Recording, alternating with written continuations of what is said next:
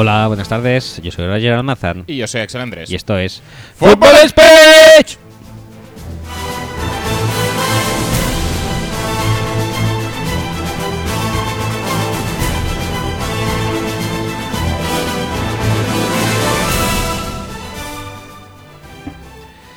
Hola chicos, buenas tardes. Bienvenidos al episodio 21 Efectivamente. de la décima temporada, mejor temporada, Ajá. más que posiblemente mejor episodio.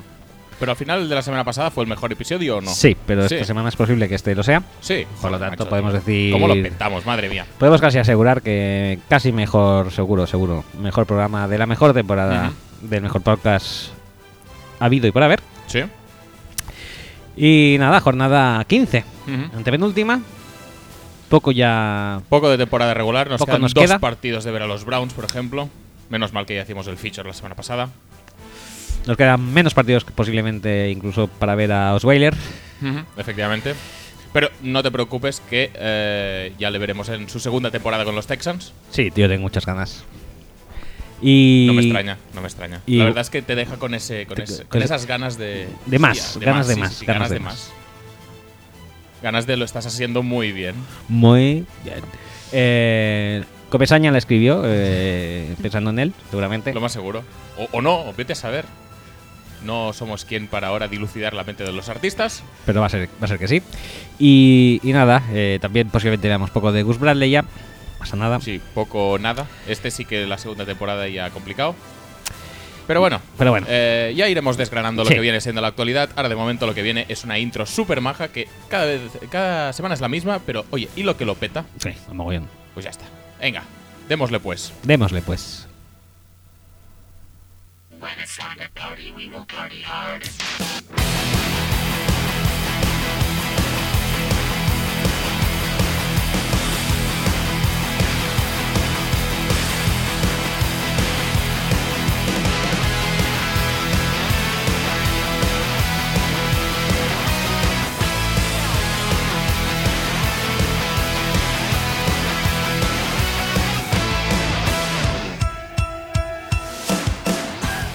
Recordaros que podéis escuchar y descargar nuestro podcast a través de nuestra web, footballspeech.com y también en eh, plataformas de descargas de podcasts como este, que son iTunes y iVoox y otras más que conozcáis.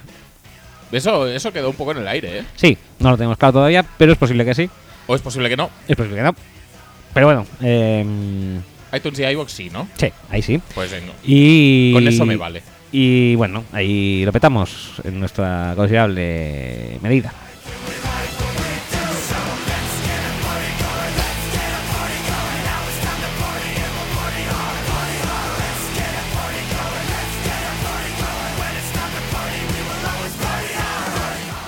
Además estamos en redes sociales, nos podéis encontrar en facebook.com barra speech y en twitter.com barra speech. En twitter.com barra speech usamos el hashtag almohadilla, FS, lo sabes. Em, sobre todo para quinielas semanales y demás tonterías que queráis compartir Tonteridas como guarreridas, o ¿no? guarreridas. Eh. Yo a veces me meto en el, po- en el ¿El hashtag, hashtag? directamente. Sí. No está mal, ¿eh? ¿No? No, te metes y te das cuenta que te estás perdiendo cosas muy buenas. ¿Sí? Joder, pues habrá que, habrá que echarle un vistazo Y tanto. más, más intenso. Hoy tanto.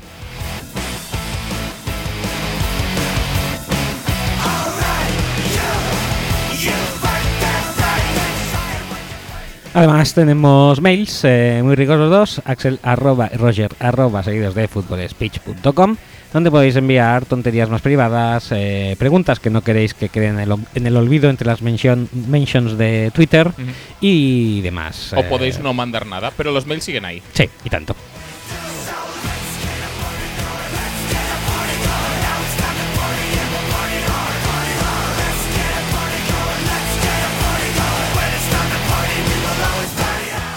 ¿Te imaginas que los mails desaparecieran por poco uso? Esto se ha tenido pique hace años, ¿eh? Bueno, cambiando de tema eh, y de forma de contacto, tenemos también WhatsApp, que- cuyo número es el más 34 606 89 86 25. Y podéis enviarnos audios, eh, textos escritos, con vuestras tonterías también españolas, y serán debidamente tratadas. Por supuesto.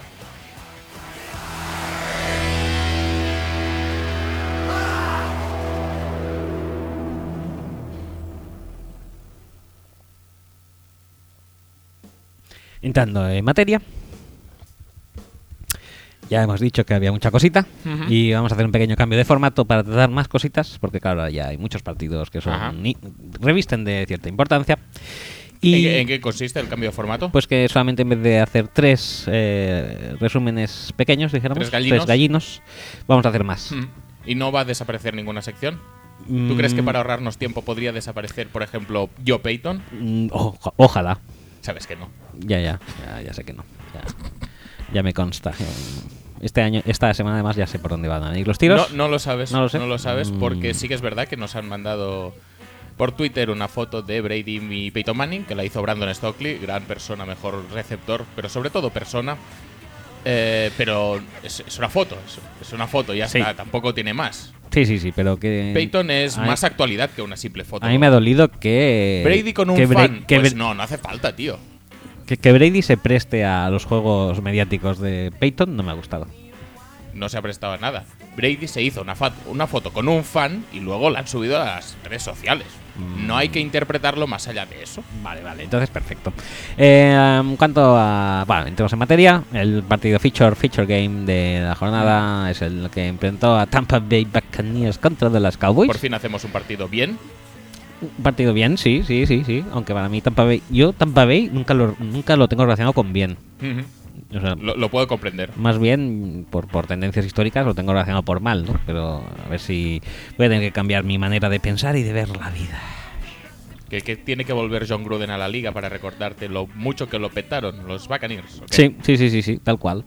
Eh, los Buccaneers contra los. Qué, qué eh, bien, eh, qué bien que echan un par de entrenadores y ya vuelve a sonar el nombre de John Gruden por todas partes. Sí, y, y otros. Y Coughlin. Y Shanahan he oído yo otra Qué vez. bien. ¿Shanahan el pequeño o el mayor? El mayor. Claro que sí. El mayor lo relacionaba mucho últimamente con quién era, con. Con Browns espero para entrenar a G3. No, con Jaguars creo que era.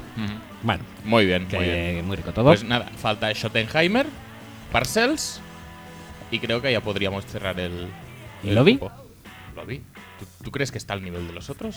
no. De, de- de carisma, digo, de. de- Tú el año pasado aposta- apostabas mucho Sí, por sí, lobby, sí, ¿eh? y no, no sonó. Pero por, por inmediatez a la hora de. Entrenadores eh, así.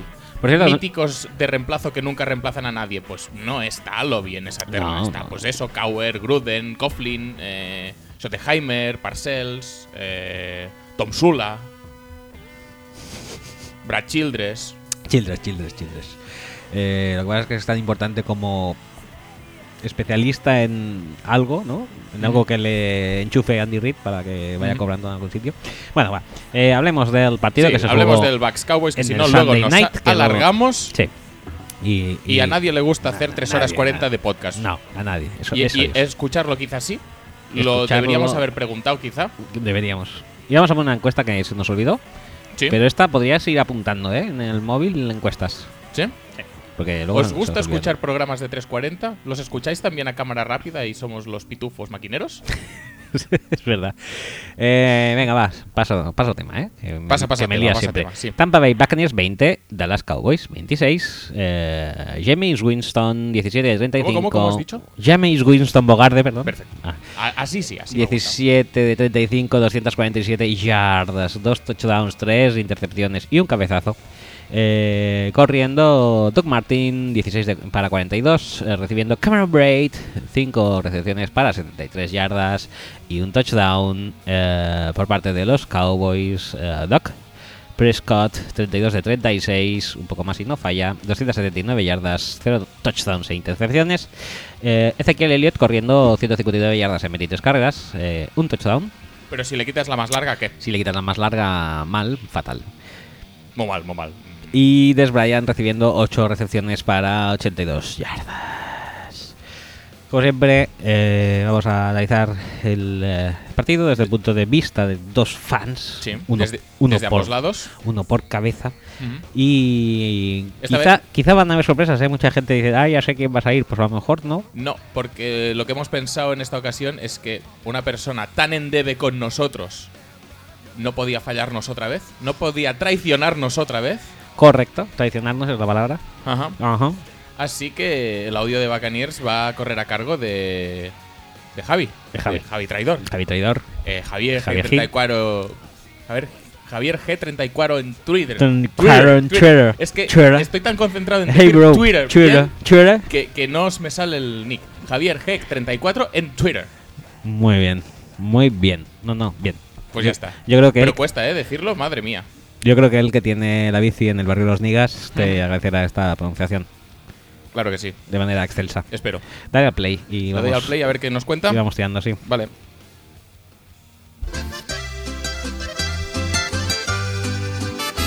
Maldita traición que me hace beber esta copa de odio, de sangre y rencor.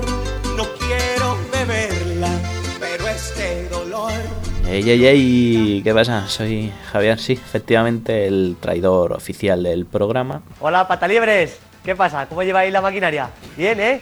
Aquí estoy, invitado por Football Speech para hablar del Tampa Bay.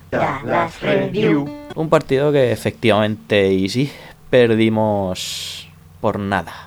El partido quizá se resuma en que los bacanes cogieron el mando de la PlayStation, con el hype eh, en los hombros decidieron ponerse el nivel All Madden en este partido.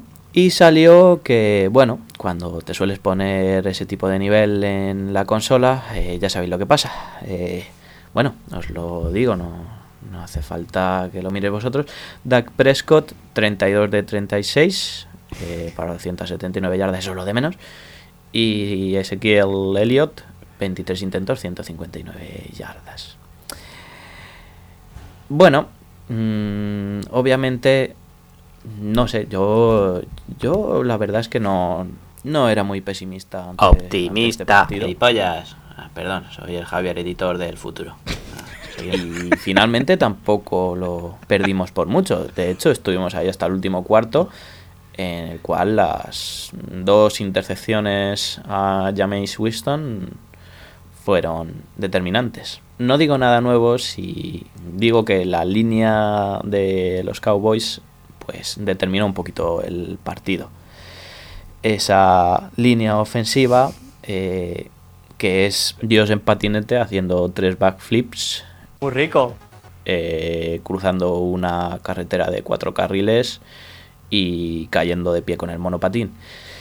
Eh, efectivamente, esa línea ofensiva que yo creo que todos tendríamos que imprimir una foto de ella, eh, como dijo aquel tuit, llegar a nuestras eh, madres y cambiárselo por el San Pancracio de turno Luego vais a la otra mesita, cogéis el tabaco.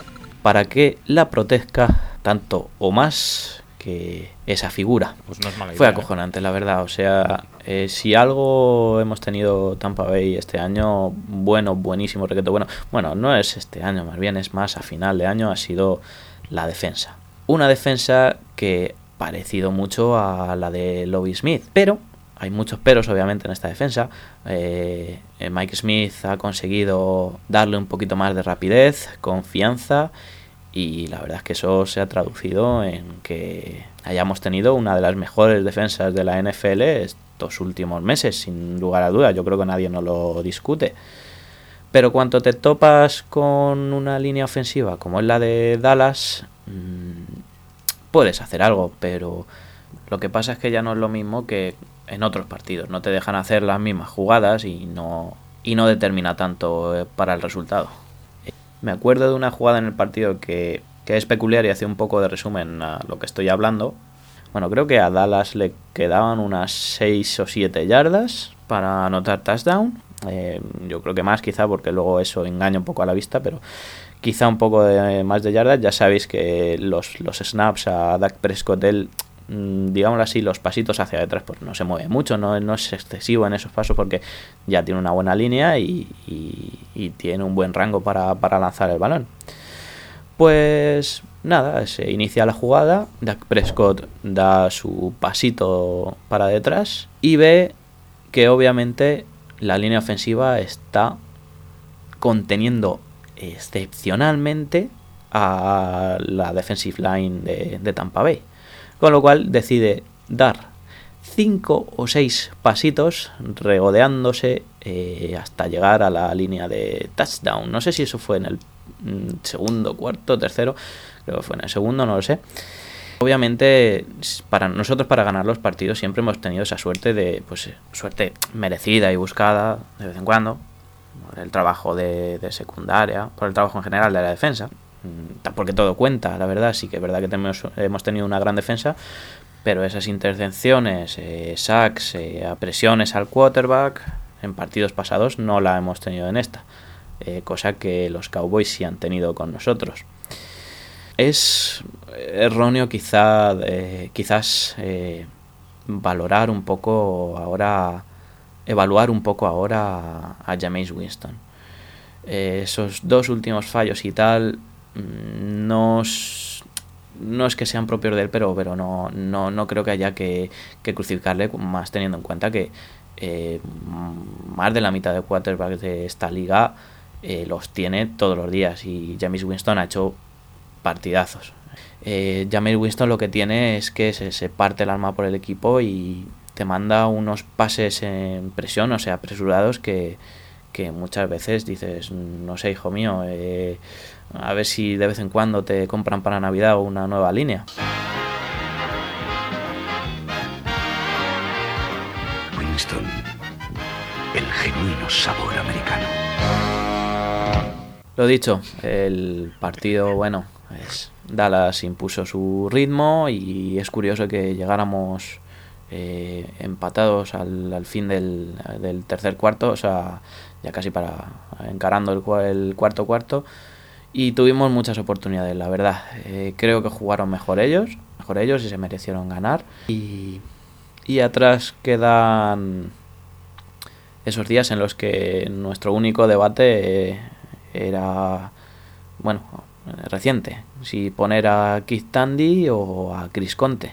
No te digo nada. La verdad es que Dirk Ketter, eh, por cierto, que, que- que no lo he dicho nunca, eh, soy más de, eh, de CD-ROM que de disqueter, pero bueno, ¿qué se le va a hacer? Aquí tenéis que emplear la patada voladora, las hostias normales que también cuentan, y, y venga todo, venga, pa, pa, venga, otra, pa, pa, pa, pa. Eh, Dirk Ketter eh, es un buen entrenador y lo ha demostrado y es un entrenador de, de futuro en Tampa Bay y lo está haciendo muy bien.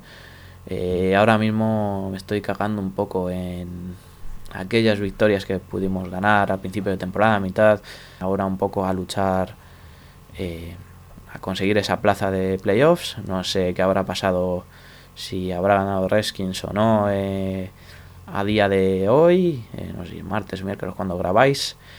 Y eso nos dificultaría un poco más las cosas. Es una pena porque llevamos mucho tiempo sin entrar en, en esos dichosos playoffs que a mí me gustaría entrar de una vez. Aunque sé y creo que nos iríamos a las primeras de cambio porque aún el equipo tiene que madurar un poquito más y les quedan unas cuantas piezas ofensivas. Repasando un poco todo, pues hemos hecho unos buenos drafts, exceptuando a Pum Pum, ¿quién es? Eh, es un kicker con la pierna desviada. Así que lo dicho, el futuro pinta bien, la verdad. Y la defensa falta de unos cuantos retoques, quizá en la secundaria, cuando digo secundaria digo en la posición de safety, eh, pues sean necesarios y efectivos. Y sobre todo en la offensive line y quizá un poco de más de armas para James Winston, quizá el equipo esté un poco más consolidado. No sé si me he olvidado de algo de más, pero bueno, comentaros unas cuantas cosillas. Bueno, y ya hemos llegado a la última pantalla, ¿eh, gambiteros? La cuarta, ¡The Full! Esto ya fuera un poco de- del tema Bucks eh, Cowboys. Y es que me he comprado una camiseta de los Buccaneers, efectivamente. Esa camiseta es un poco inusual. Y bueno, me gustaría compartir de quién es, pero eh, en el podcast de Cañones y Fútbol. Ya, ya, ya cuando me llegue lo, lo, lo haré y, y atentos a ese podcast porque quiero mandarles un escrito eh, diciendo el porqué de esa camiseta, porque es- la verdad es que es un acierto, la verdad la, la pensé mucho y, y tal. Pero esto es algo que a ti te la suda, ¿me entiendes? Esto te da igual. Ya lo verás, ya verás. ¿Y que por qué os digo esto? Porque esa misma camiseta la utilizaré en un evento que quizá hagan estos muchachos o no. Así que eso depende de ellos. Yo creo que ya me estoy quitando de ser traidor con eso. Oye, adiós, adiós. No te creas. Es duro, ¿eh? Es duro el, el barbacas. Es duro de pelar. Y pasaré de ser el traidor a ser traicionado. ¿Quién sabe? Eso, bueno, yo lo dejo ahí, ¿eh? Lo dejo ahí un poco caer. La última cosa es ya que, que gracias por invitarme eh, a este podcast en su mejor temporada de la, de historia del mundo mundial, de la galaxia y también quizá de la Vía Láctea. Eh, en su mejor momento, sin duda alguna, que a pesar de eso no sois Hudson Mason. Y nada, que nos vemos por el Twitter. Antes del fin de año, os regalo a cada uno, os mando una pendedora de estas de caramelos pez. ¿Sabéis de estas? Pero que no son caramelos pez, ¿sabes? Que son otra cosa, ¿eh? No te digo nada, te lo digo todo. Otra cosa.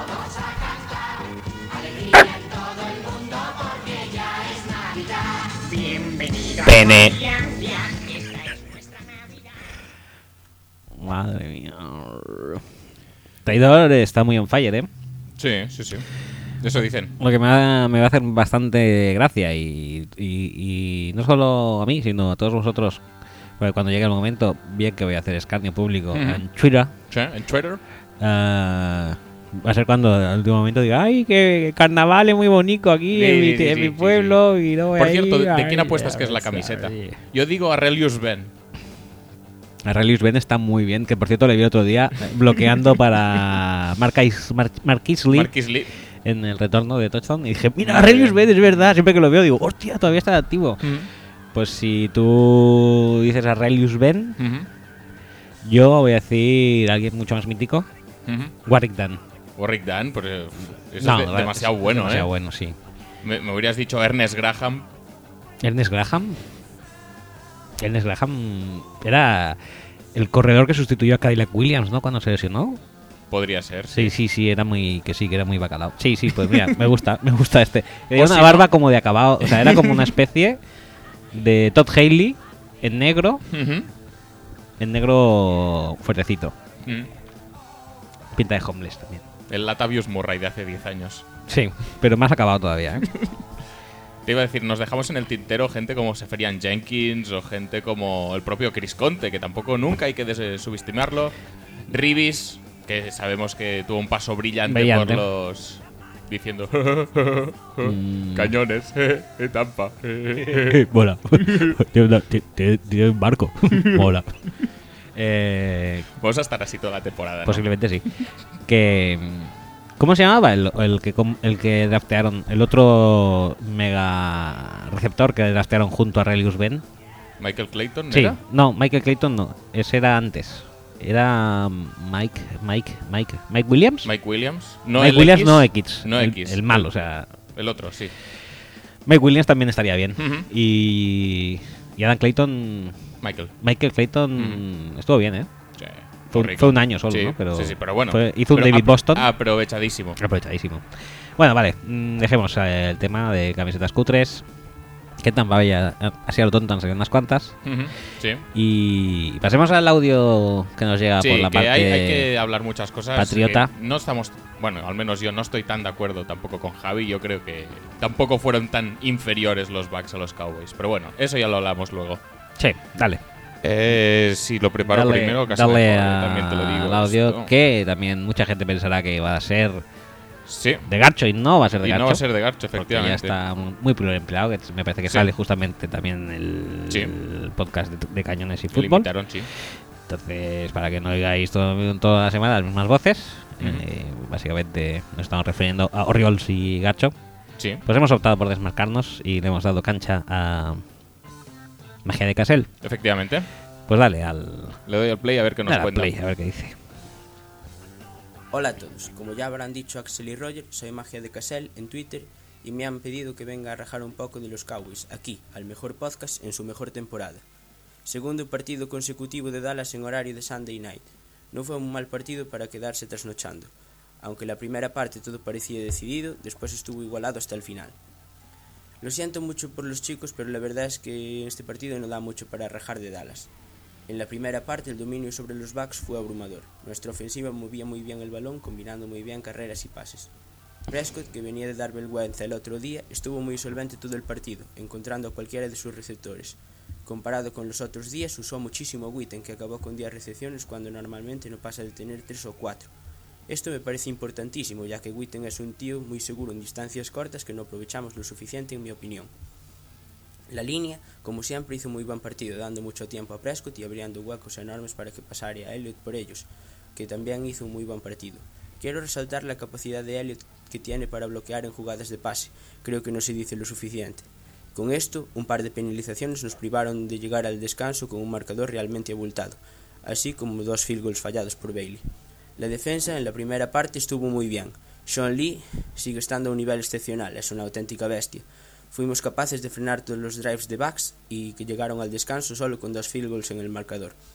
Al principio de la segunda parte todo cambió y casi nos dan un susto. Nos enchufaron dos touchdowns sin tiempo con una no-huddle offense, con Winston jugando como Los Ángeles y conectando con sus receptores con suma facilidad. Pero a partir de ahí, nuestra defensa volvió a aparecer con un hombre en especial, el defensive end Irving, que nunca había tenido protagonismo y fue sin duda el hombre en defensa de la segunda parte. La línea era incapaz de pararlo, metía presión absolutamente en todas las jugadas y eso fue un peso muy grande para Tampa que a partir de ahí no fue capaz de enlazar drives sostenidos y se quedó sin sumar ningún punto más en el marcador. Además, resaltó el hecho de que la defensa en todo el partido provocó tres intercepciones, dos fumbles y consiguió tres sacks. Porque si empezamos a conseguir turnovers, cosa que hasta ahora no lográbamos, vamos a ser un equipo realmente peligroso. Por otra parte, el ataque de Dallas siguió siendo sostenido en la segunda parte, aunque solo no anotó más que tres field goals, más que suficientes para llevarse el partido. En el último field goal, ya que me quedé a verlo en directo, hubo cierta polémica. Estábamos 20-26 en cuarta y uno en la 15 de Tampa, y desde la banda ordenaron el field goal. Toda la Cowboys Nation protestaba porque querían ir a por él. A mí no me hubiera, también me hubiese gustado, la verdad.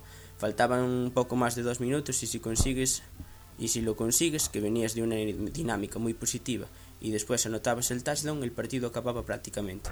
Y dejar a un equipo como Tampa, que tiene talento más que de sobra, dos minutos y pico para anotar un touchdown, era un riesgo muy alto, aunque claro, por otra parte, llevaban más de un cuarto sin carburar en ataque y los estábamos parando en defensa con relativa facilidad. Y así acabó el partido, 20-26. Con una victoria más estaremos fuera del alcance de los Giants y conseguiremos ser el 6-1 de la NFC y teniendo en cuenta los problemas que parece ser que tuvo Stafford ayer en el partido con su lesión, esa victoria podría llegar prácticamente el lunes. Otro tema a destacar.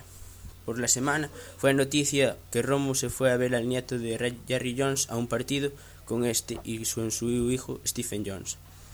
La gente lo criticaba, falta de respeto a Prescott, Siempre han salido juntos en multitud de eventos y no me parece una imagen significativa de nada. Prescott ha salido ayer despois de un partido malo de la semana pasada, se ha levantado e ha hecho un auténtico partidazo. Ha completado 32 de 36 pases, un 89%, casi nada. Con este partido se acabó incluso de lo de la prensa de pedir a Romo, y no lo voy a negar, me pone triste. Como Romo lover que soy, me hubiese gustado que hubiera tenido al menos una oportunidad en su momento. Pero ¿qué se le va a hacer? Si Prescott juega como ayer, no hay más que hablar. Y con esto dejo de daros la brasa que ya llevo un buen rato. Muchas gracias por la oportunidad de participar y Go Cowboys. Bueno, Pues, muchas gracias a ti por el gracias, audio. gracias, Magia de Casel. Mm. Eh, bueno, yo la verdad es que no. ¿No qué? No, no estoy demasiado de acuerdo en general, ¿eh? No, yo tampoco. Pero, pero bien, o sea, sí los, sí los Cowboys fueron superiores para mí. Sí. Sí. Sí, en general sí. Sí, también se durmieron mucho, en la- eh, sobre todo al principio de la segunda parte, para mí. Mm, sí, Ah, no. yo creo que No, hubo no, un no, poquito de Yo sinceramente desconexión, ¿eh? tampoco lo vi tan desconexión como que eh, Tampa Bay salió muy fuerte la segunda parte. Y eso desconcierta, quieras que no, porque has sido francamente superior en la primera parte, has hecho un poco lo que te ha salido de los cojones. Y que salgan en la segunda parte y, hostias, ¿qué está pasando aquí? Eh, jode un poquito. Pero bueno, eh, En condiciones normales, Cowboys era un punto superior. Los dos juegan más o menos a lo mismo, quizá. Sí, pero. Pero Cowboys pero- sabe jugar mucho más y tiene mucha más gente para jugar a eso. Por lo tanto, mm, la lógica dictaba que se iba a imponer Cowboys. creo que la Aún así, la la, diferencia, diferencia- no, no fue tan grande. De hecho, para mí la diferencia estribó en las líneas ofensivas de uno y otro equipo. sí. Sea, la Sí, línea ofensiva se de sí. la línea ofensiva de era Bueno, pero- muy porosa, es que era, No, pero- era el snapping no estaban, había jugadas que desaparecían, como si se destacaran est- la Estamos tierra. hablando del lado derecho, especialmente Cherilus, que mm, en el último cuarto especialmente eh, fue horrible. Eh, David Irving, como ha comentado eh, Cassell, Matt Cassell, eh, hizo un partidazo. Se comió él solo al tackle de Tampa. Y, y por ahí ra- radicó, yo creo, un poco. es, es mérito suyo de mérito de Un poco de todo, yo creo. Eh, Irving ya había tenido algún flash contra los, eh, contra los Packers, por ejemplo, no lo había hecho mal, pero nunca esta concentración de jugadas tan bestia, tan, tan, tan, eh, consistente. sí, game changing plays, ¿sabes? Por lo tanto, me parece que puede tener flashes de ser muy bueno este jugador, o pues tener jugadas inspiradas de vez en cuando, pero si tiene seis o siete jugadas inspiradas en un cuarto, el que te lo tienes que hacer mirar eres tú. O sea, Sí. y eso va para Cherilus, obviamente, pero también va para Keter o para quien, eh, quien monte los esquemas de ataque, porque en ese, en ese momento en el que ves que uno contra uno no puedes, le pones dos. No hace falta que sea el guard, pero puedes ponerle un Tyrant a ayudar. Que, Mm, que- que muchas veces form- forman con Brady y Stoker. Y la verdad es que estuvo ese emparejamiento uno contra uno demasiado rato como para que los Bucks pudieran hacer algo. Eh, uno de los momentos que yo creo que define esto es el, el cabezazo de Jameis Winston Bogarde. Sí, a, a- a que está- eso, a eso quería llegar que yo un poco. que estaba un poquito, quiero decir, lo hace porque viene de frustración constante. Totalmente. Porque es eso, o sea, la línea ofensiva no le no no no Pero no te creas, en la primera parte No, aguanta yo- bastante bien todo en general. Yo no, yo no lo vi, ¿eh? Y no lo vi en que tuviera tiempo para lanzar cómodamente y no lo vi en que No Doc, hay- Martin, Doc Martin ni, ni Sims nadie pudo correr. Yo creo que moderadamente sí. Eh, lo que pasa es que es un, es un estilo de juego arriesgado porque siempre estás consiguiendo terceros downs. Pero eran terceros downs cortitos, tercera y dos, tercera y tres. Que luego Winston cogía la bola y la mandaba a tomar por culo a Mike Evans, que sí que es verdad que le, que le habían agarrado. Pero oye, si tienes tercera y uno, lo suyo es conseguir el primer down, no ir a buscar a, tomar por saco a- al receptor lejos. De hecho, el touchdown de Humphries creo que también es un tercera y poco.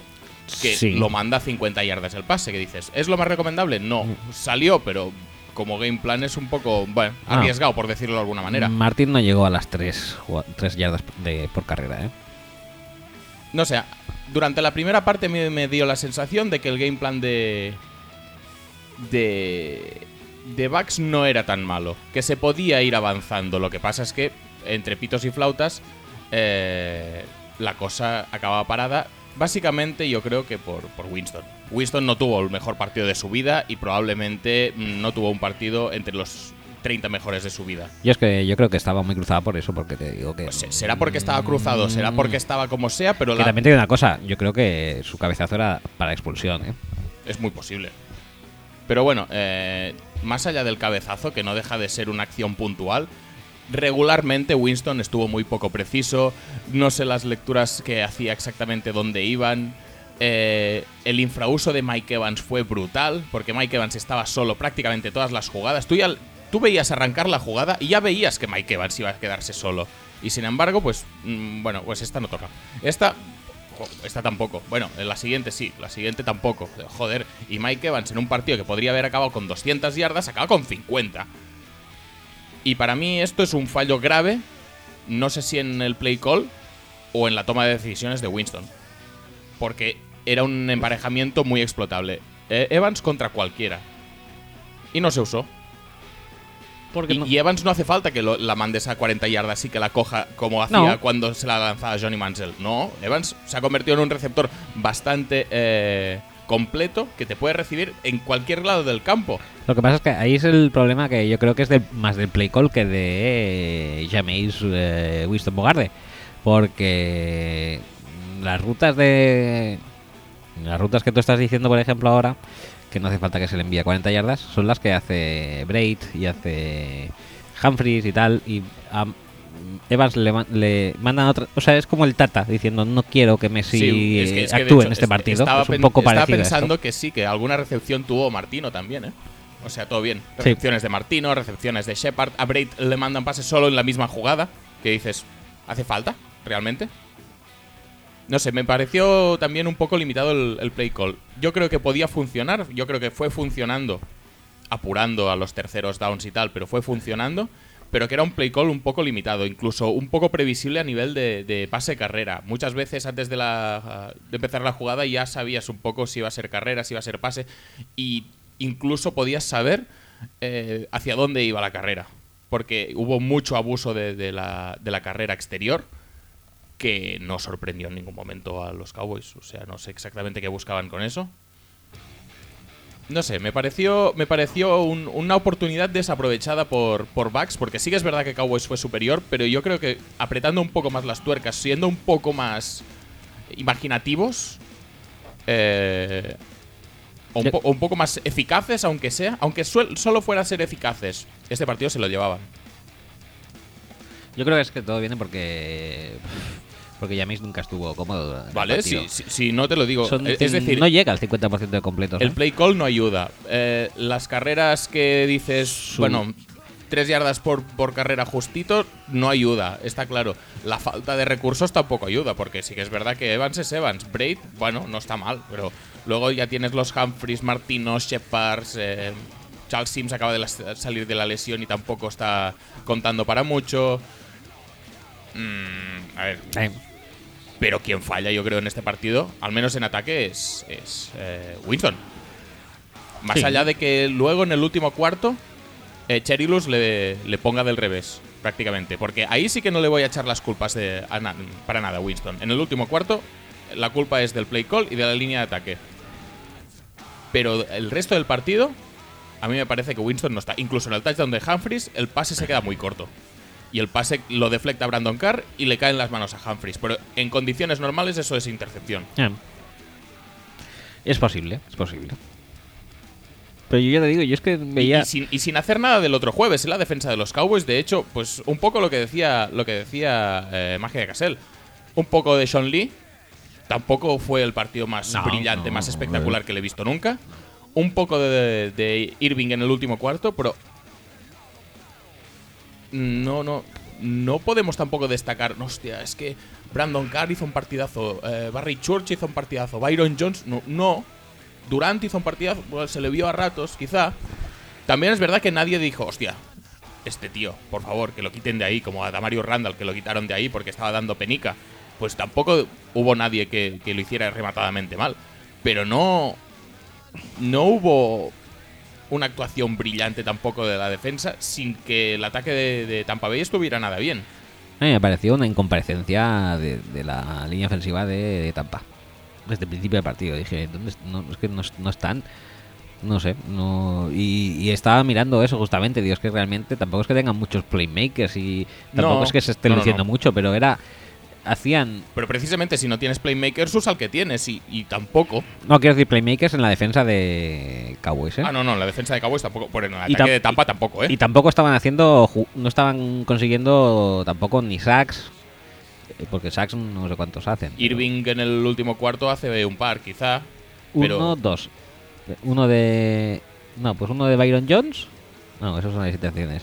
Dos de Irving y uno de McLean. Quiero decir que no eran nada espectacular, No. pero que. Y, las, las intercepciones son pases flotados que le van al receptor, eh, que- que le van al defensa. pero- El fumble forzado quizá es la única acción de mérito, que es la que yo creo que rompe un poco el partido en la primera parte, porque le deja a los Cowboys en muy buena posición de campo. Pero, pero más allá de eso, me parece un partido que la defensa de los Cowboys hace lo que puede.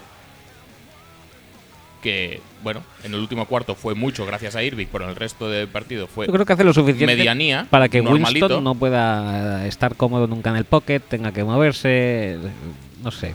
O sea que no hay esto, no. Sí, pero es que todos los quarterbacks van a tener que pasar por eso, incluso especialmente los que tienen una línea de ofensiva mala, pero mm, no me pareció tampoco una presión súper agobiante como para que se frustre, tire balones donde no toca, eh, mande balones con una precisión horrible, vaya pegando cabezazos, cabezazos a los rivales. No sé, me pareció totalmente fuera de lugar que estuviera tan fuera del partido. Sí, sí, sí, puede ser que sí, pero que también te digo que a lo mejor es otro quarterback que no es Winston y... Ah, igual y- está más fuera del partido, igual y, sí. y igual sí que le caen un- unos cuantos sacks un poco antes, ¿eh? De, Sí, e- eso también, eso, eso sí que hay que...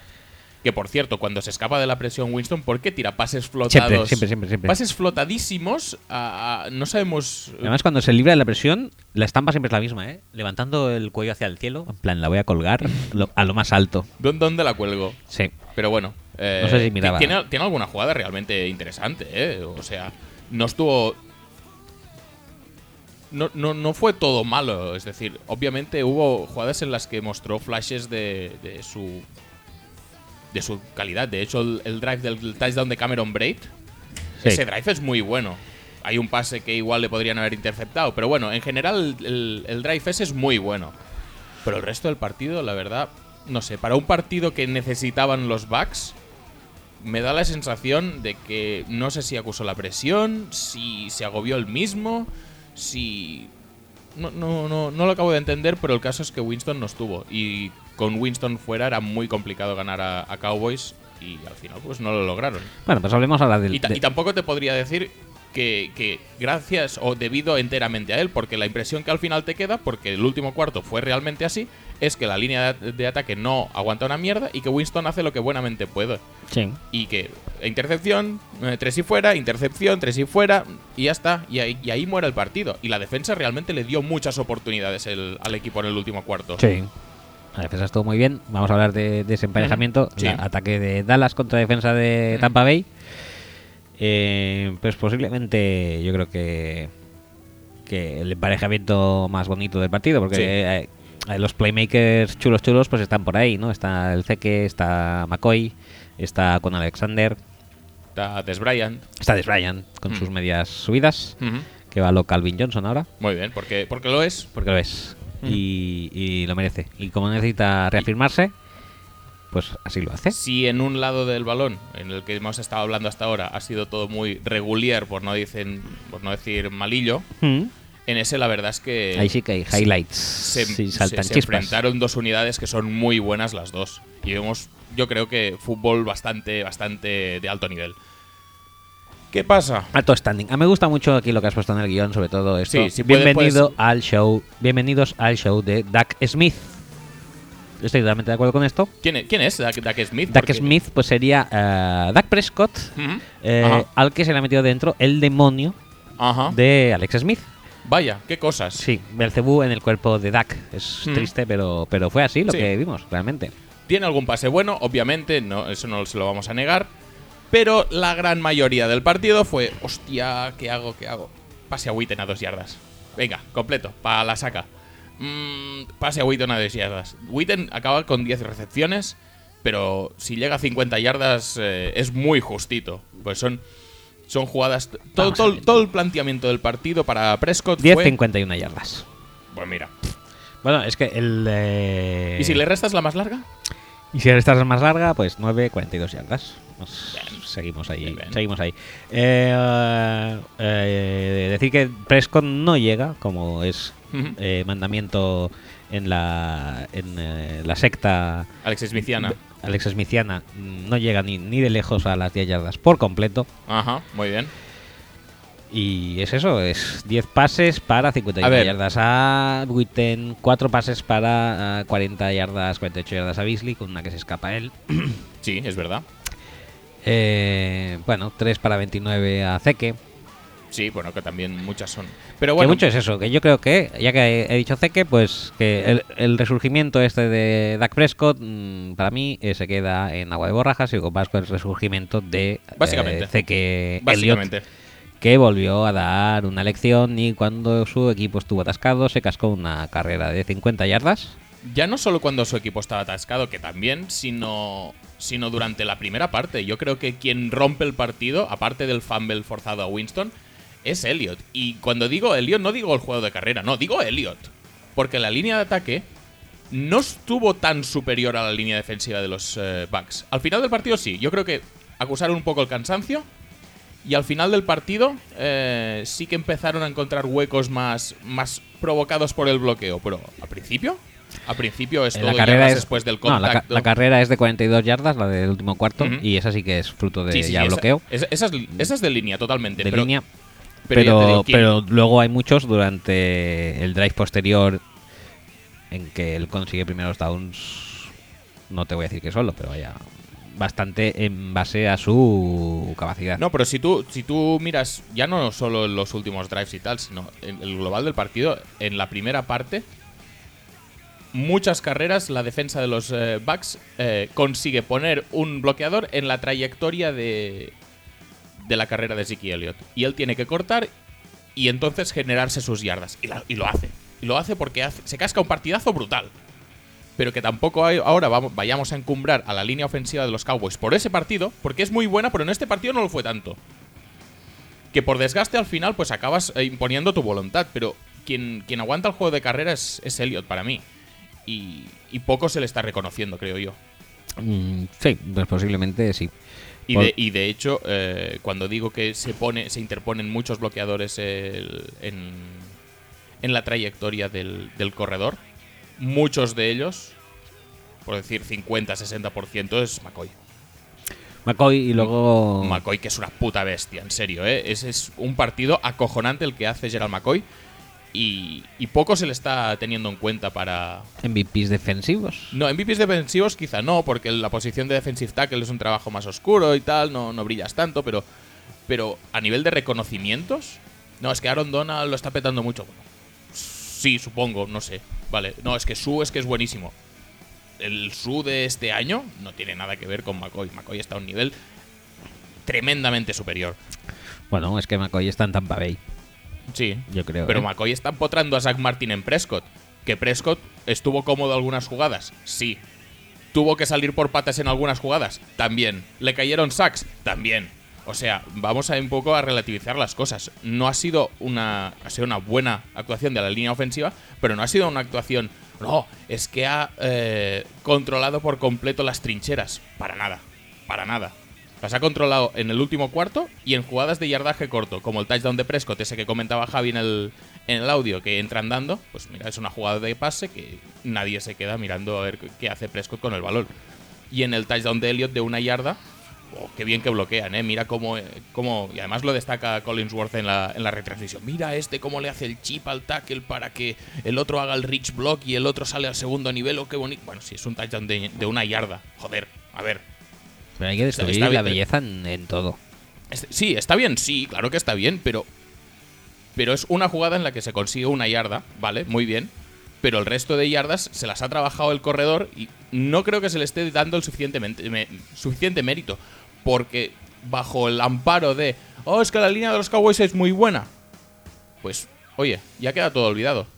Y si corre. eh, pues Elliot detrás, pues bueno. Pues será porque se puede, ¿no? Porque no, está, no será tan difícil. Cuando el año pasado corría Joseph Randall contra, eh, detrás de la misma línea, bueno, pues no pasaba exactamente lo mismo. Bueno, este año está McFadden y no. Bueno, es que ha vuelto este, este, esta semana McFadden, ¿eh? Sí, por eso, que corrió McFadden tres veces o cuatro para 10 yardas.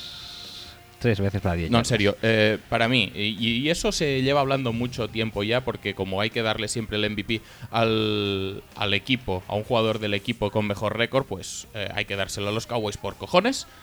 Eh, si, hay que, si el MVP de la liga está en los Cowboys, es Ike Elliott. Punto. No hay más. ¿Si es de los Cowboys? Sí.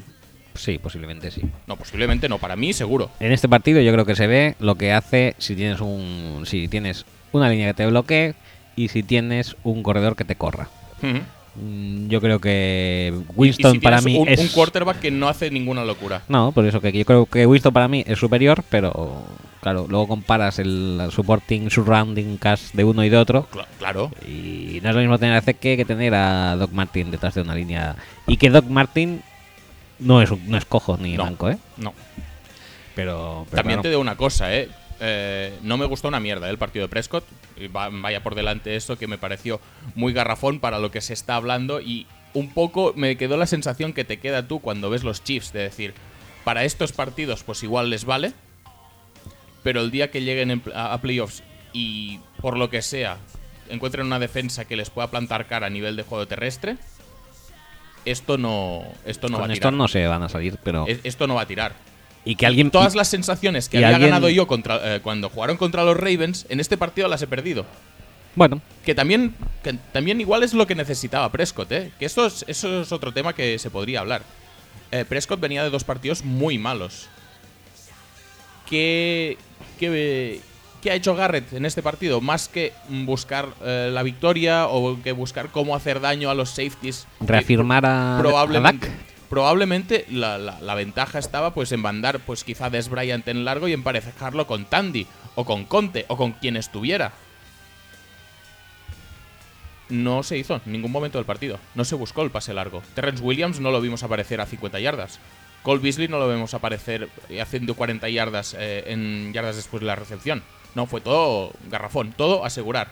Y esto igual para para el ataque de pase no es muy efectivo y te da esas- las sensaciones de que no tira, pero para la mentalidad de Prescott, para la psicología, le va bien porque se recuperan sensaciones, vuelve a completar, vuelve a tener un porcentaje de completos muy alto, eh, vuelve a tener drives sostenidos, porque obviamente, aunque sean pases de 3 yardas a Witten, pues como Elliot te va a hacer una carrera de 6 yardas, pues ya tienes prácticamente el primer down hecho.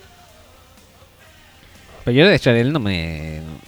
No compraría el hype de este partido, porque es que. No, no, no, para nada. Básicamente Para nada. es eso, es jugar fácil, es no producir en la, en la red zone. Eh, Es que esta, esta es la Son- consecuencia directa de eso. Son, con- son contras que para playoff debería tener. No sé, yo no me. No estaría contento con este partido. Por, por ejemplo, eh, de este juego, que también consecuencias hay. eh, muy fuerte la estadística que oí.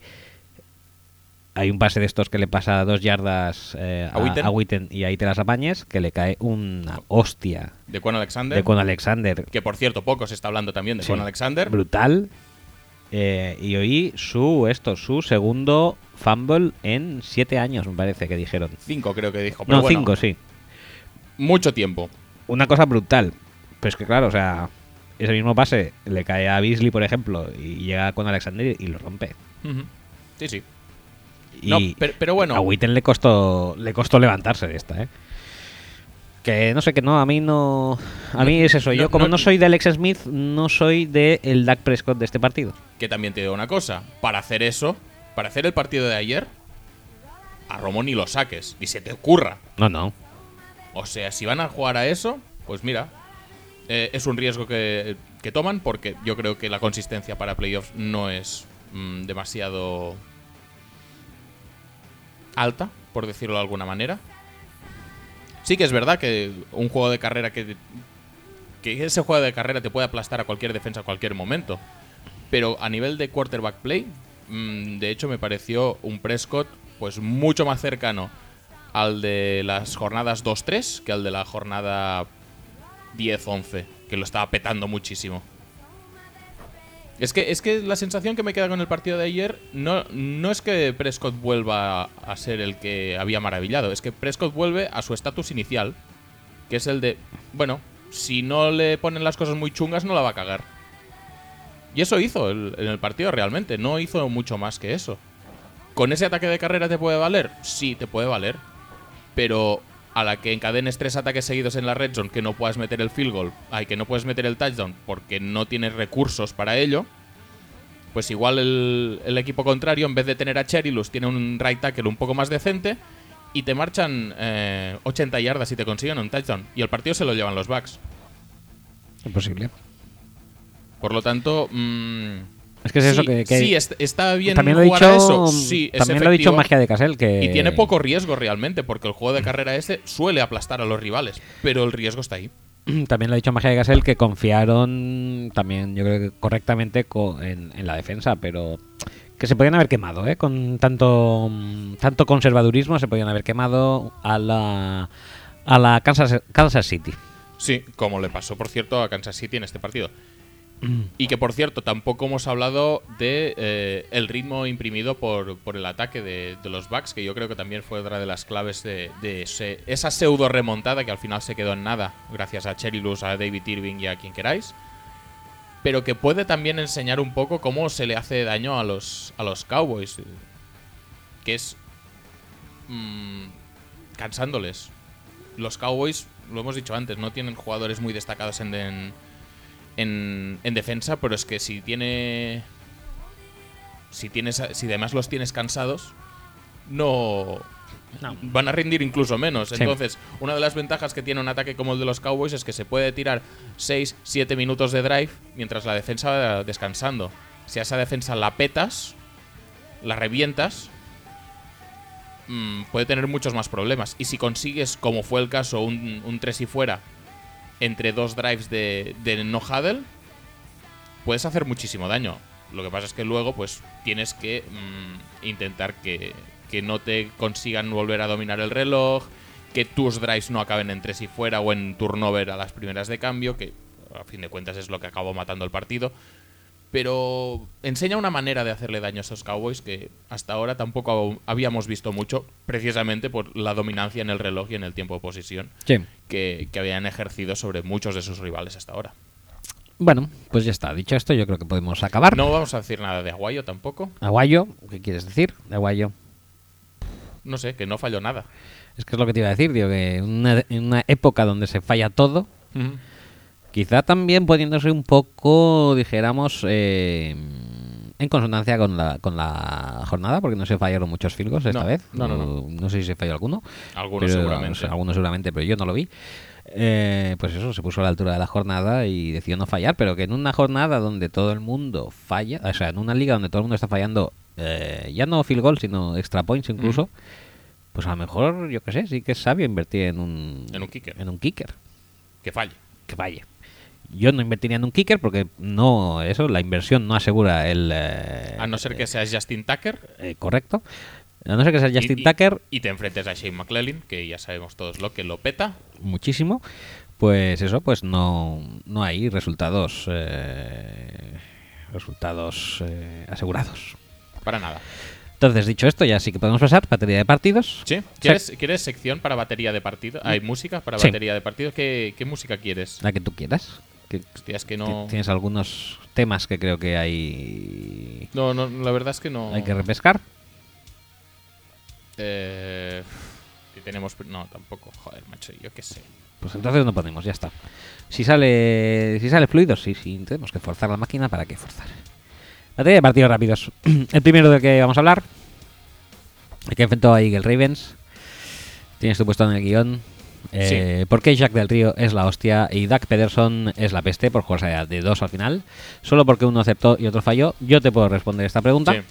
Eh, Contéstame, por favor. a ver, Jack del Río es la hostia porque se la juega de dos contra los Saints. Y Doc Pederson es tonto porque se la juega de dos contra la Purpur Potter. Sí, la verdad es que comparativamente las defensas no son lo mismo. Comparativamente los ataques tampoco son lo mismo. La suerte no es la misma. La suerte no es la misma, por lo tanto mm, tenían las de perder los Eagles. Pero yo creo que este partido demuestra que los Eagles no están tan lejos. A pesar de todos sus fallos y todas sus... eh, mm, sus... eh, ya lo diré. Sus, eh, Y shortcomings. Sí, no sí, que les falta cosas. Sí, Su lack sí. of. Lack of. lack of general eh, de, de receptores, de línea ofensiva, de cornerbacks. Plantearon un partido en el que sí que es verdad que fueron por detrás, pero lo pelearon hasta el final y lo podrían haber llevado a la prórroga sin despeinarse y les fue del cantón duro que no lo ganaron. Les fue de una jugada. Y oye, eh, ir a Can Ravens A y Can hacer, Ravens. y hacer lo que hicieron, pues me parece muy destacable por su parte. Yo, por otra parte, también tengo que destacar que los Ravens me empiezan a dar. eh, bueno, no me dan miedo, pero. Es un equipo que no lo acabo de ver porque lo que iba yo viendo, pues. Coincide un poco con lo tuyo, en plan de que los Eagles no lo están haciendo mal. Pero luego realmente siempre tienen siempre están en el partido siempre tienen sus dos o tres jugadas de suerte. Mm. un fumble en la en zone contraria o lo que sea. Y ahí están siempre. Sí, un touchdown cuando quedan 10 segundos porque la defensa no se entera de nada. Ahí están siempre. Un Rodney McLeod que espera a, a Kenneth Dixon durante 10 yardas a ver si lo placa o no lo placa, pero al final, bueno, al final es touchdown, no pasa nada. Entonces ahora tengo que comentar y decir que soy eh, pro Ravens. Estas dos jornadas que faltan. Porque juegan contra. Porque pueden fastidiarle el, el playoff spot a Miami o a Kansas City. Vale, me parece una, un razonamiento más que correcto. Entonces prefiero verlos a ellos en playoff que no a los otros. ¿Sí, tú crees? Sí. ¿Y si ponen a Dysert? No, no, no, no. ¿No? ¿Tampoco? No. Pasemos. Siguiente partido, eh, Lions Giants. eh, destrucción de Lions por parte de Giants. Eh, devuélveme a ABJ. Sí, esa es mi conclusión. De, esta es mi frase del partido. Devuélvemelo. Sí. eh, que eh, haga recepciones a una mano en mi equipo de fantasy. Que haga recepciones que son incompletos. eh, que, com- que transforme incompletos en recepciones. ¿La viste esa? La que se le cae por debajo de las piernas, toca el suelo y aún Sí, así sí, le dan completo. Muy tiene, bien. tiene el beneficio de la duda. Beneficio tío. de la duda, Ya sí. está. Eh, la recepción a una mano esa también muy bonita. Ujú. Y también te digo una cosa, no es difícil destacar en esa ofensiva, ¿eh? o sea, Pues te digo una cosa, Shepard siempre hace el mismo touchdown. Corner al lado, al lado Hmm. Sí. derecho sí, sí, sí, y, y ya está. Y siempre está solo, ¿eh? siempre. Es un máquina. O sea, solamente lo hemos fichado para eso. Solo lo hemos drafteado para eso. No le pedimos más y él cumple, pues ya está. Pues ya está, venga. Eh, aparte, nota... ¿Juega Perkins ya? Mm, juegas, juega dos o tres drives ah, en el Muy partido, bien, que son los que conseguimos mover el balón. Luego ya pasamos de él. Más ahora que ha vuelto Shane Berin.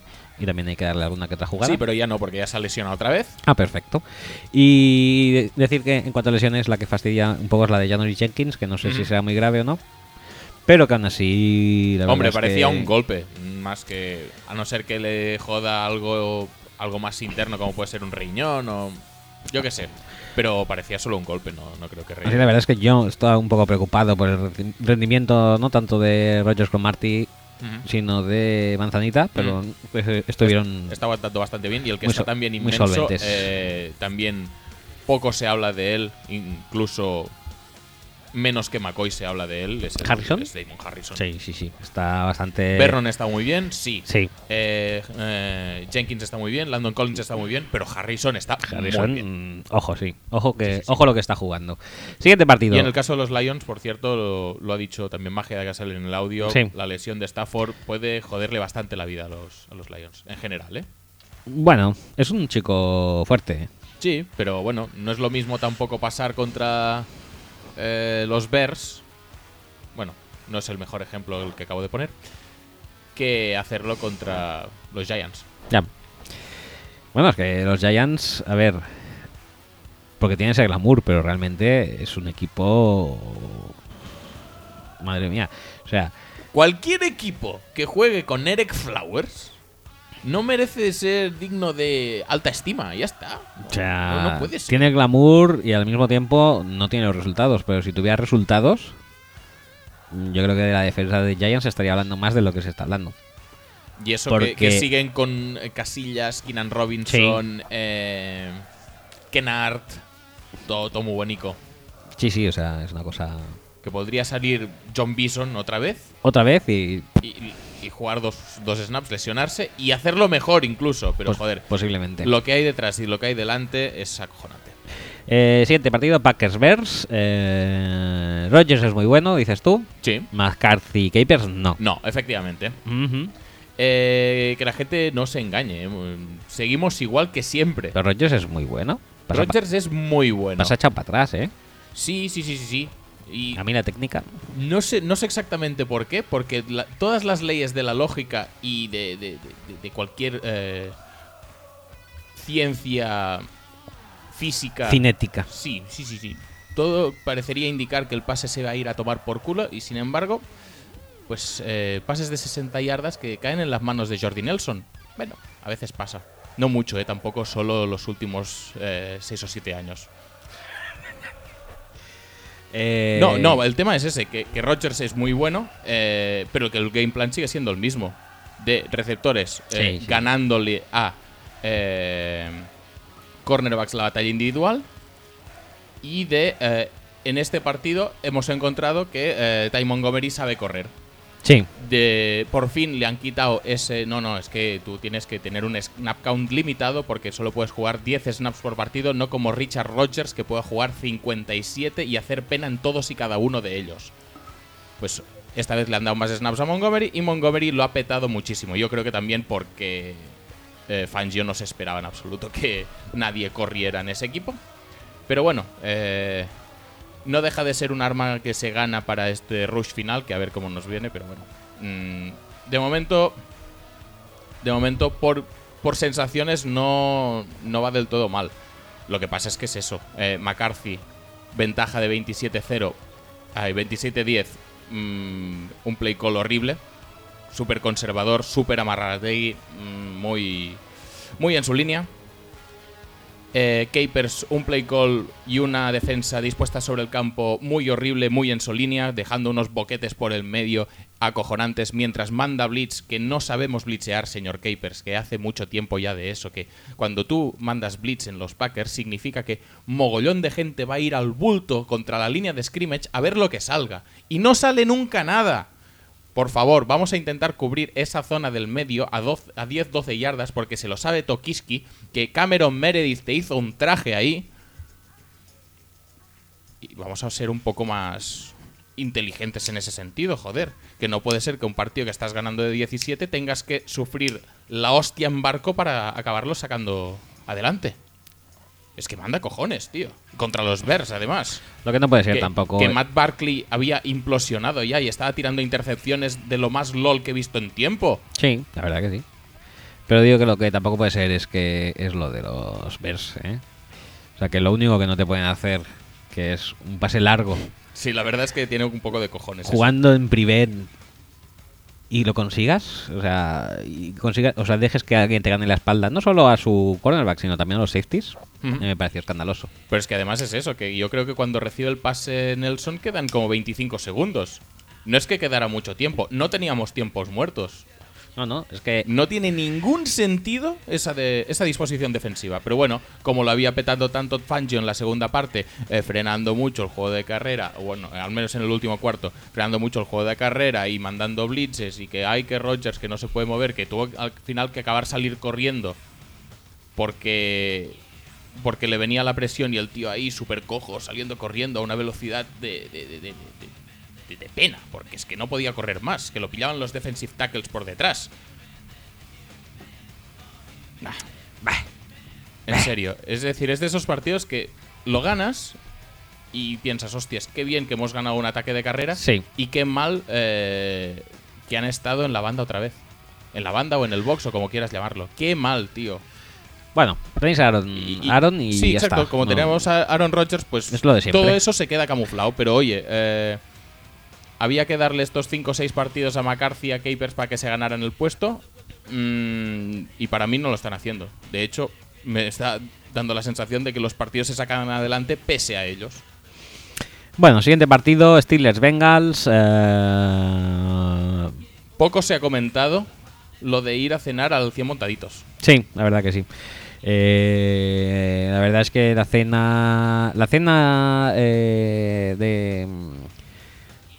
La cena de celebración de haber ganado a- al español en Cornell y al Prat en 100 montaditos, la verdad es que se ha comentado poco.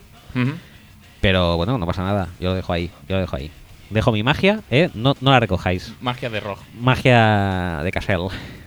Eh, bueno, Steelers Bengals para mí es un partido de sensaciones repetidas, como siempre. Uno pisando la toallita, o Burfick eh, yéndose de la olla, Pac-Man Jones haciendo el estúpido. Vale. Partido trampa para los, para los Steelers, que la verdad es que. Estuvo un tris de excavársele, pero sí. como los Bengals están más pendientes de Sí, tocar los cojones justo, justo. que de asegurar los partidos, pues oye, luego pasa lo que pasa. Básicamente viene a ser eso. Mm, Sin hacer un gran partido, ¿eh? Tampoco. Porque No. son field goal, field goal, field goal otra vez, field goal otra vez, venga, más field goals y tal. Que, joder, macho, que, que- que no están jugando bien cuando tienes armas como Antonio Brown, como Le'Veon Bell, eh, que no consigas entrar en la endzone hasta tu séptimo viaje. Suben, eh, fue también otra esto, eh, o sea, casi todo el partido fue eh, una imposición de la ley de la línea defensiva de Cincinnati sobre la ofensiva de Steelers, que a mí me sorprendió un poco porque yo, pues eso, lo habíamos, por desgracia, visto en el feature game de la semana Mm. pasada, que parecía que estaban un poco muertecitos. Pero la verdad es que en este partido Bueno, pero, pero un poco lo de siempre, ¿eh? Dunlap y muy poco más. Dunlap, Atkins y. y, y, y Burzik porque se le ve, porque, porque se le ve, porque ella hace para que se le vea. Sí, sí. Pero aún así, es uno de los partidos que he visto más controladito a Le'Veon Bell Mm, de sí. bastante tiempo, la Sí. verdad. Bueno, ni eso, pues ni eso les sirvió porque como siempre están, están empeñados en lo suyo, que es hacer el cafre y tal. Mm. Y bueno, no pasa nada. Siguiente partido, Chiefs, Chiefs Titan, Chiefs Titans. Por fin el mal eh, perdió Sí. Y el bien ganó. y el bien ganó. Sí, Mularki es el bien. Mularki es, bueno, perdón, por contraposición cualquiera que se enfrente Ujú, a vale. Kansas City es el bien. Muy bien. Y, y la verdad es que yo todavía mm, tengo que ver el final del partido porque no lo acabo de entender. O sea, la conversión de dos que se juegan Sí.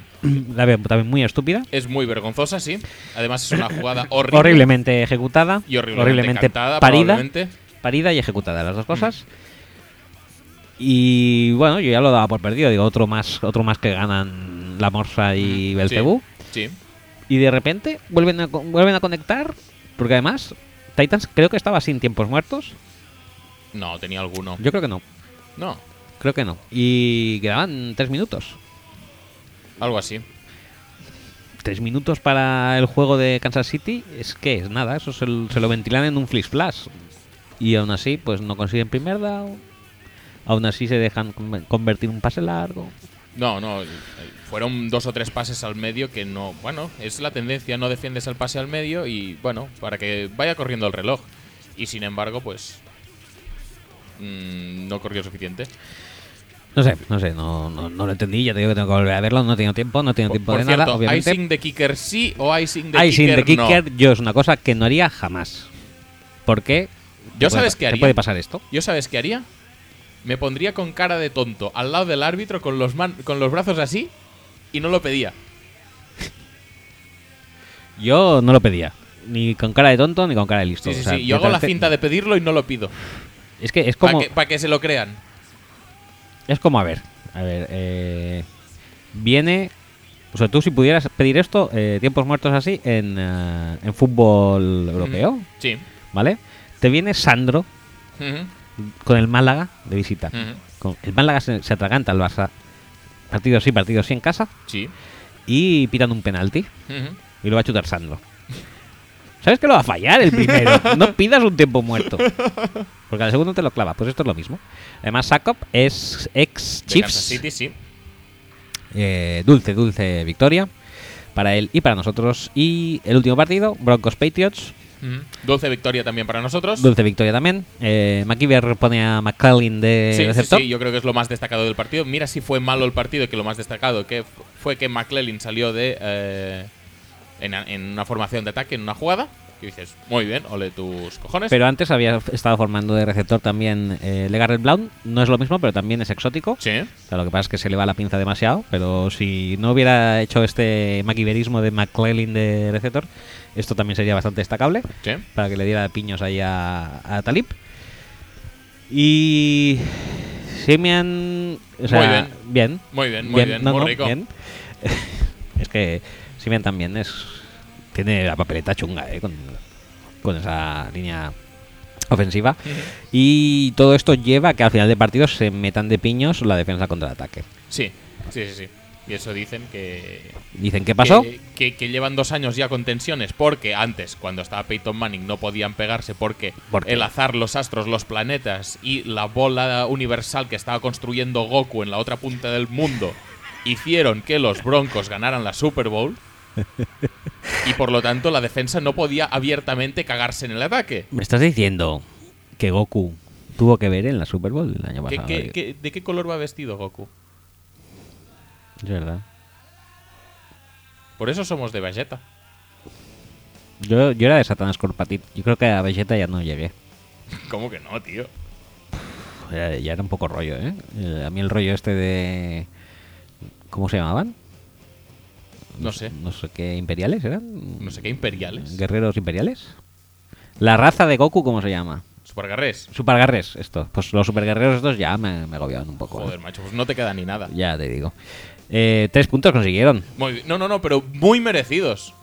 Muy trabajados, ¿eh? Tres punticos cuando has conseguido mantener en 13 a la def- al ataque de New England, pues quizás sí queda para, oye, a final de partido desfogarse. Pues igual sí. Pero oye, que no pasa nada, ¿eh? Que ahí están los Broncos petándolo mucho. eh, y aún se van a meter en playoffs y a darle un disgusto a más de uno. Yo creo que no. Pasamos a Quiniela. Esta Quiniela la hemos acertado cas- casi del tirón. Es que pocas, pocas sorpresas ¿eh? esta semana. Vamos, voy a. Hemos acertado todo menos Titans, que era un fallo. Y- entendible. Y, que realmente mm, complicado eh, acertarlo. Y, y- y no les fue de demasiado tampoco. No. Eh, Colts, que Sí. la verdad también es. Muy bien, ¿eh? también- muy bien. Que no hemos hablado de Minnesota, pero muy bien. También bien, no hemos hablado, gracias a Dios. No te preocupes que la semana que viene. Es que estoy tan, tan, tan mierder con la semana que viene. Nah, tranquilo, hombre. Hemos fallado Redskins también, que han perdido sorpresivamente contra Panthers y Mm. Han, y han animado bastante el cotarro en la NFC. Sí.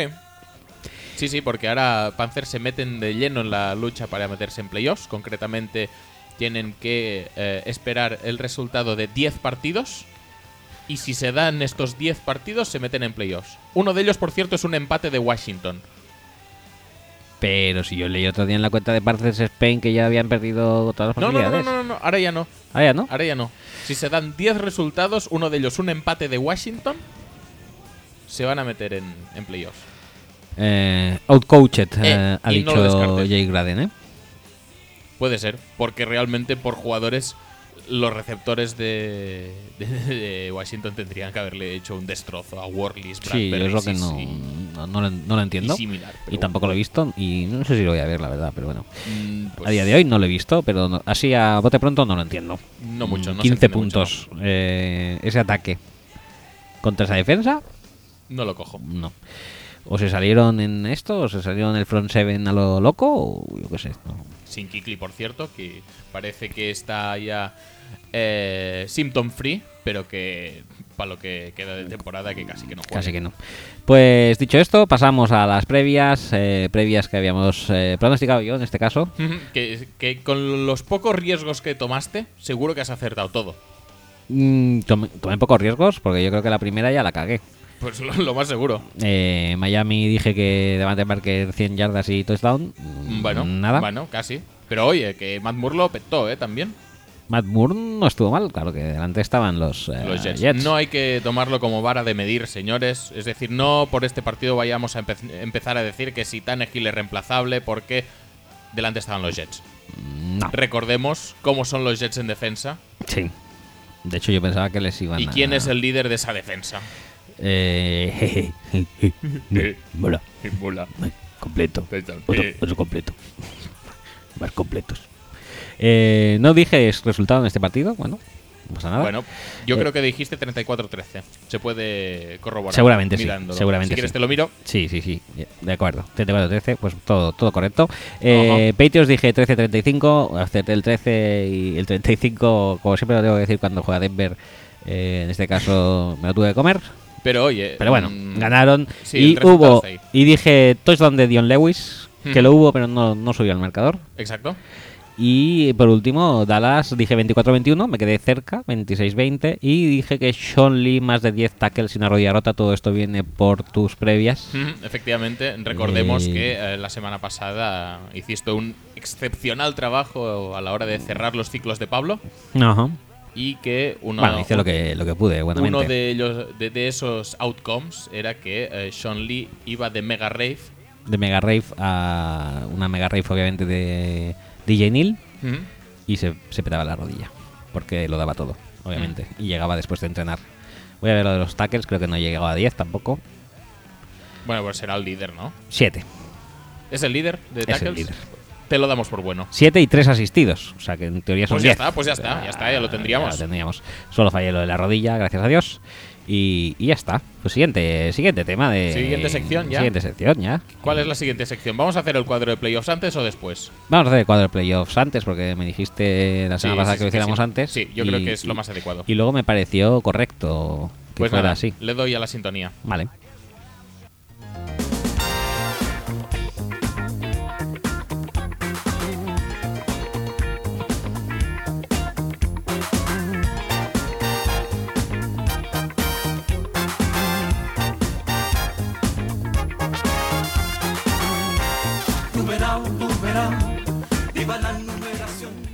Pues viva la numeración de los seeds de playoffs. Sí. Eh, casi casi la clavamos en la FC. ¿Sí? ¿Qué me dices? Solamente ¿Qué me cuentas? lo único que nos falló es pronosticar el, eh, el, el eso, justamente la, la- la victoria del bien sobre el mal. Esto hace que. O la derrota del mal sobre cualquier otro. Correcto. Lo- lo- el bien por defecto. Esto hace que en nuestras predicciones Kansas estaría en el segundo seed y Oakland en el quinto. Y al no haber sido así y haber ganado Raiders, eh, se han intercambiado las posiciones, pero todo queda igual. O sea, en este caso sería primero New England, segundo Oakland. eh, Oakland entonces sería el quinto y se enfrentaría contra el cuarto, que todavía sigue siendo Houston. No ¿Cómo sabemos puede cómo. ser eso, tío? Y el sexto y sexto seed que se enfrentaría contra el tercero sería Miami contra Pittsburgh. ¿Cómo puede ser que No Titans y entiendo, Colts no, hayan lo entiendo, pillado no, a no, Texans? no lo entiendo. No entiendo. Eh, la Bueno, es que ganaron realmente en este partido. En la NFC lo tenemos casi todo correcto, pero hemos fallado con eh, la derrota de Washington. Washington. Entonces el primero y el segundo seed los tenemos clavados. eh, Cowboys contra Seahawks. Bueno, Cowboys y Seahawks no van a jugar el uno contra el otro. Cow- Cowboys y Seahawks, sí, perdón. El sexto que nosotros preveíamos que era Washington con esta derrota sorpresiva se lo coge ya Green Bay en Muy propiedad. bien, muy rico. que se enfrentaría ante tercero contra Atlanta, esto está correcto, y el quinto y el sexto y el cuarto, sí, los teníamos correctos, Giants contra Detroit, en una reedición del partido de este domingo que esperaríamos que acabara con el mismo resultado. Eh, hacemos la previsión de la jornada 16 a ver cómo nos queda el tema. Vale. Eh, Nueva York contra Eagles. Nueva York, ¿quién? Nueva York, Giants. Sí. Sí. Eh, Dolphins contra Bills, Dolphins. No, ¿No? no. Venga, me gusta. Me gusta tu manera de pensar. Jets contra Patriots, Patriots. Sí. Venga. Titans contra Jaguars, Titans. Ujú. Green Bay contra eh, Vikings, Green ¿Qué, Bay. qué miedo me da este partido. Qué puto miedo me da este partido. Sí, hoy, después de un 36-10 eh, 10, eh, de, Colts, te da- Claro, Después de Colts que- ganó a Packers. Sí, A- después de que los Bears te remonten 17 puntos en 10 minutos, Calla. como comprenderás, tranquilo no puedo estar. Venga, San Diego contra Cleveland, San Diego. Eh, Redskins contra Bears, Redskins, ¿no? Sí. Eh, Atlanta contra Carolina, Atlanta. No, no, no, no, Ca- Carolina. No, lo, va, no. lo va a petar No, Cam Newton. nos pasemos. Raiders contra Colts Raiders. Eh, Tampa Bay y New Orleans. Este es el partido trampa de la jornada, creo yo. ¿eh? ¿Dónde juegan? En New Orleans. New Orleans. Vale. Eh, Cardinals Seattle Seattle. Rams San Francisco, otro partido en la cumbre que no interesa para nada para playoff, pero bueno. Yo creo que. Yo creo que Rams se lo va a tomar más en serio que. Sí. por- básicamente porque, uno, mm, se han quitado ya de encima Fisher, tienen que demostrar cosas para el año que viene. Y dos, eh, los Niners ganaron 28-0 en el partido, el otro partido divisional esta temporada. Único partido que han ganado los Niners. Ah, sí, Sí, sí, fue sí. 28-0 además. 28-0. Muy fino. Eh, Bengals En, Texans. en- en ese momento en el que, por cierto, Chip Kelly tenía el mismo récord en los Niners que Tom Sula Que Tom Sula. y mucho mejor que Bill Walsh. Es verdad, este año no pusieron esa estadística, ¿no? No, ese año no tocaba, no tenía tanto carisma. Bengals, Texans, pongo Bengals. Que va a jugar Tom Savage, tío, eh, que no estamos hablando de los mismos Texans ya. Y no estamos hablando de los Jaguars, tampoco. Eh, Esto no ha sido intencionado. Quita, quita. Sí, no quito. toca. Ah, no, déjalo si quieres, espera. Pensaba que era Boys, Boys, Boys. No, no, no. no. Eh, partido cumbre de la No, jornada. pues sí, ha sido hablar de los Bengals y. Sí, La verdad es que no ha sido na- nada intencionado. No ha sido intencionado. Eh, Bengals, eh, Ravens. Hay Eh, em, Steelers, Ravens. En casa de En casa Ravens. Steelers. Casa de Steelers. Steelers. Vale. Voy a quitarlo, ¿eh? Sí, venga. Broncos, Chiefs. En casa de Chiefs, Chiefs. Pues. Chiefs. Sí, es que. Es que. es que Simian, tío. Es que está la cosa. Y Detroit, eh, Dallas, Dallas. Sí. Vale, entonces eh, los Seeds quedarían Quiero así. jugar contra los Giants en playoffs, tío. No sí. quiero. Mira, eh, en la FC quedarían primero y segundo seed igual que esta semana. Bueno, todo igual. Todo igual, ¿no? Que esta semana. No, no. Salta Tennessee, ¿eh? Salta Tennessee al puesto de Houston Texans, con lo cual Lo doy por bueno. primero y segundo New England Oakland, eh, tercero Pittsburgh contra Miami sextos y cuarto Tennessee contra Kansas City quintos. Revisión del partido de esta semana. Sí, sí, sí. es un Muy bien, muy bien. En la NFC, primero y segundo serían Dallas y Seattle, eh, con el tercer seed para Atlanta que recibiría a Detroit y el cuarto de Green Bay que recibiría Es a decir, Nueva York. casi prefiero quedarme fuera de playoffs que jugar contra los Giants, tío. Me encanta. Voy a hacer la foto preceptiva para guardar esto y a ver cómo la hemos cagado la semana. Bueno, no hemos cagado tanto esta no, semana. ¿qué ¿eh? va, tío? Eres tú que nos tienes, nos autotienes en baja consideración por alguna razón que no entiendo. Sí, puede ser que sí. Em, pues dicho esto, siguiente sección. Vamos ahí, vamos, estamos dándolo todo, ¿eh? Sí, sí, sí, lo estamos petando muchísimo. Ya son las previas.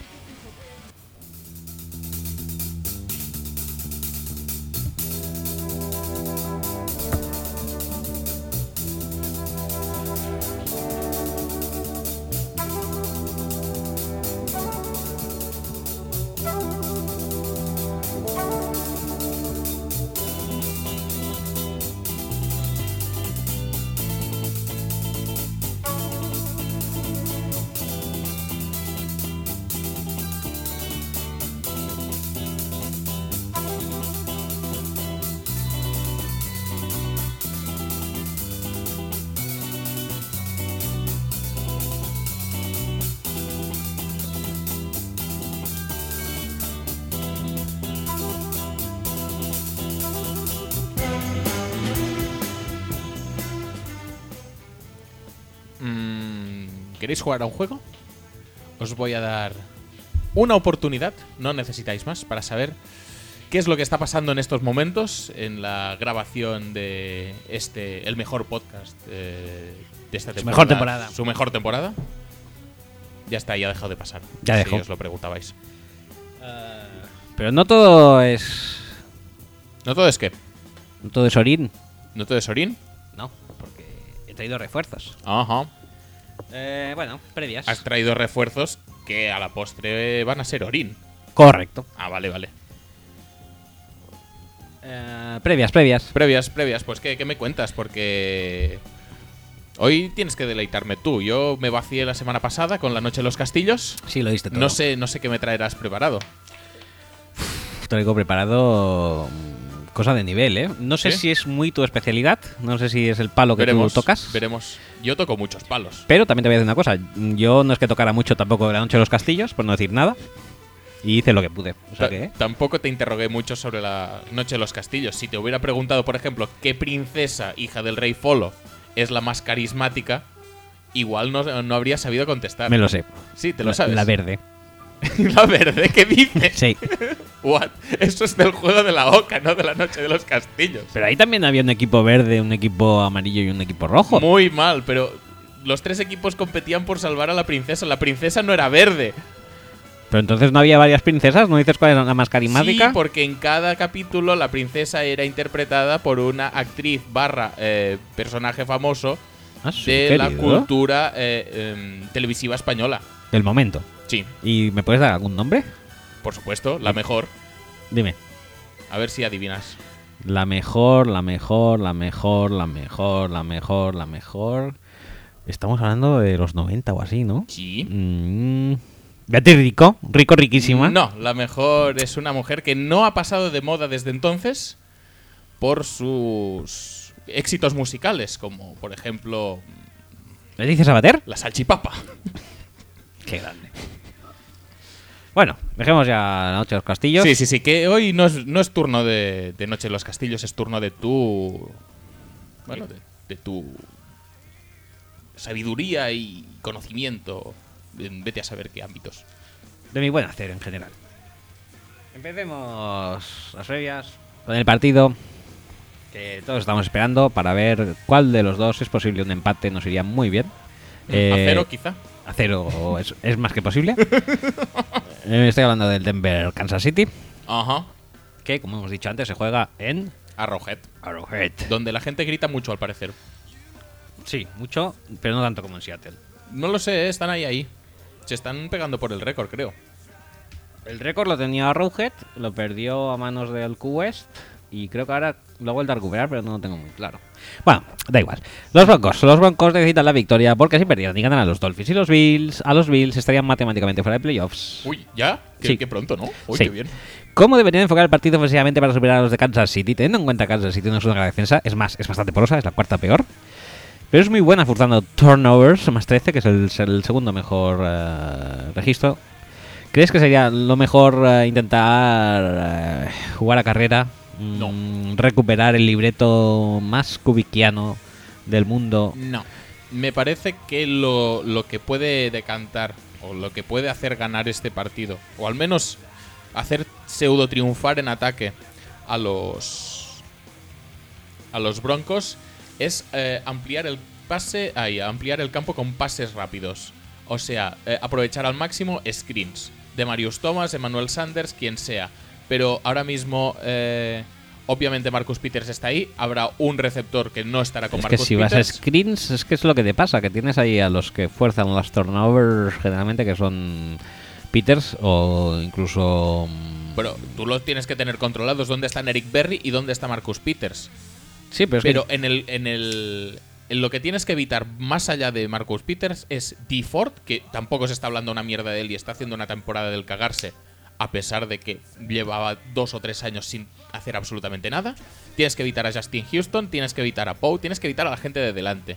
Y donde está realmente lo, lo- lo flojo en la defensa de Kansas City es detrás. Eh, han permitido muchas yardas de pase, especialmente con, con Peters lesionado. Pero obviamente Peters no es todos los cornerbacks del equipo, o sea que aunque juegue puedes explotar otros matchups.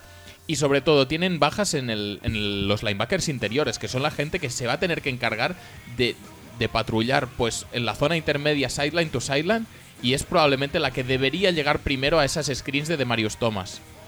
Por lo tanto, eh, no está Derrick Johnson, está jugando Ramik Wilson y está jugando. oh, no me sale el nombre ahora. Me da igual. Que no están en su mejor momento. Por lo tanto, me, me da la sensación de que si les haces correr, una, van a llegar tarde porque no son los mejores jugadores de la defensa. Y dos, puedes aprovechar mucho mejor, pues, esos. esos espacios.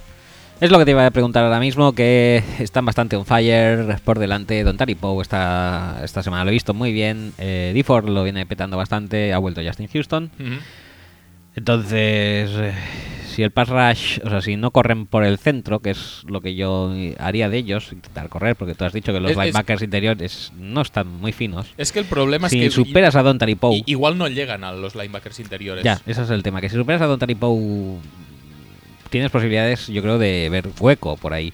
Y no les veo, ya te digo, entre la presión que van a ejercer los DeFord y Justin Houston, y que no está muy fino Siemien. Yo forzar muchos pases afuera, Pero- veo pero- algún pick six, veo... no Pero no, te estoy diciendo forzar pases as- afuera a meterla en el hueco de la cover 2 entre cornerback y safety y tal. No, no, no. Te estoy diciendo pases que sean lo más sencillo del mundo. Sí, sí, sí, screens y mierdas de estas. Sí, sí, sí, pero que yo creo que Marcus Peters va a estar ahí, que a lo mejor se come alguna por eso, ¿eh? pero va a estar ahí a... Pero es que Marcus Peters está en un lado, tienes todo el otro lado para tirar una screen. Que no me va a interceptar Marcus Peters una screen que le tires al otro lado. Bueno, ya veremos. Yo... Tú tienes que analizar un poco pues las distancias. Si te deja mucho colchón, pues oye, pues igual es más seguro tirar una screen ahí.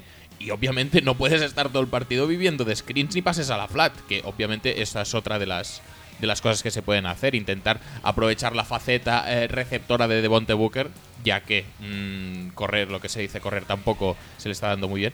Oh, estaba jodido porque estaba jugando Forset el otro día. Sí. Entonces no sé si es porque Forset es No. el hombre de Kubiak o porque Booker está jodido. Porque Forset corre más fuerte. Pero puedes mirarlo, pones poner de bote Booker roto, a ver. Sí, sí, lo voy a- Roto no de Roto no de que esté roto, rodilla rota como sino Sean Lee, roto sino wall. de roto world. Pero ya te digo, a mí me da la sensación de que de que contra más haciendo eso que te digo un poco solventas los tres graves problemas que puede tener eh, el, el ataque de los Broncos contra la defensa de los Chiefs. Uno, obviamente las debilidades de la defensa de los Chiefs las aprovechas, como ya hemos dicho. Dos, no llega la presión, que es un fuerte de los Chiefs y un eh, gran debe de la, de la línea ofensiva de los, de los Broncos. Y tres, le simplificas un montón las lecturas a Simian, que ahora mismo está en un momento de forma que no sé si es porque es así o porque no se ha recuperado de la lesión aún, porque los- los tratamientos pie en piscina con casco y tablet no funcionan del todo bien, o porque es que no da para más, pobrecito. Pero hay que, hay que jugar muy sencillo. Hay que jugar muy sencillo porque es que intentar complicar un poco más las cosas acaba en pants o peor. Devonta Booker, te confirmo que no está lesionado. pues puede ser también una buena opción la de usar los running backs eh, en pases a la flat o buscando la zona intermedia donde puedan estar pues eso el los Remick Wilson los eh, Tamba Hallis que puedan caer en cobertura incluso Mm, obviamente vigilar a Eric Berry que probablemente también va a estar atento a esa circunstancia pero no sé es por donde yo creo que se puede hacer más daño a la defensa de los Chiefs ahora mismo Vale. eh, más siendo los Broncos y siendo un ataque tan limitado. el, el otro emparejamiento. Pones, pones el balón en la mano de los receptores y te despreocupas. Sí, sí, ya lle- está. si llegas, vale. Eh, ataque de Kansas City ha recuperado a Jeremy Macklin y es un, impo- un importante efectivo para enfrentarse, para equilibrar la balanza entre receptores eh, de Kansas City, cornerbacks de. Sí, sí. Que ahora como Denver. Alex Smith tira un pase largo por partido y la Sí. gente lo flipa muchísimo, que por otra parte tampoco me extraña, No, pues su- es un pase, ¿eh? Uno. Es un- Ya está. pues claro, es que es Alex Smith. Sí, no, no, no, no, Sorprende, sorprende. En, en el momento te puede coger un soponcio, pero ponerlo un poco en perspectiva también. Eh, la cosa, la pregunta es también si puede ser este un duelo secundario, el de, quiero decir, receptores contra cornerbacks, ya que es inusitadamente fácil este año correr contra Denver, que es la cuarta peor defensa contra la carrera. Extrañamente. Sí, tiene cojones la cosa. Tampoco eh, eh, han perdido, sí, lo hemos dicho durante toda la temporada que han perdido. Por tanto, no sé, me parece bastante sorprendente. Total, ¿crees que todo esto va a acabar redundando en un partido de anotación baja y mucha emoción en los compases finales del partido, hasta el punto que acabará siendo un duelo posiblemente de poder a poder, quien falle menos entre McManus y Cairo Santos? Pues no lo descartes. O quien haga menos fumbles, como cuando Manning ganó en el Arrowhead, eh, gracias a que. No sé si fue Jamal Charles, que, fue, que hizo un fumble Sí. faltando medio minuto que Sí. retornaron para touchdown. Sí, Gran victoria de Manning esa, ¿eh? muy grande. Qué bien, Peyton. Sí. Eh, No, pues eso, eh, me da la sensación de que se va- eh, Kansas City puede correr contra contra la defensa de, de Broncos, pero que lo de pasar va a estar muy, muy jodido, ¿eh? Sí. Eh, especialmente, pues eso, lo de siempre. eh, la, la vuelta de Macklin ayuda, la sensación que es Tyreek Hill ahora mismo, pues puede ayudar un montón. Sí, pero Tyree Hill, recordemos que esta semana se ha vuelto a salir, pero una jugada, ¿eh? Y saliendo desde el backfield. Ujú. 63 yardas para touchdown, pero sí, ya pero está. bueno, que es un tío muy eléctrico que te Sí. puede romper cualquier jugada. Pero ¿cómo, ¿cómo en ese partido contra Titans solo le dan una jugada? No, no lo acabo de entender. Eh, el, el arma aquí, yo creo que importante para Kansas City es Travis Kelsey. Travis Kelsey, que fue bastante ignorado en el partido este contra Titans, injustamente para mí. Sí. Eh, estamos en las de siempre. El encargado de patrullar esa zona, eh, pues entre Trebazan, TJ Ward, Stewart y tal, pero los Tyrants, especialmente los Tyrants tipo Gronkowski, o sea, Gronkowski, mm, estaban especialmente pendientes de ellos. Y este año, pues, obviamente los safeties siguen allí, los linebackers, mm, Trebazan no sigue ahí. Y, y Kelsey es lo más parecido a Gronkowski que pueden encontrarse en la liga prácticamente. O sea que yo creo que el game plan de los Broncos va a estar bastante centrado en parar a Kelsey, pero que a la vez es Kelsey quien puede hacerles más daño. Para Kelsey, pero es que es eso que dices tú, que a veces eh, se, se olvidan de él. Sí, claro. ¿Lo que, que- a veces, muchas veces, el mejor defensor de Kelsey es, Andy Reid. Totalmente, totalmente de acuerdo. Eh, bueno, eh, pasando a cosas ya no tan de Ay, fútbol, de lo otro. Al off, top- Es, off topic. es- es decir, a mí hay una frase de que dijo Pablo en un Cosas de Pablo que me encanta, que es... eh, y hablamos, eh, no sé exactamente cómo empieza la frase, pero la conclusión es que se habla de fútbol y de lo otro. y del otro. Sí, Sí, o pues de. NFL y de lo otro. Pues, pues, oye, vamos a aplicarlo esto un poco. Vamos a hablar de la NFL y de lo otro también. Del otro, eh, tengo que eh, hablar, que gracias a ti me diste el dato de que eh, ayer justamente se cumplía el eh, 32 aniversario de la victoria de Daniel Laruso contra Johnny Lawrence en Karate Kid, Karate Kid 1. Sí, sí. Ka- Karate Kid. Karate Kid, Ka- Karate sí, Kid. Sí, sí, sí. No la nueva del hijo de Will Smith. No. Ni la Karate Kid mujer con... eh, ahora no me acuerdo cómo se llamaba. La, la actriz. Bueno, la oscarizada actriz protagonista de Million Dollar Baby, que ahora no recuerdo. Hilary. Swank. Hilary Swank. Muy bien. Muy rica también. Pero Eh, mucho. Es decir, una interpretación a años luz.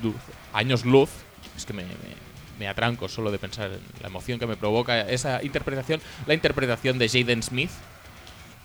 Eh, brutal, brutal. siempre, siempre llena de matices. Sí, sí, sí, sí, sí. Le vi un toque de Hitch ahí, aprendiendo de su padre. Claro. Que eran contemporáneas, ¿no? Hitch y Karate Kid. Yo Pues- creo que sí. Pues no lo sé, por ahí le andará. Pero vamos, que tiene un montón de quien aprender, ¿eh? Hoy tanto. Eh, bueno, eso que te iba a decir. Que te iba a decir eh, Daniel Laruso. ¿Te puedes quitar el calcetín de la boca? Daniel Laruso contra Johnny Lawrence. eh, Miyagi contra. ah, contra Chris. Da igual cómo se llama ahora. el- sí, el, el- Cobra Kai. Cobra Kai, el maestro Cobra Kai. Eh, estableceme El- el- paralelismos. el mo- maestro Cobra Kai.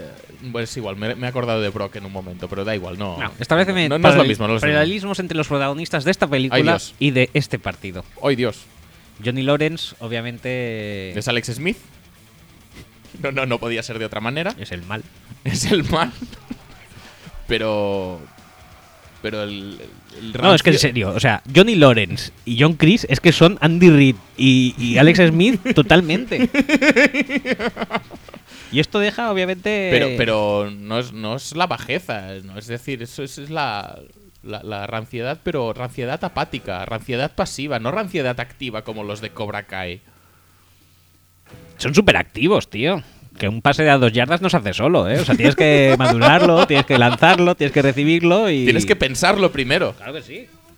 Pero, joder, yo no he visto a nadie de los Chiefs ir a lesionar directamente a, a Simian. por Todo ejemplo. llegará. En el momento Que no, tío, que no, que no son lo mismo. No me intentes convencer de lo contrario. No son, lo- no son exactamente lo mismo. La ranciedad de los Chiefs es pasiva. La ranciedad es activa. Que quieras decir que no es maldad, sino que es ranciedad, te lo podría llegar a comprar. Pero que son súper activos, joder, y, y- y no es una ni dos, es que son 20 jugadas por partido mínimo. Por no decirte 30. No lo acabo de comprar, O sea, que pero, activos son. pero bueno, si hay que hacer alguna comparación dentro del seno de este partido, obviamente sería esa. Luego, si dejas meter a otros equipos, como por poner un ejemplo al azar, podrían ser los Bengals. Sí, vale. Cobra Kai, sí, muy Bengals también. Eh, Diel- sería otra cosa. Daniel Laruso en este partido entonces sería Siemian. No te gusta, ¿no? Tampoco. Pues que Daniel Laruso tampoco me acaba de gustar, ¿eh? A nadie le gustaba. Es así. Es un poco como, como que cae mal, ¿no? Sí. Un poco en plan, tío, madura, ¿no? Por cierto, eh, hablando de carrerazas, eh, ¿qué carrera es mejor, la de Daniel Laruso o la de Mark Hamill? Pues yo creo que casi. A ver, a Mark Hamill le ha dado vidilla eh, el tema de poner. de doblar a personajes de películas de dibujos animados de DC. Lo cual Ajá. ya que es decir. Vale, o sea, Vale. mucho, mucho no lo has petado. Pero es que Daniel Laruso ni eso. O sea, le recuperaron mínimamente ¿Cómo como conocí a vuestra madre. Sí, pero también porque salió el, el otro. Salió, salió Johnny Lawrence al principio Sí. y luego ya si eso, sí, sí, le se recuperaron trajeron al otro. O sea, el bueno era Johnny Lawrence con ese pelo casco buenísimo. Eh, sí, Daniel Laruso. Hostia, ¿cómo se llama ahora? Yo qué sé, tío, que no, no, no me acuerdo. Ah, hostia. No, que, que, que- tenemos que buscar. Para, Pues para algo tenemos internet. Busquémoslo. Búscamelo. Míramelo. Si quieres te lo miro, pues sí, míramelo. Ralph Macchio, joder, sí. Por cierto, ahí, si pones Daniel Laruso eh, en Google, te Sí. pone Daniel Laruso ahora. Y dan ganas de, de clicar y lo voy a hacer. Madre mía, si parece Peyton Manning. Uy, uy, uy, uy, uy, uy, uy, uy. Uy, qué frente despejada. Pero, pero claro, por eso llevaba cintica. Porque le- una, le, Ah, cabi- le cabía. Claro, joder que sí le cabía. Y dos, llevaba flequillo, no se le veía. Se podía poner dos. Bueno, entonces. Pues, pues entonces igual Daniel Laruso es Peyton, ¿eh? Sí, yo pensaba que era Miyagi, que Pero- le estaba pero es- diciendo pero todo el es- rato pulir cera, Pero es Peyton. limpiar cera, y no es Peyton. Es Peyton. Cam- Madre mía, madre mía, Daniel Laruso. Por eso no caía bien a nadie. porque es Peyton. Entonces. eh, entonces. ¿Miyagi quién es? El güey. que tienen pelazo. Tanto Elway como Kubiak tienen pelazo. Sí, es verdad. Eh, bueno, y la técnica de la grulla. Sí, ¿Quién, la la grulla furiosa? sí. ¿Quién, ¿Quién la va a aplicar aquí en este partido? Pues igual es, es un Fetal Mary de, de El- el- el- el- es- se, se contrarresta el peor arma de los Chiefs, que son los sacks. Se contrarresta perfectamente con un Fetal Mary. Con un Fetal Mary, o sea, Fetal Mary es técnica de la grulla. Y entonces esto Sí, ya, sí, sí. yo creo que ya nos deja claramente a Peyton como Miyagi y Siemian como Laruso. sí, sí. Lo siento. Pero ha pasado la antorcha bien, o sea. Bien, bien, bien. Sería un completar el ciclo. Sí, completan el ciclo de Karate Kid eh, Broncoril. Broncoril.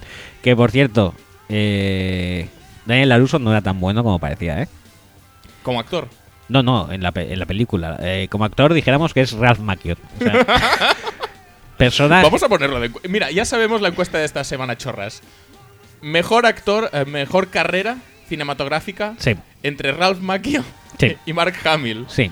Esto se nos va a olvidar y ya no lo pondremos, pero bueno, ahí queda. Mira, pues me lo voy a apuntar ahora mismo. Eh, ¿Qué te iba a decir? Así que Ralph Macchio... eh, no, perdón. Daniel Laruso no era tan buena persona como parecía. Porque una vez, o sea, durante la película, estaba tranquilamente Johnny Lawrence haciéndose un peta en el lavabo y él vestido de ducha, Vestido de ducha. sí, porque era la fiesta de carnaval de la escuela, vestido de ducha, que además era una ducha que funcionaba, se lo mojó. O sea, que tan buena persona no es Daniel Laruso. ¿eh? Ahora me va. Bueno, resultado y estadística del partido. A ver, resultado y estadística. em, Yo creo que no puede estar más allá del rango de... O sea, a los... 12-7. Vale, sí, me parece correcto. 12-7. 12, ¿eh? Sí, sí, sí. 12-7. 12-7. 12-7 quiere decir... 12-10. Va, 12-10. 12-10 quiere decir que será todo field goals. Sí, la, la estadística de hecho va a ser que en el global del partido ¿Quién, habrá quién gana, perdón? eh, Chiefs. Chips. En el global del partido habrá el doble de field goals que de touchdowns o más. Mm, parece una estadística muy chula. Doble de field goals que de touchdowns. Vale. Vale, siguiente partido, Detroit contra Dallas, es el Monday Night. eh, con la victoria, los Cowboys asegurarían el primer seed de la NFC. Pero realmente los necesitados de la victoria son los Lions, que podrían ver muy amenazado su li- liderato de división, que, que ya no es tal, de hecho. Sí, sí. Sí, sí, está, todavía es tal. Eh, su liderato de división en caso de perder. En caso de salir victoriosos, necesitarán, sin lugar a dudas, para el dueto rookie. Por excelencia, la doble K, CK Dak. Sí. ¿Están preparados para pararlos? ¿Contra cuál de los dos tienen más posibilidades de éxito? ¿Contra Zeke o contra Dak? Es que, a ver, claro, también para, hay que decir parar que a Dak es muy complicado en modo... Sí, si lo ponen en modo reservón Alex Smithiano, pues es, es es jodido. muy jodido pararle, pero...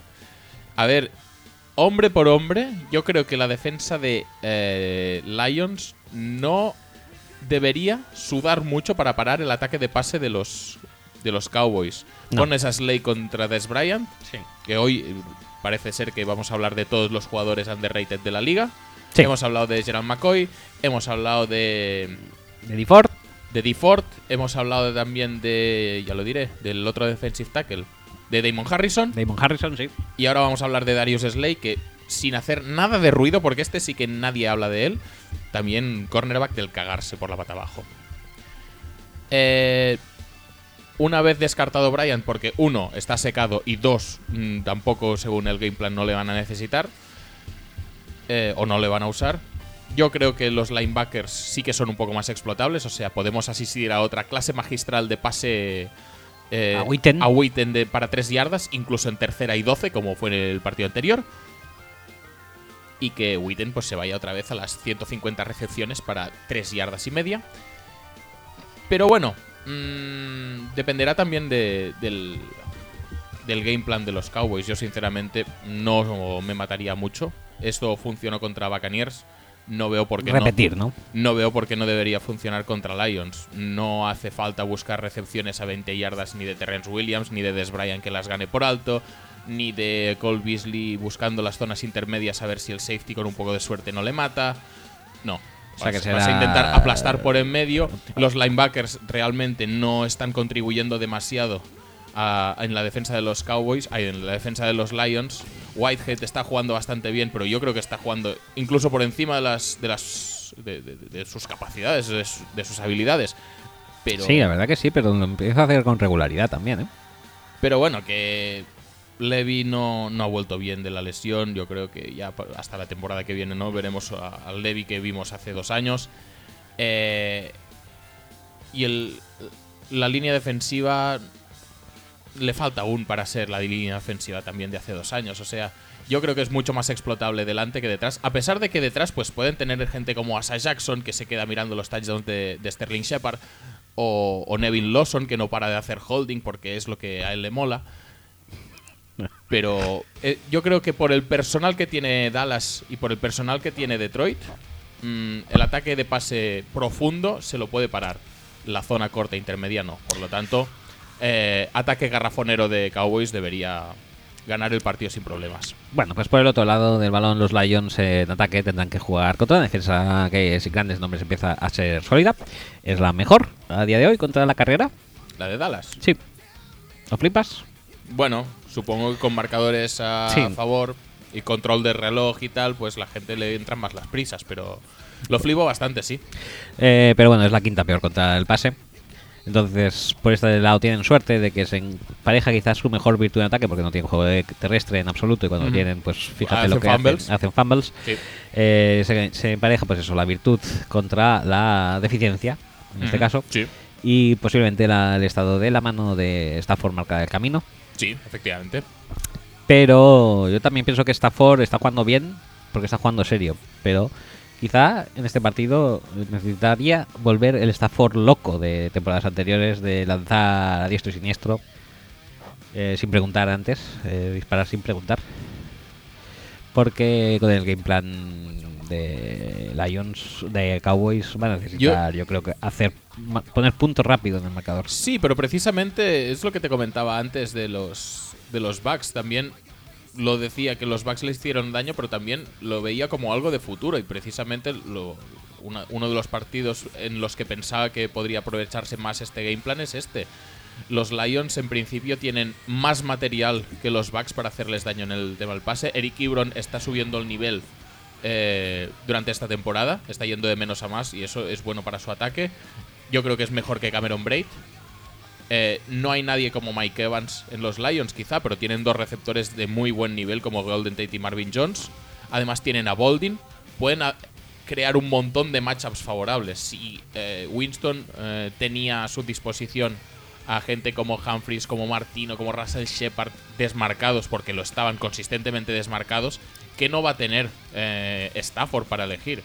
Otra cosa es que el dedo pues le permita hacer mejores lanzamientos o peores lanzamientos, pero los matchups van a estar ahí. Yo creo que la ventaja de Lions va a estar ahí. Hablando O- otra cosa es que, bueno, que pueda convertirla o que Caldwell decida que no, no, no, que vamos a correr nuestras 20 veces por partido. Que esto, esto lo tenemos controlado. Eh, pues eso, hablando de Stafford, Stafford contra Dak, dos nombres que suenan para el MVP, o han sonado. Sí. ¿Con quién te quedarías? Te digo estadísticas. Matthew Stafford, eh, 336 completos de 507 intentos, 3.720 yardas, 66% completos, eh, 22 touchdowns, 4, 8 intercepciones, eh, un rating del 95,8. Y Dak Prescott, 431 intentos, 292 completos, lo que hace un 67% de 67,7% de completos, 3.400 yardas, 20 touchdowns, 4 intercepciones y un rating de 103. A ver, vamos a ir por partes, porque esto parece que no lo tiene la gente muy claro y habría que empezarlo a dejar ya bastante finiquitado. Las siglas de MVP significan Most Valuable Player. Se traduce como jugador más valioso. A día de hoy, ¿quién es más valioso para su equipo? ¿O, o qué entendemos por valioso? Pues valioso significa ese jugador que, si tú, por Lo lo, que sea, lo tienes que de reemplazar, él. pues el equipo nota más su eh, Ausencia. Su ausencia. Y no por el suplente en cuestión, ¿eh? Que podría ser uno, podría ser otro, tal. Ya no estamos hablando aquí de un tema de Romo contra vete a saber quién. Sino por esquema ofensivo, por importancia dentro del equipo, por eh, eh, galones, por jerarquía, por peso específico a la hora de eh, anotar puntos, de mover las cadenas y tal, mm, uno es mucho más importante que el otro. Uno es mucho más valioso para su equipo que el otro. En estos Cowboys, obviamente ya vimos que Widens, Cassels y tal no funcionan. Pero es que es un. Pero estamos hablando Son niveles diferentes. estamos hablando de que si reemplazas lo que hace Prescott con cualquier otro, tampoco va a pasar demasiadas. No sé, no, no creo que el equipo se vaya a resentir muchísimo. Bueno, pues. si reemplazas lo que hace Stafford con No, otro, no, creo que ha quedado claro. pues igual sí, porque no, no, no, es que entonces, como sale el quarterback suplente, me voy a basar en correr con Zach Zenner, que se ve que lo está petando muchísimo, dicen. No, se ha quedado claro. Pues ya está, tú. A ver, una cosa es eh, eh, intentar eh, hacer conversaciones de más o menos, pues vamos a... ¿Qué estás haciendo, tío? Es que me estás... des- des- Se ha ido la voz. Ah, la voz. La voz. Yo, yo, yo, yo, yo, yo. Tranquilo, Melendi, tranquilo, Melen, tranquilo. Eh, No, pues, pues eso, que a la hora de elegir un MVP no solamente me tengas en cuenta las estadísticas, tenga, tenme en cuenta realmente la importancia que tiene cada uno dentro del equipo. Y no me puedes comparar ni por puto asomo la importancia No, que no, tiene no, eh, Stafford sí, con, la, de- Sí, la me importancia que tiene Prescott. Sí, y por eso también cuestiono que el MVP de la liga tenga que estar en Dallas por tener el mejor récord. No, no, ya queda bastante claro. Y si tuviera que estar, para ti sería CQ. Por supuesto.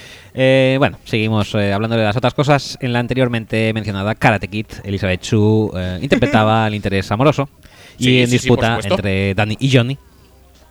Como no podía ser de otra manera. Y hablemos ahora de Elizabeth Chu porque se Mm. prodigó bastante en míticas películas ochenteras como la mencionada Karate Kid, como Mm. las entregas 2 y 3 de Regreso al Futuro, Sí. o la mítica Cocktail, que es de la que vamos a hablar. Hostia puta, me vas a le- elegir la única que no he visto, ¿no? ¿No has visto Cocktail? No, tío. Me debes decir, pues igual me dice Living Las Vegas, que la vi el otro día, es buenísima, me encantó. O me va a decir El Santo con Val Kilmer, buenísima película Porque es- también. no, porque es un especial de previas de cine ochentero. Vale, vale. Bueno, yo te explico. Cocktail es una película muy He facilita. He, he visto Risky Business, si te sirve. Uf, qué grande también, ¿eh? Pero no sale Eli- Elizabeth Shue ahí. No, pero sale Rebeca de Mornay muy maja. Ajá. Pero bueno. Haciendo cositas en los trenes. Sí, Muy sí, bien, muy bien, muy rica. muy bien. A mí también me lo hacen siempre que. Rebeca de Mornay, además. Sí, por eso siempre voy en moto. Eh, bueno, te explico. Eh, estaba protagonizada la película por Tom Cruise, como ya tú mismo has sacado a colación. Hasta ahí llego. Eh, Tom Cruise es un joven emprendedor. Eh, ¿Que tiene un bar? Que está, no, que está estudiando. ¿Para Y tener pa- un bar? No, está estudiando empresariales y que hace ser rico. Ajá. Y- ¿Teniendo bar? No. Poniendo copas en bares para pagarse la carrera y tal. Entonces conoce a. a. a.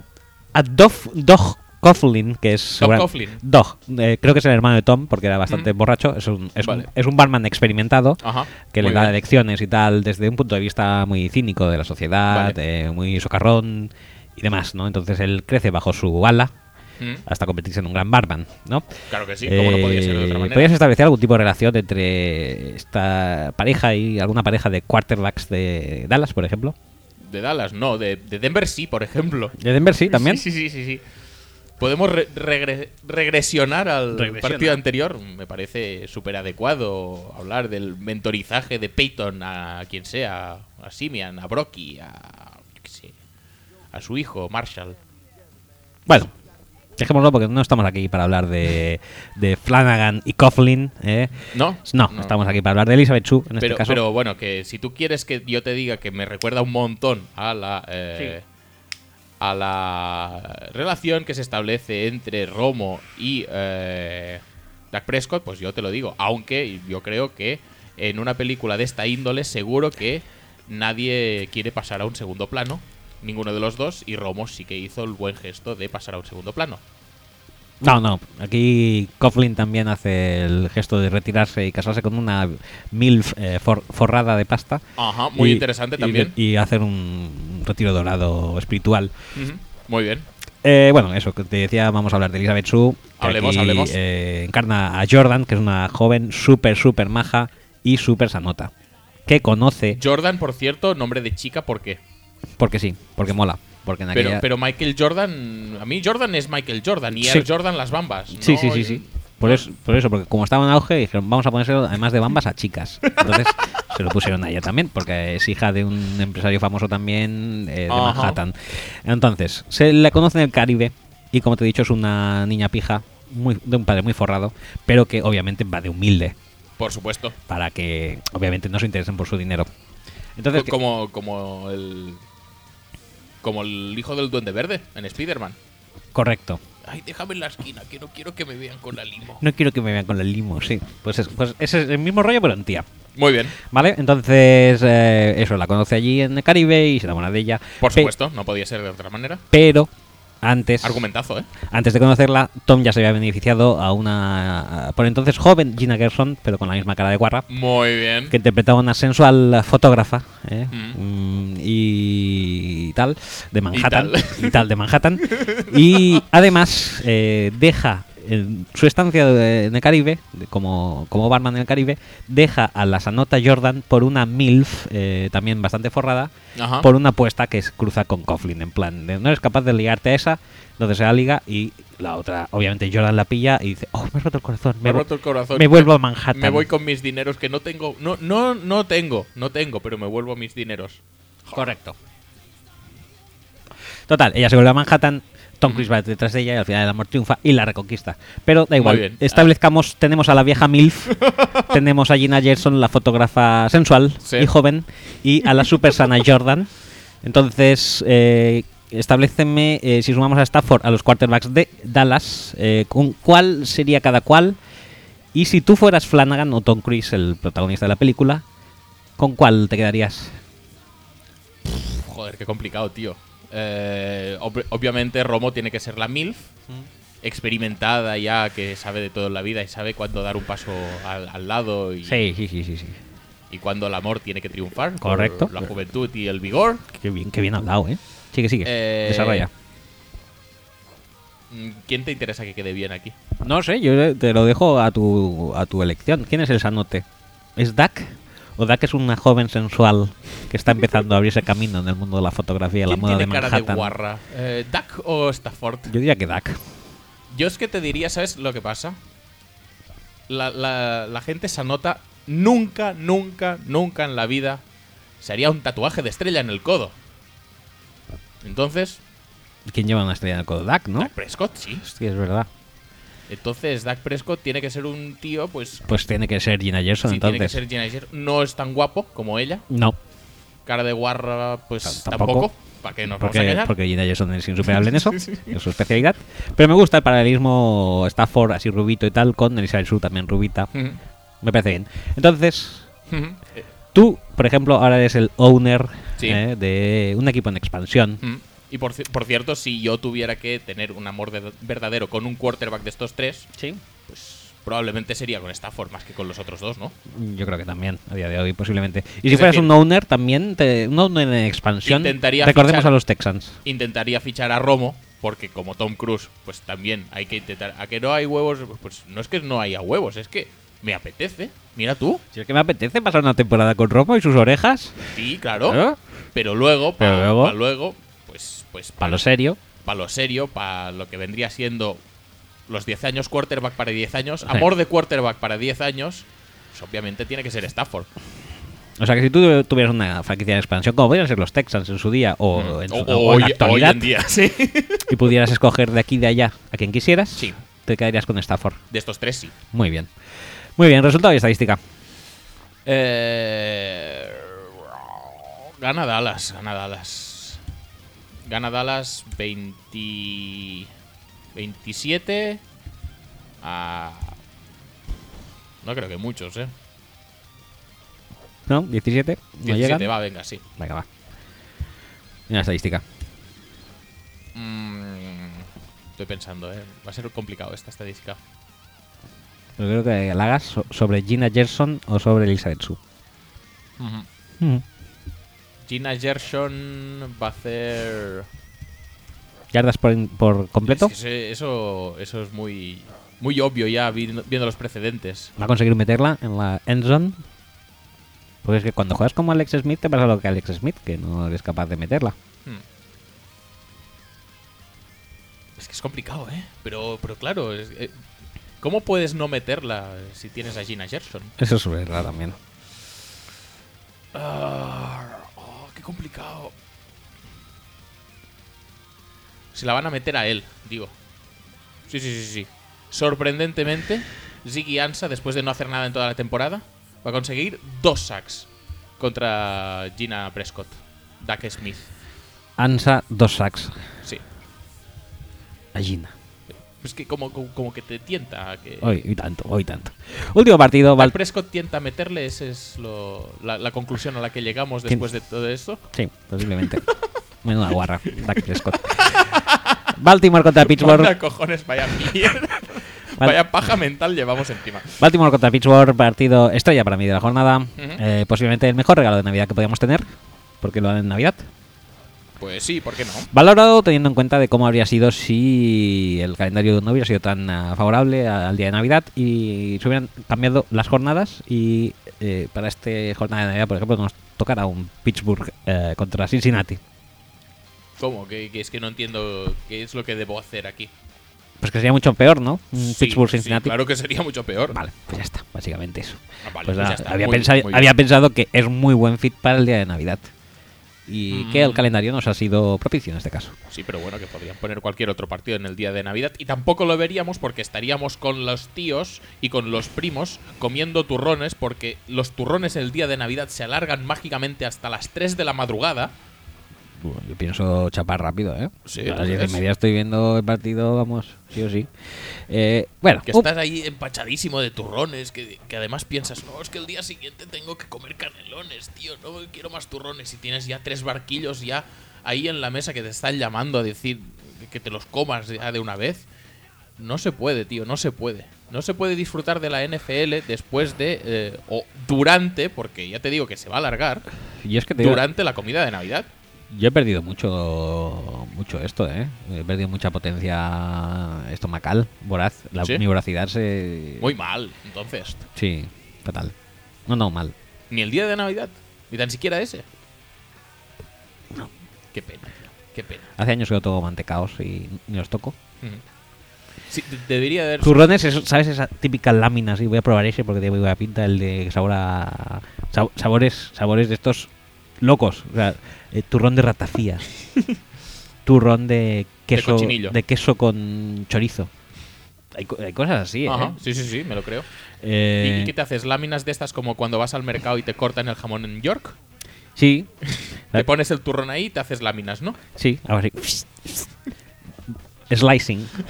Slicing a tope. No, de hecho también ahí lo hacen en los supermercados. Que te... El slicing de turrón. Sí, slicing de turrón. Que Turrón Smith, eh, Bitbrighter de ¿Cómo va los, tu- de los. ¿Cómo va tu plan a todo eso? Muy bien. eh, estoy ya consiguiendo el teléfono de Beatriz. Lo tengo ya casi, casi, casi calentito. No sé si llegaré antes de la menopausia, pero ahí, ahí. No, pero que eso que en, las, en, los, en los supers hay gente, ahí está sus tesas, ¿no? Dándote turrón de vez en Mm, Sí, cuando. Sí, sí. Y te lo dan súper laminado, en plan, dame un trozo majo, ¿no? Un trozo. ¿Un trozo qué? ¿Un Ujú. trozo qué? Bueno, eso. Un buen punto de partida. decir, algo tendría que haber sospechado el día del kebab que tú ya ibas con el Almax por delante. Sí, sí, sí. sí. Porque no, no- así no se puede vivir por la vida, tío. Oye, chico, yo he sufrido estos kebabs y son agresivos. Son agresivos. Eh, buen punto de partida de los Steelers eh, a la hora de. No, de los Bengals a la hora de imponerse a los Steelers es parar a Le'Veon Bell. Y los Ravens tienen la mejor segunda, la segunda mejor defensa de la contracarga, la primera de Dallas, ya lo hemos dicho. Manda cojones, tío. para intentar acometer este milagro. Unos antecedentes, además, son buenos. En la jornada 9 dejaron a 30, en 32 yardas en 14 carreras a No Le'Veon. ¿Es factible que esto se va a repetir? Sí. Sí, sí, sí. Si los Bengals pudieron controlar el, juego terrestre de los Steelers, no veo por qué los Ravens no pueden hacerlo. Vamos a seguir hablando de jugadores underrated y después de todos los que hemos dicho ya, eh, también vendría siendo hora de que habláramos un poco de Michael Pierce, que es un poco el tercero en discordia en, ese, en esa línea defensiva de los, de los Ravens.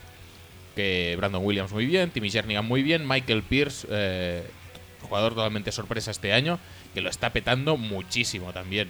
O sea que es que es muy jodido ya de por sí correr contra, contra Baltimore. Pero además, los Steelers, en algún partido como contra Buffalo lo han conseguido. Pero también Buffalo está en la situación en la que está, que dicen que estaban a echar a Rexy. Madre mía. No, por favor. Y, y sin embargo, pues Cincinnati, que bueno, está ahí. Tiene media línea defensiva que está bien, pero la otra media es un poco regular ya. Le'Veon Bell no hizo mucho, o sea, lo veo bastante factible que lo, que lo puedan parar. Quizá más sorpresivo que eso, en la jornada 9, es que los Ravens también controlaron a Antonio Brown, al que solo le dieron 85 yardas de recepción. Bueno, Y a Big Ben 264 en total de pase. En 45 intentos, ¿eh? O sea, sí, el chaval sí, lo o sea, intentó. bien, bien. ¿Esto también se puede repetir? ¿O Pittsburgh crees que tendrá más claras las teclas que tiene que tocar en esta ocasión? Yo creo que, que el ataque de pase se tiene que imponer en ese en este partido. Es que más les vale, porque es que si no, no van a poder hacer nada y les va los playoffs en ello. Juegan en casa, estarán más motivados que nunca y dentro de lo que cabe, yo creo que tienen armas para hacerles daño. Quizá no en el puesto de receptor, pues mm, Wheaton eh, sigue lesionado, ¿verdad? Eh, Martavis Bryan obviamente suspendió para toda la temporada, Wheaton creo que sigue lesionado. Pero bueno, Sammy Coates no lo Pues está lo de haciendo no lo tan mal claro. de vez en cuando. Eli Rogers es una grata sorpresa, pero donde creo, otra vez, y volviendo a lo que hemos dicho con Kansas City, donde pueden hacer daño los, los Steelers es con los Titans, con Jesse James y con la Darius Green, sobre todo. Mm, tienen, yo creo que para la secundaria que tiene Pittsburgh, eh, para la secundaria que tiene Baltimore, Sí, sí. Wheaton está en, en Injury Reserve. Lo que pasa es que a veces me lo confundo con eh, Sammy Coates. Pues porque sí. Porque sí, porque eso. Y, y bueno, que tiene demasiados objetivos. eh, no sé. Delante, delante tienen que hacer mucho para que el ataque de pase no funcione. Eh, no veo que. Es decir, obviamente podrán hacer cosas, pero no veo que eh, Ravens esté preparado para parar a la vez las recepciones de los dos Tyrants, Antonio Brown, eh, Eli Rogers y obviamente también Le'Veon Bell, que es de los mayores receptores de la liga desde que volvió de la sanción, de hecho. Yo sí creo que debería ser el, ar- el arma sería Le'Veon Bell en juego de pase. ¿eh? Sí, pero yo por eso te decía lo de los Tyrants, porque tienes que sumarle, pues eso, tienes dos Tyrants que son bastante buenos receiving, receiving threats, pero además tienes a Le'Veon Bell, que probablemente también lo tengas que parar con un linebacker o con un, o con un safety. Esto, quieras o no, es un personal que, que Baltimore no acaba de tener, porque Weddle está... Bueno, últimamente Bueno, está sí, mejor. está mejor, ¿eh? Está mejor, pero mm, no es el Weddle de San Diego. Eh, está muy bien, pero Tiene, tiene rango, ¿eh? Sacor. Sí, sí, sí, pero, pero no, no, no te acabas de fiar de ninguno. Y los tienes que parar a los tres a la vez. Y me da la sensación de que en algún momento se va a resquebrajar eso. Bueno. No sé, yo ya te digo que cualquiera de los dos que ganen me está bien. A ver qué. que no sé, no sé cómo enfocarlo, ¿eh? No sé quién gana aquí. No sé quién Yo creo que. Steelers tiene, Aunque tiene que imponer su ley en el juego de pase. Eh, en la carrera igual. Yo, yo es que es- es- veo de esos partidos de que Haley se le va la chabot, la, la- la- se le va la perola completamente, se le va la chaveta y lanza 60 pases. ¿Que 45 el primer partido? Pues espérate, que te voy a lanzar un 30% más. Y ahora tú te vas a cagar por la pata abajo. Podría ser. Y, y yo creo que tiene objetivos para acabar quemando a, a todos los cubridores de Baltimore que realmente buenos no hay tantos. No. Uno de los trucos que emplearon en la jornada 9 los Ravens para ganar fue un pase de touchdown de 95 yardas a, a Mike Wallace. ¿Crees que se va a salir también en este partido? ¿Les tiene bastantes ganas a los Steelers? O... Puede tenerle bastantes ganas a los Steelers y tiene yo creo que, que lo que le hace más daño a los Steelers también, que es la velocidad en los receptores.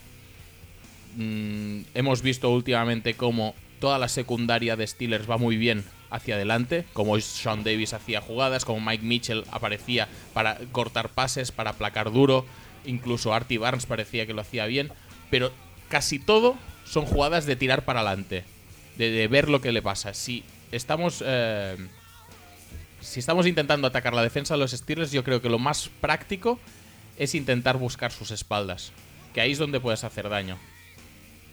Sí, Y precisamente Mike Wallace es ese tipo de receptor. Además, últimamente, eh, quien también está bastante bien es Lawrence Timmons, que está consiguiendo intercepciones bastante providenciales en los últimos dos partidos, te diría.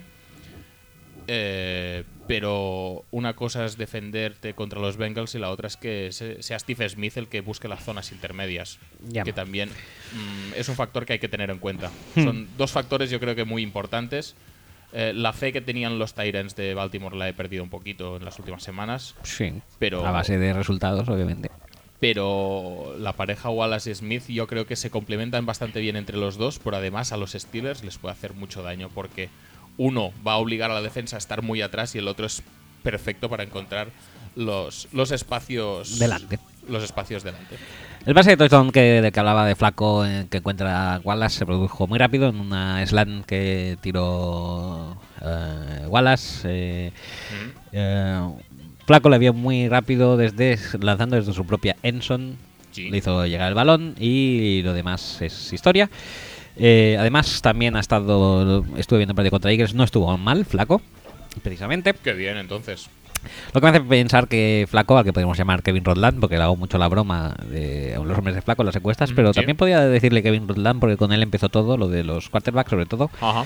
Eh, ¿No crees que está también algo infravalorado por este mote o está... eh, ¿Quién flaco está infravalorado? Flaco, sí, está un poco infravalorado. No, una puta mierda. Quiero decir que No. lo ponemos, por ejemplo, a la altura de los Osweilers, de tal, y yo creo Joder, que pero es no que, es el nivel, ¿eh? Pero es que, joder, pero es que ¿con quién lo vas a comparar? Pero te diría, ¿es claramente mejor flaco que Tannehill? Para mí sí, Claramente. Yo no lo tengo tan claro. para mí sí. Es mejor que Cutler Sí, coño, claro, que Cutler y cobra que- lo mismo. Bueno, un Cobra poco más. bastante más. Es mejor que Kaepernick y cobra más o menos lo mismo. ¿Qué coño van a cobrar más o menos lo mismo? Flaco cobra muchísimo más, pero cobra del orden de 6-7 millones más por temporada. Sí. Sí. No están todos en los 20, 18. No, Flaco está en los 23-24. Bueno, Flaco cuando la última sí, le subieron. Flaco está muy alto, muy alto y de, de infravalorado nada. Ya le valora suficiente Ozzy Newsome como para que nosotros le tengamos pena. Vale, pues una pregunta entonces. Brock, Brock es Brock, Mm, tío. Brock. A ver, es que. a ver, pues no quita Brock. Tannehill, Sí. uh, Cutler, Kaepernick, Alex Smith. Alex Smith, todos estos 18, vein- 18 millones, eh, Flaco 23, ¿con cuál te quedas? Pues igual con Tannehill. ¿Sí? Igual sí. Por. A ver, también depende de- del uso que le vayas a dar a la pasta extra. Es decir, si eres los Packers, tienes 20 millones de, de salary cap y no los usas porque no te sale de los cojones, pues puedes usarlos en un quarterback un pelín mejor si tú quieres. Yo creo que lo que diferencia un poco a, a Flaco y a, y a Tannehill es la consistencia. Tannehill tiene momentos mejores en- eh, durante los partidos. Obviamente, ya no estamos hablando de- del famosísimo eh, eh, intervalo de cuatro partidos que llevó a Flaco a una Super Bowl. Yo creo que no sabe ni él muy bien cómo y que le ha hecho rico del cagar. ¿Mm?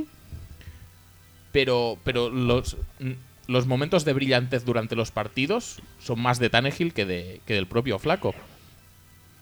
Y. Y bueno, lo que le diferencia un poco es la consistencia. Los, los- es el ir haciendo. Tannehill te, te hace jugadas brillantes con jugadas que no Dime, ¿verdad? Como el pase para atrás. Por ejemplo. Bueno, Entonces, igual depende también del esquema ofensivo y tal. Igual te podrías quedar con Flaco, pero tampoco le veo una diferencia muy bestia. vale. Pero por ejemplo, antes que todos estos me quedaba con Cousins, por decir algo, que no está renovando, no está renovado a largo plazo, pero Pero bueno, le va a caer. le va a caer muy probablemente sí. Sí. Bueno, pues eh, hablando de otras cosas, para cerrar la trilogía de cine ochentero de calidad, Uy, por favor. eh, eh, me vengo de. Recupero a uno de ¿Por los qué, no has, por qué no has hablado de Regreso al Futuro 2? Porque es demasiado complicada, nos, to- nos tomaría ¿Sí? un- el podcast entero. No, no, tomo la figura de Tom Cruise y rescato una de sus películas más memorables como es Top Risky Gun. Business? Top Gun, Ah, Top. Gun, ¿la has visto? Sí. Ah, vale, Top Gun. Eh, un clásico ya de 30 años, se cumplen este año de su... Yo, yo es que de Tom Cruise, por eso la que me gusta es esa que hace adelantamientos con azucarillos en la pierna de Nicole Kidman. ¿Cómo se llamaba esa? La de NASCAR o de carreras de Mm, coches. mm, días, de, Días de trueno, ¿Días de trueno? creo que sí. Puede ser, puede ser. Vamos a mirarlo, esto es un momento. Es, es una escenaza esa, ¿eh? Bueno, da igual, va- vamos a hablar de, de Top Gun, que es probablemente más mítica que esa. Sí, pero Sí, tampoco sí, te- sí. sí, días de trueno. Días de trueno. Eh, pero hablemos de Top Gun, que es una película hipermítica. Sí. Mm, obviamente tenemos que referirnos aquí a la dicotomía de quarterbacks, eh, Flaco contra Big Ben, y compararla con los dos gallitos protagonistas Sí. del film, que no son otros que Tom Maverick Cruz y Val Iceman eh, Kilmer. Kilmer. ¿Quién sería cada cual?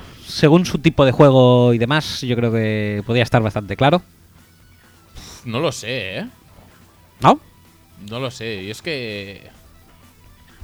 Eh, El bueno es Tom Cruise. Tiene que ser Big Ben, tío. Claro, claro, por eso. Y es que es Big Ben, ¿no? Sí, pero tú has dicho por, por el estilo de juego y tal. En Claro, principio, el es super crack es el otro.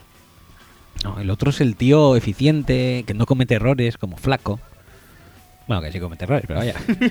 y el cabra loca eh, genial es, viene a ser. No, no eh, creo que sea muy eh, eficiente que no comete errores Val Kilmer, ¿eh? Bueno, eh, más sistemático, dijéramos, eh, flaco, a lo Val Kilmer, y más fuera de guion, eh, Big Ben, a lo Maverick. ¿Qué Por tal cierto, Val Kilmer en El Santo? Que no hemos hablado del Santo. muy bien, muy bien, muy bien. Con Elizabeth Shue, que tampoco hemos hablado No, del no, Santo no. cuando hemos hablado de ella. Muy muy- mal, ¿eh? Se cerraba el círculo ahí. No, no, sí, la verdad, posiblemente. pos- Posiblemente. Podría haber hecho un monográfico de Shue. Ujú, Sí. Podrías. Podría. Podrías. Pero me he decantado por ir eh, tocando varios palos y me parece actores. Eh, entonces, tú, ¿qué eres más de quarterbacks tipo Maverick? Por cierto, ¿qué tal llamarle Maverick a un hijo? Muy bien. Muy bien, me parece muy correcto. ¿Prefieres Maverick o turrón rico? Yo es que. Yo, yo, yo prefiero Maverick por descarte porque es que no puedo quitarte un sueño así. ya, pero. Joder. Imagínate, ¿no? Yo tengo un hijo, turrón rico. Pablo tiene un hijo, Maverick. ¿Qué pensarías? Dirías, "Joder, este sí que lo ha petado con el nombre. Y ese sería yo, ¿verdad? Mm. Pues sí, porque no. Me has hecho dudar, ¿eh? Eh, eso, ¿qué eres más? ¿Tipo Maverick, como tú ya sufriste a Fabre en su época? ¿O tipo Iceman, un tipo, di- dijéramos que sería más asimilable a un eh, Alex Smith? Pongámosle Alex Smith un poco más bueno. No, obviamente es mucho mejor para, para ver. Es mucho mejor de ver un, quarterback gunslinger de estos que se lanza hasta las zapatillas. Pero bueno, depende de la calidad que tenga cada uno. Si tiene la, la calidad de Tom Cruise, obviamente vas a tirar por ahí. Pero si tiene que tener la calidad de, eh, no sé, cualquier emocionado en todas las guerras, que todas las batallas que sale, yo lo voy a y ya se ha muerto, entonces no. Ya. Todo depende de la calidad de la gente, obviamente. Como, como perfil es mucho más entretenido uno que de espectáculo. Pero para el, el aficionado neutral seguro, porque o lo va a petar o lo va a petar la defensa. Y entonces eso está bien. Pero para el aficionado de- del equipo en cuestión dependerá de la calidad de cada uno. Que el otro día no sé si se, se planteaba la dicotomía. No, es que qué habría pasado si los, si los Niners en vez de Alex Smith eligen a Rodgers y, y Alex Smith cae hasta Green Bay. ¿Cómo serían los dos quarterbacks ahora mismo? Sí, eso es- la verdad es que. Infiernazo, Que ¿eh? se escriba todavía de eso me parece un poco hasta ridículo, eh, diría. Pero No, no, bueno, no, ya, hombre, sabemos, tenemos una sección de, a dedicar De al respecto, Fabianos. de Fabianos, y ya sabemos que cosas más raras se han escrito, pero estar con esta cantinela todavía, ¿cuántos años después? Mm, 2005. Pues 12 años después, mira, justo lo que iba a decir. Me parece ridículo. Por último, eh, casi mejor que Top Gun, eh, su Mm. película parodia Hot Shots, Muy bien, muy rica. protagonizada por lo que vendría a ser una fantástica degradación de los protagonistas eh, de la película original. Sí. Charlie Sin sería un reverso Sí. oscuro y muy degradado de Tom Cruise. Mm. Y Cary Elwes, Cary Elwes sería posiblemente el, Elwes. Elwes, Elwes. Cary Elwes, no sé cómo se pronunciará. No. ¿A- eh, ¿A quién le importa cómo se Sí, pronuncia? sería posiblemente el único ser humano que pudiera reunir la condición de ser actor y tener menos carisma que Val Kilmer. ¿Y flaco a la vez? Y flaco, estamos hablando siempre del Val Kilmer post Top Secret, no el, el, El Val Kilmer, de por Top ejemplo, Secret que de lo petaba mucho. eh, Batman... eh, Eh, Forever. Batman Forever, ¿sí, seguro? Sí, yo creo que sí. ¿O Batman Return? Re, Re- Returns. Batman. Re- no, Returns era la 2, que era buena. Sí. Y, Que es la del pingüino. que es la del pingüino. Batman. Batman de Val Kilmer Val es la de Jim Carrey. Buenísimo personaje Buenísimo. también. eh, Forever, sí. Forever, Sí, yo Forever. pensaba, ah, la 4 entonces la de George Clooney es Batman y Robin.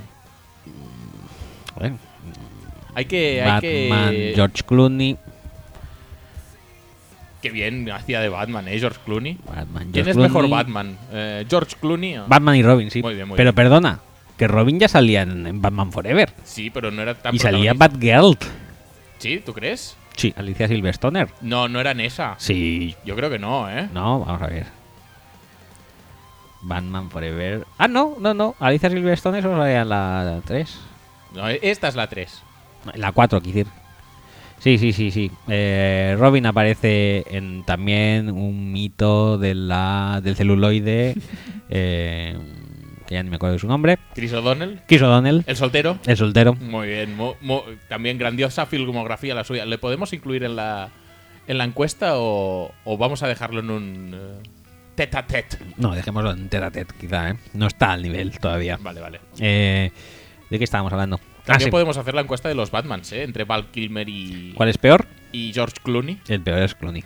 Sí. Está acreditadísimo. Sí. Vale, vale. Hasta él mismo dijo que por qué ir a verla y porque te regalan un coche. Es pero- verdad. Y lo dijo así, ¿eh? Tan tranquilo. Y ponía su sonrisa en expreso y la, Sí, sí, sí, sí. la periodista se quedó patidifusa. Bueno, pues hablando de degradados, eh, ¿podrías encontrarme degradados iguales entre personajes de la liga? Hostia. Pero tiene que ser de Big Ben y de Flaco. No, no, en general. Yo es que creo que el degradado de Flaco es Osweiler. Sí. Y el de Peyton Manning Shemian. Sí, totalmente. Y no sé, ¿alguno más? Mm, vamos a pensarlo un poquito. El degradado de Steve Smith es Steve Smith el malo, ¿te sirve? Es demasiado fácil, ¿no? Quizá. Sí, sí, muy fácil, pero es lo primero que se me ha ocurrido, tío. ¿Y por qué no me has hablado del, del de Ryan Grant?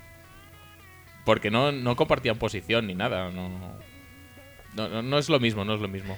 ¿Y el degradado de. mm, de Jay Gruden podría ser McDaniels? No, no me parece. Por, ej- por ejemplo, lo vería más de Kiffin. Sí, sí, sí. Ahora es que Kiffin ya es. Sí, sí. O sea, Kiffin sería un degradado de McDaniels. O al revés. ¿Cómo lo ves tú? Joder, no, yo. yo- Sí, ¿tú ves peor a Kiffin que McDaniels? Hostia, tú. Es que. Es ver. No, no. Es que no me puedo decidir entre ninguno de los dos, ¿eh? Y a Kiffin porque lo he perdido Son- más de vista porque pasa un poco de. Son NCAA, degradaciones mutuas. Son, eso, es un, eso es un pique, ¿no? O sea, no está al nivel, por ejemplo, de Charlie Sheen y Tom Cruise. No, no, no, No hay, la, claro, no hay claro. esa diferencia abismal. Mm, Es muy complicado, ¿eh? es complicado, ¿eh? Es complicadete. Bueno, si quieres lo dejamos. Y pasamos al resultado de estadística. ¿Y Prescott de quién es degradado? Prescott ¿De, de Culpepper el Culpepper bueno? de Culpepper bueno. Sí, ¿tú crees? Pues que No. Prescott tampoco lanza, No, toma tampoco, por saco la bola. tampoco es eso. A mí, me- hombre, yo qué sé, podría ser... No, tampoco. Te iba a decir, Winston cuando hace su pase de do- 200 yardas con 200 metros de aire, podría ser un degradado de Culpepper. ¿Y Peyton es el degradado de Elisha? ¿Cómo lo ves eso? Hombre, ha intentado ponerse un poco al nivel, pero sí, un poco degradado de Lisha. Es, Mm. Es, es decir, los dos han conseguido dos anillos, pero ya sabemos en qué condiciones. ¿En qué condiciones? Dos petándole el ojete a los Patriots de Brady y Belichick, Ajá. unos, y el otro, pues, ganándole a Rex Grossman Ajá. y ganándole a eh, los Panthers sin hacer un mierdo. Correcto. Aupado en una defensa, protegido en ambas finales por una defensa, Sí, sí, sí. y en cambio Eli, Elisha, echándose al equipo a la espalda, protagonizando eh, actuaciones memorables. Sí. Sí, sí, sí, totalmente. Pues sí, ya sin está. duda, sin duda. Y yo Peor creo- incluso que Charlie Sin es a Tom Cruise, viene a ser Peyton a Elisha. Correcto. Me encanta. Me encanta, cerrado el círculo. Eh, resultado de estadística. Resultado y estadística de esto. Mm, yo creo que gana Steelers, pero va a estar apretadete. Eh, 20. 21. 21. No, 21, no, 20-17. 20-17. Sí. ¿Alguien pasa de 100 yardas? ¿De Steelers? No. Creo que no. Touchdown largo de- Roethlisberger. ¿Todo está un largo de Mike Wallace? No. Me parece mala distribución de puntos. Yo creo que Justin Tucker lo puede petar más que eso. Bueno, da igual, lo voy a dejar así. 20-17 en prórroga, además, porque sí. Y además. Ahí te estás mojando ya. Y además te voy a decir que entre la Darius Green y eh, Jesse James se van a ir a más de 10 recepciones y más de 120 yardas. Titans, Steelers. Más de 10 Sí, y más de 100. sí. Vale. Pues ahí queda dicho. Mm, Muy bien. Hechas las previas. Qué bien, ¿no? Sí. Me ha faltado, ya te digo, me ha faltado. Te ha faltado Risky Business, Y el santo. el santo. El, santo, veo que con sí. El, con el Val Kilmer disfrazado de viejo, que es probablemente el mejor momento de la película. Mira, ayer estuve viendo una. Esto, una. Tuve un momento de intimidad eh, y de aislamiento. Sí. Y lo utilicé, obviamente, pues como suelo utilizarlo en estos casos, viendo BIMAT. y estaba dando el programa de Mi extraña obsesión. Muy bien. Entonces, eh, Mi extraña Si obsesión. había alguien obsesionado con Val Kilmer No, no, no, disfrazado no, de viejo, No, te lo voy a contar, te voy a contar la historia para que entendas el, el- el- el parecido. Eh, mi extraña obsesión, eh, la protagonizaba en este caso la señora eh, Dory Lee, creo que se llamaba o algo Mm. así. Eh, pues no, una señora, Fire, probablemente. eh, Una señora de, de Georgia, entrada en años. de Georgia el estado, no el país, sí, el ¿no? estado. Vale. Eh, entrada en años, pero con un eh, pasado brillante como actriz de, de vodevil, ¿no? Y Mm. con, con diferentes mm, cuadros que adornaban las paredes, en plan, mira, aquí salgo con Jimmy Carter, aquí salgo con Sinatra, Ajá, bueno, interesante. Pero en plan el mocico, el mocico feliz este se llama. Mocico feliz, ¿qué Sí, es el, el que sale detrás de los famosos, ahí en plan posando siempre. Mocico feliz. No sé quién es. No tengo tío. ni idea. ¿No sabes quién es? Me, No, me no, sorprendes muy negativamente. O sea, pues por ejemplo, sale la pantoja de, De la cárcel. cárcel y está él detrás. Y es un tío con barba viejo. No, no, no lo he visto nunca, no. Joder. Mocico feliz, sí. Creo que va a ser este. Sí, es este pavo. Sale detrás. de- No lo he visto nunca. No lo he visto nunca, No, no, tío. no, estoy poco puesto. Sale Belén Esteban y sale él siempre. Con sus portadas donde sale. Porque se está haciendo famoso. Pero este. es que parece Ignatius Farray más Emilio Sí. Pérez de Rozas. Sí, sí, sí, correctísimo. Pero es que además tiene un, un seguidor, dijéramos, eh, un Robin, ¿no? Ajá, muy bien. Que es el friki que tenía una foto firmada de Rajoy en, eh, en, en- en lo de las princesas. De un príncipe para... ¿Corina? Para Corina, sí, para Corina, porque era la primera edición. Pues este está siendo ahora su Adlater, su Robin. bueno, me estoy yendo. El tema. Dory Lee, su extraña obsesión, su ardilla, su garbage, mm, arbustito de azúcar, Sí. Pues bueno, eh, ahora es su garbage eh, quinta, es como el, como el, el tigre de LSU, se le va muriendo y va reponiendo ardillas. Vale. Y le tenía hecho más de 4.000 vestidos. Eh, What? Sí, 4.000 vestidos. cuatro- eh, como unos 50 o 60 entornos donde le hacía sesiones de fotos. Entonces, la última que estaba preparando, que ya se había gastado más de 2.000 euros en la recreación, era de 2.000 dólares, era la Casa Blanca. Y le había preparado un vestuario como el de Apollo Creed, que tú no has visto Rocky, me parece muy mal. Apollo Creed, No, no, no. eh, pues con su esto, con su pantalón de barras y estrellas y su sombrero a lo tío Sam. Entonces posaba ahí. Y entonces. La ardilla. La ardilla. Y posaba. Y luego posaba, pues, vestido de tigre, vestido de dinosaurio. Pues era como el santo. Me recordaba mucho a Van Kilmer. Digo, mira, porque además. Ahora que lo están diciendo, pues digo, sí. Mira, Sugar Bush hubiera sido quizá mejor intérprete del santo, santo sí, sí, que, sí. que Val Kilmer. Muy bien, muy, Bueno, muy bien. ya está. Ahora ya creo que sí que podemos cerrar las previas y pasar al siguiente. Sí, sí, sí. Pasemos, por favor. Dale, dale. Si lo encuentro. Si estaba ahí y te la dejo preparada. No, tío, no está. ¿Por dónde está? No está, tío. Coño ya. Venga.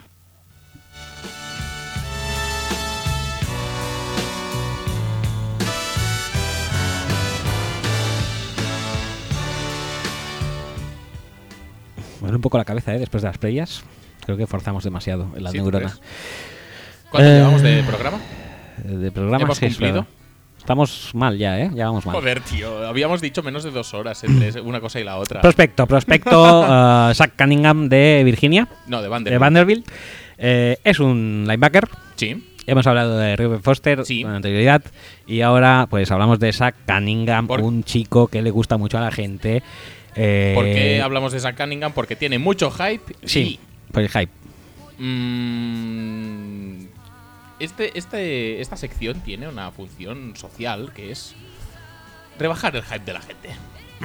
Bueno, racionalizarlo. Ra- Sí, sí, sí. Vamos a ponerlo pues en, en- En su, poco, en su, con- en su eh, contexto. Sobre, sobre la superficie de la Tierra. Por eso he sacado el nombre de Ruben Foster. Porque me parecen dos jugadores a distancia sideral, el uno del otro. Entonces habla, habla de Puede ser Zach, Zach Cunningham. Zach Cunningham el segundo mejor linebacker de que se presenta al draft. Pues igual lo es. ¿Se le puede comparar con Ruben Foster? No, no, no, ni por asomo. Jamás. A ver, lo que tiene Zach Cunningham es que es muy atlético. Y esto eh, es una muy buena ventaja. Pero obviamente lo que hace es que no se vean tanto sus defectos, que son, yo creo que bastantes. Sí. Entonces, cuando un tío es atlético, pues tiene todos los traits que, podemos esperar. Tiene un, movimiento muy amplio, puede llegar a la sideline, puede penetrar en el backfield muy rápido. Y sobre todo, yo creo que lo que más destaca de él, que es lo que además buscan muchos equipos en un linebacker, que es que sea de tres downs, que pueda cubrir. Y este tío lo puedes poner con tight ends, le puedes poner con running backs, le puedes poner incluso con según qué receptores y el tío lo va a seguir porque tiene atleticismo más que suficiente para seguir a quien sea, incluso a 20-30 yardas como hacía Jack el año pasado. Problema, que más allá de su atleticismo, mm, hay cositas que chirrían. Es un jugador que, por ejemplo, eh, si puede eh, correr en línea recta Me encanta esta frase. Sigue, sigue, perdón. A ver, es un jugador que puede correr en línea recta y, y- y realmente es muy rápido y tiene closing speed y tal. Pero, pero cuando tiene que maniobrar ya le cuesta un poco más. Si tiene que empezar a esquivar el tráfico y tal, arrancar y parar y ser golpeado y ahora ya le cuesta un poco más llegar a la jugada. No te digo ya cuando le bloquean abajo y tiene que empezar a saltar, hacer cosas raras. Es, es, eh, los encaran muy mal los bloqueos abajo y la verdad es que tendría que mejorarlo bastante para ser para ser más fiable como defensor contra la carrera. Otra cosa que le pasa a Cunningham, que placa muy alto. Mucho, mucho, mucho, mucho. Entonces, es un tío con fuerza porque tiene potencia. Y, y muchas veces, agarrando alto a, a su, al portador del balón, pues lo consigue echar al suelo. Pero eso igual solo puede hacerlo en el college football. Igual dentro de eh, seis meses o nueve meses, cuando juegue en la NFL, lo que va a pasar es que va a intentar agarrar a alguien y mágicamente se va a romper el placaje. Sí. Ya le pasa ahora de vez en cuando. De hecho, eh, es un jugador que tiende a, a- Es que no sé cómo traducirlo eso. A, a overcommit con el, con el running back, a coger demasiado, un ángulo demasiado. Sí. ah, en- lo que hace que el running back pueda quebrarle hacia el otro lado. Si a eso le unimos que va muy alto al placaje, pues muchas veces toca al corredor o al portador del balón y a veces lo puede tirar. Pero en la NFL va a ser poco probable. a mí eso. lo que no me gusta de este hombre es que Play Recognition y, esta, toca. y, y esta es, y esta es la última, que no es la que quería dejar para el final. Ninguna. Y muchas veces está parado. Claro, quiero decir, Reacciona muy lento. muy tarde. Muy lento, sí. Pero como luego es tan rápido, pues por ahí equilibra. Pero este hombre, a lo mejor en la NFL empieza la jugada y, y le ha pasado por delante de las narices y ni se ha enterado. Ese es mi, mi grave problema, que por eso quería dejarlo para lo último e incidir más sobre eso. Es en todo lo que es play recognition, reacción y esas cosas, es, es muy lento.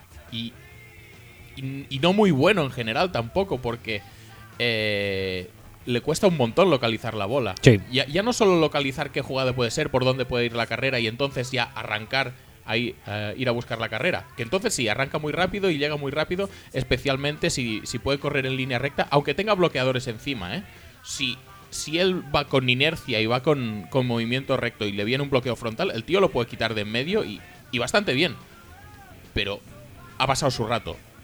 Pero es que el problema viene cuando el running back no tiene la bola, que se le ha quedado el quarterback. Ahí está ya totalmente perdido. Perdido, o sea, play actions. Play actions, fakes. eh, de hecho, un, muy buen ejemplo de esto también yo creo que inducido por el, por el esquema defensivo, por la responsabilidad que ese, partido tenía, es el partido contra Georgia Tech, que es un partido en el que estas eh, debilidades se ven a, a la máxima potencia, porque están jugando triple option prácticamente todas las jugadas. Entonces, pues ves cómo está el patio a nivel de, de reconocimiento de jugadas y de localización del balón y se le ve bastante mal, la verdad. Por lo tanto, es un tío que atléticamente es muy interesante. Es, atléticamente es todo lo que buscan los eh, equipos de la NFL en un linebacker. Y probablemente a día de hoy mejora cualquier linebacker que tengamos los Packers, por poner un ejemplo. Pero que tiene algunas, al- algunos fallos Tiene que ponerse. que a día de hoy los puede compensar, pero que el día de mañana igual ya no. No lo veo, ¿no? Y el día de mañana, pues si empieza a fallar placajes, si empiezan a completarle a su espalda, o si le pasa la carrera por al lado y aún no se ha enterado, no le puedes extrañar a nadie, porque esos síntomas ya los tenía ahora. Sí, por ejemplo, a ver, el- la jugada del touchdown de la semana pasada de Cowboys que hablamos, que es un, un fake pitch a Ezequiel Elliott, que lo se vende fenomenal. También te digo que si un fake pitch ya no ves la bola, ya es un poco No, preocupante. no, pero tiene ¿eh? una cosa. O sea, es que yo creo que el fake pitch, muchos reaccionan a él en el. ¿Quiénes eran? Los contra- era, era Nueva York. Mm. Reaccionan al fake pitch y van hacia hacia Ezequiel y dejan descubierto el lado derecho, que es por donde acaba Sí. pasando el balón totalmente solo eh, Dak Prescott. Ujú. Pues yo creo que, por ejemplo, eh, Cunningham ni siquiera se olería el fake pitch. O sea, no, Eso, eso es bueno entonces. no es que no reaccionaría a- al pase, es que no reaccionaría ni siquiera al pitch. O sea, él tarda como dos segundos en. Sí, la, en- la en- verdad es que sorprende muchísimo que un jugador tan atlético y tan. No sé, tan, tan bueno aparentemente, con unos movimientos tan fluidos. Además, es un tío que es grande, que mide no sé si 6'3 o 6'4. Sí, sí. O sea, es un tío que físicamente es súper imponente y que, que los equipos yo creo que se deberían pegar por él. Si, fue, si contara solamente el físico. Pero claro, luego tienes que se, se mueve mucho más tarde que el resto de la defensa. De Vanderbilt, ¿eh? De Vanderbilt, sí, sí, sí. No estamos hablando de la defensa de Alabama que va un pasito por detrás a nivel de reacción y luego lo peta. No, no, no. Estamos hablando de la defensa de Vanderbilt y va en, en muchas jugadas muy por detrás. Que hasta cierto punto uno piensa, pues igual es que le han dicho, mira tú, hasta que no estés seguro, pues no te muevas porque eres el jugador más importante y no podemos permitirnos que estés fuera de posición. Pero es que reaccionar lento muchas veces también es dejarle fuera de posición. O sea, no, no acabo de entender por qué, si es únicamente cosa suya o si está también eh, un poco dirigido por, por el esquema defensivo, pero, pero el tema del- de la reacción al snap, lo, reconocimiento de jugadas y localización de la bola es yo creo que altamente preocupante. Yo creo que lo, lo comparas, por ejemplo, con John Jones del año pasado. Un tío un prospecto físico muy bueno, pero un poco verde Mm. en cuanto a, a la, a la posición del linebacker. Pues prefiero un Deion Jones que por lo menos reaccionaba a algo, que no este que muchas veces parece que está ahí en También plan... te digo una cosa, la defensa del SU es de reaccionar lento en general. Sí, pero bueno, que... mm, Mira Daniel Hunter, por ejemplo. Sí. Pero que no sé, o sea, no le veo... Le veo eso, le veo que es demasiado lento a la hora de Sí, sí, sí, reconocer jugadas, reconocer si, si va a ser... Es que le cuesta hasta ver si va a ser carrera o, o pase. Ya, ya, cosa- por eso, por eso, que, que no es solo reaccionar al, al snap, es reconocer la jugada y... Es que a veces parece que no sepan ni en qué down ni distancia juegas. Es una cosa que está, lo ves totalmente off. Y hay algún pase, algún esto, algún Titan que sale al lado suyo y, y ni lo huele. o sea, no sé. No sé, tiene que tener las cosas muy Físicamente claras. es súper espectacular, pero es que en el terreno de juego luego... Hay que tener las cosas muy claras y, y diseñar, o, o al menos cuando empiece en su año de rookie, eh, ponerle en, en situaciones en las que no tenga que elegir mucho a la hora de, de jugar. Yo creo Por ejemplo, que- si le pones a leer una read option, por ejemplo, no le digas que la lea. Dile, vea por el quarterback, Sí, siempre. sí, ya, ya está. está. Y ahí vas a tener un jugadorazo, pero como le digas que la lea, la vas a cagar. Yo creo que si la gente se pone los resúmenes de partidos que hemos dicho, ya lo verá. Queda bastante patente. Pero bueno, que el potencial está ahí porque obviamente el físico es lo único que no se adquiere prácticamente. Por lo tanto, con esa promesa de que eh, un físico puede trabajarse y convertirse en jugador, pues tú puedes apostar a por Cunningham, pero... Pero, Pero la apuesta te puede la- salir... hay algún riesguecito, sí.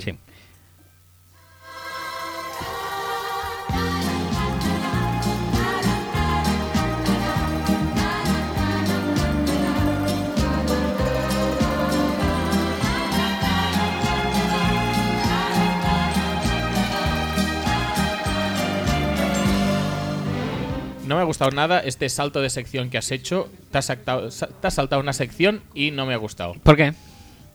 Mm, No, no, no. Sí, sí, sí, sí. sí, No. sí.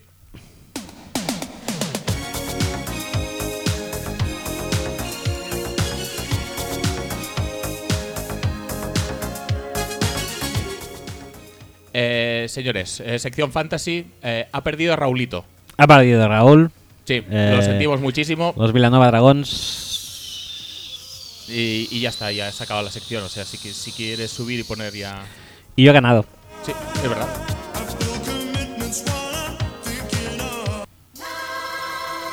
Y ya hemos puesto esta música, está. o sea que ya está. Eh, la verdad es que da ganas de saltarse nonsense, pero este, esta semana no se puede porque. No se puede, no se puede, hay muchas cosas, Hay sí. canela fina.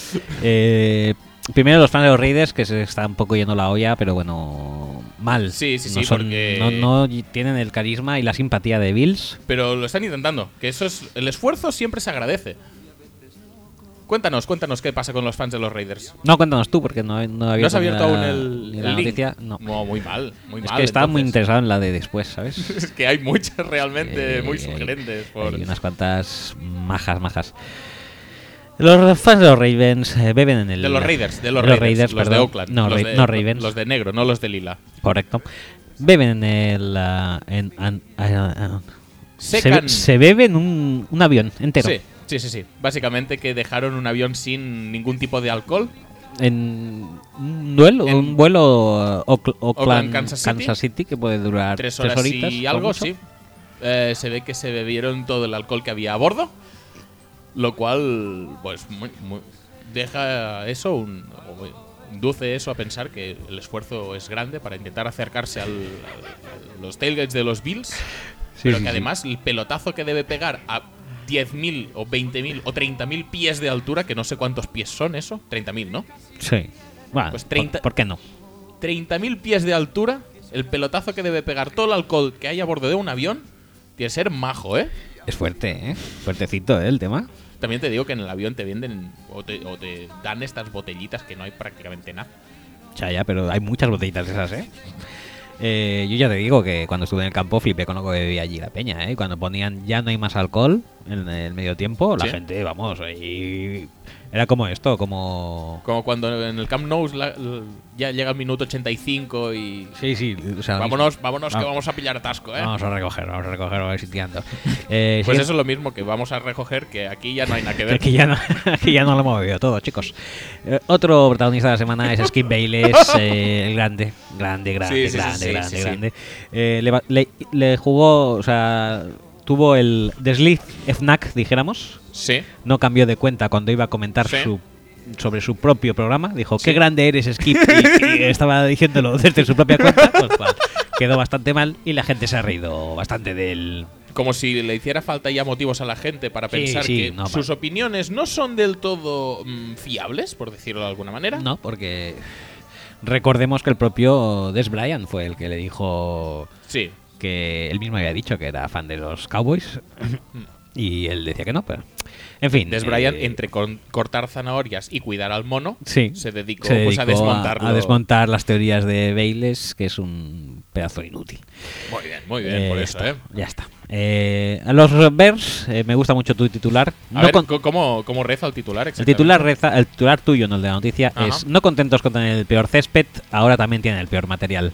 ya sabéis a quién nos referimos. Obviamente, eh, Chicago y sus cascos que no son capaces ni de aguantar las pegatinas. Muy, Efectivamente. muy bien. ¿Tú lo habías visto nunca? Yo no. No, jamás. Pero además salió en plan herradura. Sí, sí, sí, en plan como si fuera, yo Como si fuera uno de esos juegos. Eso, de hecho, en el, Red, Red- en el Red Dead Redemption había un juego de tirar la herradura a un palo que estaba lejos. Pues salió la herradura como. El logo de los Bears salió como en plan una herradura tirada por un vaquero americano del siglo XVIII. Lo justifican con que hacía mucho frío, O, o Pero- XIX. pero, pero no. Lo justificarán como quieran, pero Como oye. quieran. Eh, dos y dos o cuatro, el césped no es el mejor de la NFL y no, no sé de Ah, algún no. otro logo que haya saltado en ningún otro caso. Con el titular lo dices todo. Y el último protagonista de. El penúltimo, el penúltimo. Penúltimo, penúltimo, porque. Sí, porque Ah, tenemos. ah, Sí, vale, sí. El penúltimo protagonista, protagonista de la tarde es Jamal Anderson. ¿Te acuerdas de Jamal Anderson? Sí. un- Cuéntanos quién es. Es un hijo de la. Bueno, es un tío que básicamente él solo llegó a una Super Bowl para desgracia Bueno, del personal. ¿Y Joey Harrington qué? Er- ¿O era antes incluso que No, tío, era con Scott Chandler. Cierto, cierto. Eh, pues sí, él, él solo en plan, pues a lo, a lo bruto, o sea, con una de las típicas grandes temporadas que va a tener un running back. Es verdad que Joey Harrington además era el de los Lions, que luego Sí, fichó, pero en fichó, plan pero cutre. ya cutre. Sí, sí, vale, vale. Eh, pues eso, eh, tuvo una gran temporada, que cerca de 2.000 yardas, llegó él solo casi a los eh, Atlanta Falcons a la final, eh, dest- destrozando en la final de conferencia de ingrato recuerdo a, a los Vikings de Cunningham, que era una maravilla. Bueno. Pues obviamente el karma pasa factura. Ajá. Y eh, se ha hecho famoso esta semana porque se ha ido a una gasolinera, Ajá. ha bueno, entrado en la tienda Vale. A pagar por la gasolina que a ponía. pagar en por la gasolina y a rebuscar algo en las estanterías mientras iba con su pene al aire. eh, y el encargado obviamente le dijo, por favor, eh, abandone el local eso, guarde o eso. guarde eso.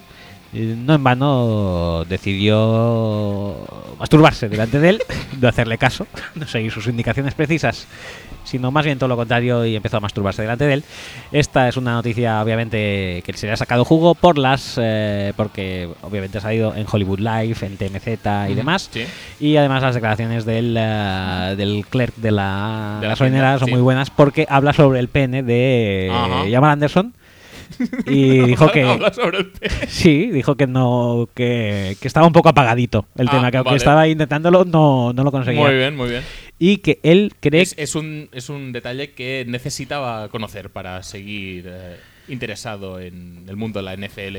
dijo que las palabras sexuales del clerk eh, ¿Cómo se llama esto en español? Independiente. El dependiente, correcto.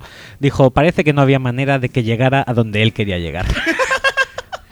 bueno, y hablando de masturbación, Sí, sí, sí. vamos a hacer caso, obviamente, al clamor popular. Exacto. No lo teníamos incluido porque es una No noticia incluido porque que, es- que hemos conocido recientemente. Rabiosa Actualidad, eh, Chocri, Gorka Carrillo, eh, Chuchco, Fernando Ferri FB. Eh, Y ya está. y Pera Ginoy también nos lo ha mandado Muy por, bien, muy bien. eh, por mensaje.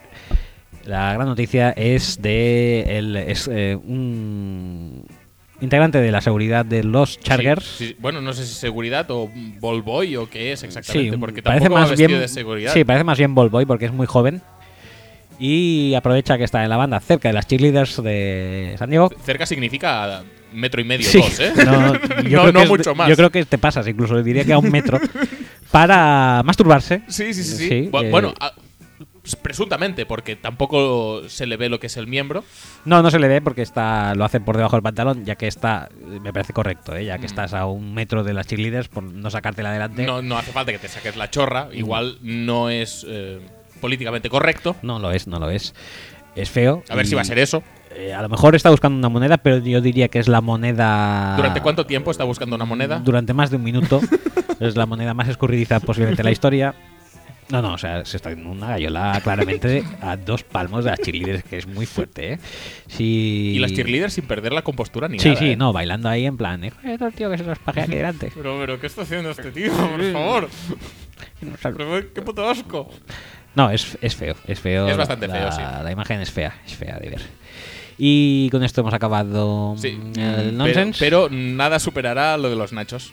Es decir, ranking de pajas en, en la sección nonsense. Mm, Sí, no. Nachos, Nachos. eh, arriba del todo. Nacho, si no te mire a la cara. Jamal Anderson y esta, ¿cómo, cómo las ordenaríamos?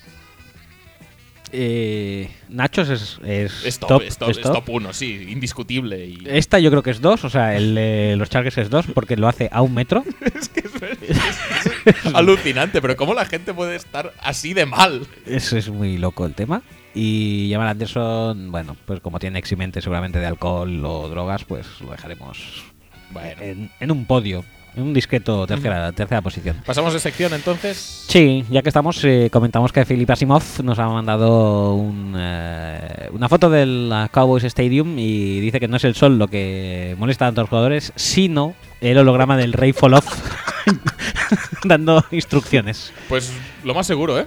Casi hasta, seguro que sí. ha llegado a esta conclusión gracias a nuestras previas. Bueno, Las, las imágenes están ahí, yo no puedo descartar que sea eso.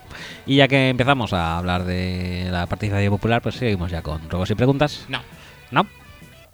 ¡No! Hostia puta.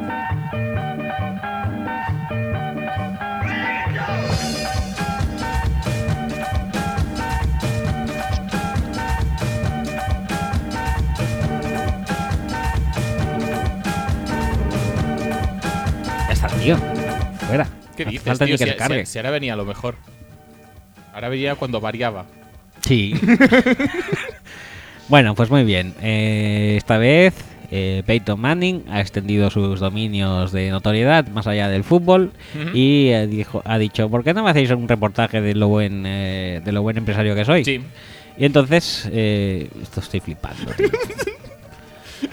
pues en Business Insider hay un vídeo con todas las franquicias que tiene Peyton, De Papa John's. de Papa John's. Sí, sí, sí, sí. Y son muchas. Sí, son 32 en total. En concreto pone el número. Y sí, eh, si te preguntas la noticia, solo esto. Sí, no sí, es no una- hay nada he- He más. bajado un poco a ver si había letra y no. No, no, no. Es un vídeo de, Gu- de Google Maps. Es que además si fuera un mapa No, no, que lo no, vieras, no. pues no, es un vídeo que tienes que estar media hora viéndolo. Es un vídeo de Google Maps en el que va haciendo un barrido de la zona de Denver y van saliendo eh, logos de Papa John's. Aquí. Os, os voy a leer, Aquí, os voy a leer la noticia entera. en toda su extensión. El campeón de la Super Bowl, Peyton Manning, eh, tiene más de 30. Es el dueño.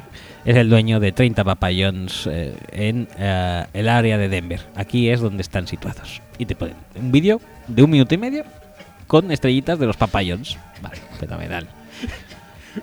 ¿Qué puede motivar a alguien No. a hacer esto? Que no es la- esa no es la pregunta. ¿Qué coño puede motivarte a ti para buscar eso? A ver, la. El, el método de búsqueda de noticias de Joe Payton es bastante claro. Es buscar Joe Payton. Ay, Joe Payton es buscar Payton. es buscar yo Peyton es buscar Payton Manning. y te sale una sección. Poner, poner en. No, no, qué coño, ni eso. Si es que lo tienes que restringir, pones en herramientas de búsqueda en la última semana. Y entonces a partir de ahí ya eliges. Sí, sí, es lo que iba a mirar justamente. Era, sí, del 15 de diciembre. Esto está sí, sí. recién salido del horno. como Por eso, dice. ¿a qué viene esto? No sé. Es decir, no es ni una noticia, es. a- ahora os voy a presentar un mapa interactivo con todos los establecimientos que tiene Peyton Manning de Papa John's. Es horrible. Y ya está, Yo odio está, esto. es así de no fácil. entiendo nada. y La actualidad manda, tío. Voy a ver, tío. Es que ahora estoy, estoy indignado. ¿Qué vas a ver? Business Insider.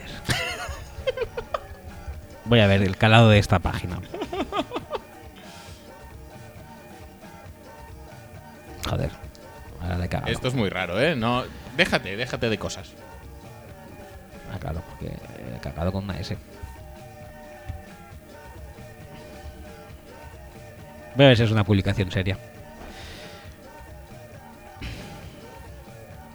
Pues lo parece. Pues sí, Por parece. la portada lo parece bastante. Pero también hay espacio pues para las celebridades que tienen su espacio eh, en la actualidad. La actualidad manda. Sí, la actualidad como el precio de los inmuebles está cayendo y si se reclama su protagonismo en el atentado de Berlín.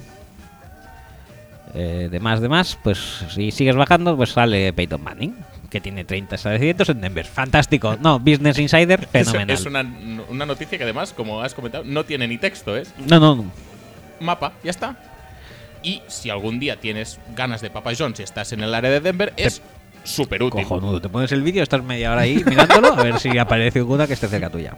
Por cierto, poco se está hablando de Papa John's últimamente, ¿eh? Sí, es que claro, llegó a Peyton. ¿Tú crees que han bajado las, las ventas y por eso noticias como esta? No lo sé. Pero si el artículo hubiera tenido algo de esto, quizá lo hubiéramos sabido, de texto. Y te iba a decir, ¿y crees que la relación entre Papa y. entre Papa y Peyton estaba un poco dañada precisamente porque no estaba tan de moda Papa John's? Y esto ha motivado la publicación de este artículo, que no es artículo ni es nada. Yo creo que Papa Jones le soltó una hostia cuando se retiró Peyton, igual que la mujer de Cap Rooney, a Cap Rooney cuando dijo que ella lo dejaba. No puedes dejarlo, el negocio se hunde. Pues igual. Eh, Pero, Pon, tío, pon noticias pero, ya. Pero, pero mira lo que queda ya. No La- sufro la más que- esto, La, queremos- la queremos- la podemos hacer entera. Que no. Hostia, por favor. super, con lo- super no. con lo que queda ya, tío, pobrecito. Por una vez que casi acaba. No sé, mucho, demasiado. Cinco minutos de tortura fuera. Hostia, ya. Pon la sección siguiente. Pon ruegos y Pues preguntas. y súbeme el volumen entonces, joder. Que si Una no, mierda sí. que me la cuelas. Cuando le des al botoncito te subo el volumen. Pero no me quiero perder el principio, ¿eh? Venga.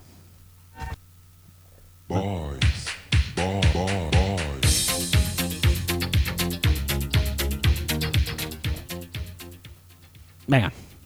Ah, Pre- preguntas, ruegos y WhatsApps y cosas de estas. Sí. ¿Qué, qué tal vamos? muy bien, de mails. Empezamos por aquí. Kim Spam dice: Hola Axel y Roger. No será un nombre Kim- falso eso, ¿no? Quizá no. Soy Kim, fan de los New York Giants. No sabía si escribiros o no. Una duda de si está preparado para participar. Uno duda de si está preparado para, partici- para participar en el mejor podcast de su mejor temporada de la historia. Claro que sí, hombre. Cualquiera que mm, tenga eh, o que considere que puede aportar al mejor podcast de la mejor en su mejor temporada, incluso el mejor capítulo. Está eh, legitimado para Está ello. legitimado para ello y, mm, Es bienvenido. y precisamente por esas ganas y esa, y esa proactividad, el- este será el mejor capítulo del mejor podcast en su mejor temporada, pero peor que el programa que viene, porque esperemos que habrá más gente así. Correcto. Quería contaros la siguiente idea que tengo en la cabeza. Los astros del fútbol americano se están aliando a favor de los New York Giants. Primer, primer hecho. Peyton Manning ganó la Super Bowl el año pasado. 2006 Super Bowl Peyton Manning, 2007 Super Bowl Eli Manning. Segundo, este año los Giants han viajado a Londres disputando el primer partido de las International Series en Twickenham. 2007 primer partido de las International Series en Wembley Giants eh, eh, contra Miami. 2007 eh, Super Bowl de Giants. Tercero, New England tiene pinta de que llegará a la Super Bowl. Sí. Sí, Cuarto, la defensa de Giants gana partido. sí. Muy bien. Todo lo anterior eran tonterías que me recordaban las últimas Super Bowl de los Giants hasta que todo cobró sentido. El mejor podcast de la historia pronosticado que el ganador de la Super Bowl 51 serán los New York Giants. Vaya chorrada, ¿no? Entendería que no pasara el filtro del programa, lo que sí me gustaría es saber eh, vuestra opinión respecto a las posibilidades de los Giants. ¿Qué pensáis respecto a la inversión que hicieron en la agencia libre y que mucha gente criticó? Gracias. ¿Qué tiene que ver aquí, Mati? ¿Qué hay dentro de Mati? Hostia, es verdad, está ahí nuestra apuesta. Mati encierra nuestra fortuna. Sí, sí, sí. Felicitaros por el podcast. Me encanta ir a dormir cada martes escuchando la primera parte del programa y dejando la segunda para el miércoles. Un abrazo, Go Big Blue. Eh, bueno, yo creo que estamos un poco cortitos. Eh, tenemos dos personas que no que lastran mucho al equipo. Las inversiones en agencia libre me han parecido bastante buenas. Sí, la, verdad, es que muy rara vez funciona tan bien todo. Desconfiaba bastante de la- Harrison del bien, pastón de Vernon bien, Oliver Janoris Vernon. bien. Sí. O sea, mm, Rap bien también. Sí.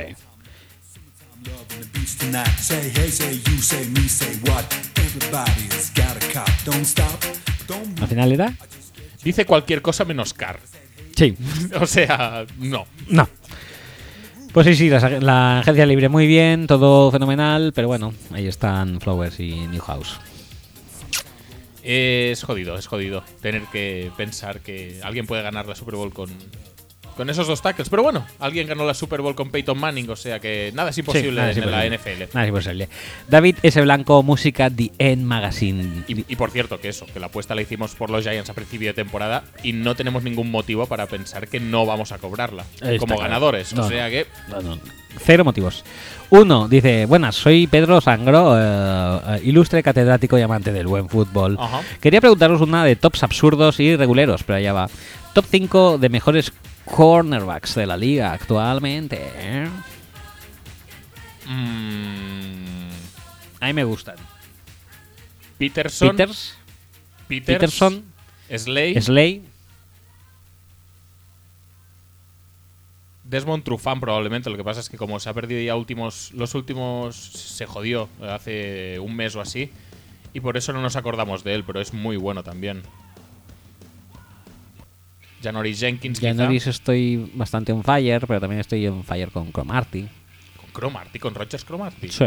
O con Cromarty el de los hijos. Talib Mejor Chris Harris que Talib, ¿no? o Chris Harris. DR7. R7. Eh, estoy pensando. Estoy pensando. Rhodes. Sí, si fuera con guantes de boxeo, sí. Tony Lippett. Tony Lippett. No, yo creo que un poco termina ahí. Berret no lo hace mal, pero yo creo que ya es un escalón por debajo. Eh, Jalen Ramsey está jugando bastante bien últimamente. Sherman. Sherman, obviamente, sí. Se nos iba. Pues eso. Vale. eh, Sherman, Peters Peterson, Slay y yo creo que Trufant. Sí. Si son cornerbacks, pues. Pero. Jan- Janoris está ahí también. Yo creo. Norris está un añazo. Top 3 de mejor eh, linebackers de la liga. Linebackers. Top 3 mejor cuerpo de linebackers. Mejor cuerpo de linebackers. Mm, Tampa Bay, Seattle Seahawks. Pero es que estamos. Son dos y uno que luego, pues me. Pero bueno, supongo que ya es más que uno solo y ya está. También por esa regla de tres podríamos poner Carolina, pero. Sí, Carolina también se tendría que poner ahí. Pero este año no están petando demasiado. Eh, Atlanta, ojo, ahora quizá Can- no, pero con, con Devondre Campbell y Dion Jones, dentro de unos años podríamos estar hablando Sí. también. Kansas con Justin. Ya, pero no, Derrick Johnson. no creo que estemos hablando de linebackers de pass rushers. No, no. Serían más bien linebackers sin parrashear. Los Giants. Bar Kendricks, Sí. Ahí también está. los Giants no, Los Giants siempre están optando al mejor cuerpo de linebackers. por supuesto. Top 5 mejores free safeties de la liga. El Thomas, El Thomas es top. a distancia sideral de cualquier otro. Sí. Te diría que Clinton Dix ahora mismo es bastante top 5. Sí, posiblemente.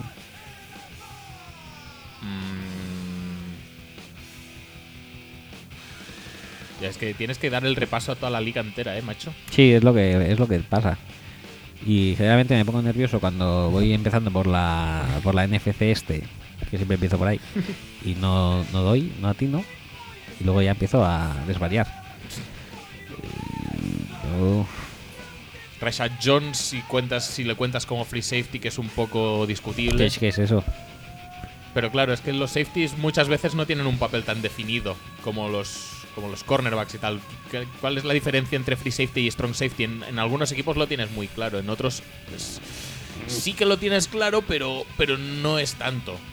Es que Rashad Jones, por ejemplo, uf, es- Yo para es- mí es más strong que free, Sí, para mí también. igual que Weddle, por ejemplo. Sí. Bueno, no lo sé, ¿eh? Bueno, Bueno, no tanto como Weddle, pero está ahí muy. Está más hacia Strong que hacia Free. Mm. Además, la música esta no me deja concentrar un pijo, ¿eh? Va- eh, Jarius Bert, ¿qué? Bien, ¿no? Sí, muy bien, muy bien, muy bien. Eh, me, me ha gustado más Campanita, ¿eh? Sí. Sí. Joder, sí que lo estás disfrutando, ¿no? Puf, le falta esto, ¿eh? Le falta un poco de. De brío. Contu- quizá. contundencia. McCourty. Pues que ya llevamos mucho repaso y no hemos encontrado ninguno mejor que McCourty tampoco. De Denver. Stuart, Stuart. Sí. ¿tú crees? Eh. Eric Berry. Eric Berry strong también es también. strong, sí. Bueno, pues ahí está, no sé. Dijéramos que está el Thomas. Mm, sí. Y luego hay unos cuantos que son muy buenos, pero que juegan entre Free y, Stro- y Sí. Strong y no se sabe, no está tan Es decir, bien que tengan los roles tan definidos como en Seattle o como en Green Bay es muy complicado encontrarlos. Sí. Que sí, que hay uno que es más de apoyo en la caja y el otro que es más de, de ayudas en cobertura o de center fielder, pero mm, no, es- no son roles tan definidos.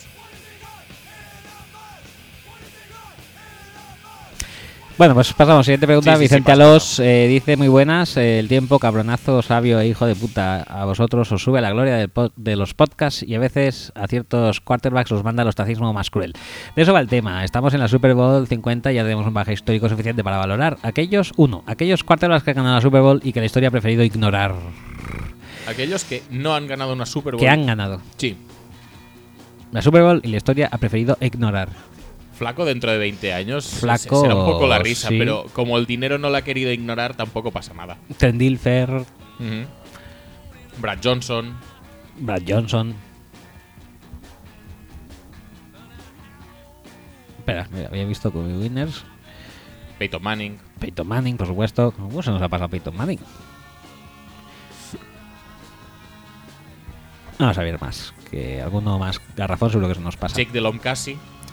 Jake Delon casi, mira. El primero es Peyton El Manning. primero es Peyton. Sí, sí, sí, está claro. Montana bien, Terry Bradshaw, Tom Brady. Pero estos son los que han ganado varias. Jim Plank. Ah, no. Ripien, Muy bien, muy rico. otro que posiblemente no se ha hecho eh, muy famoso. No, no demasiado, no. Mm, John Elway.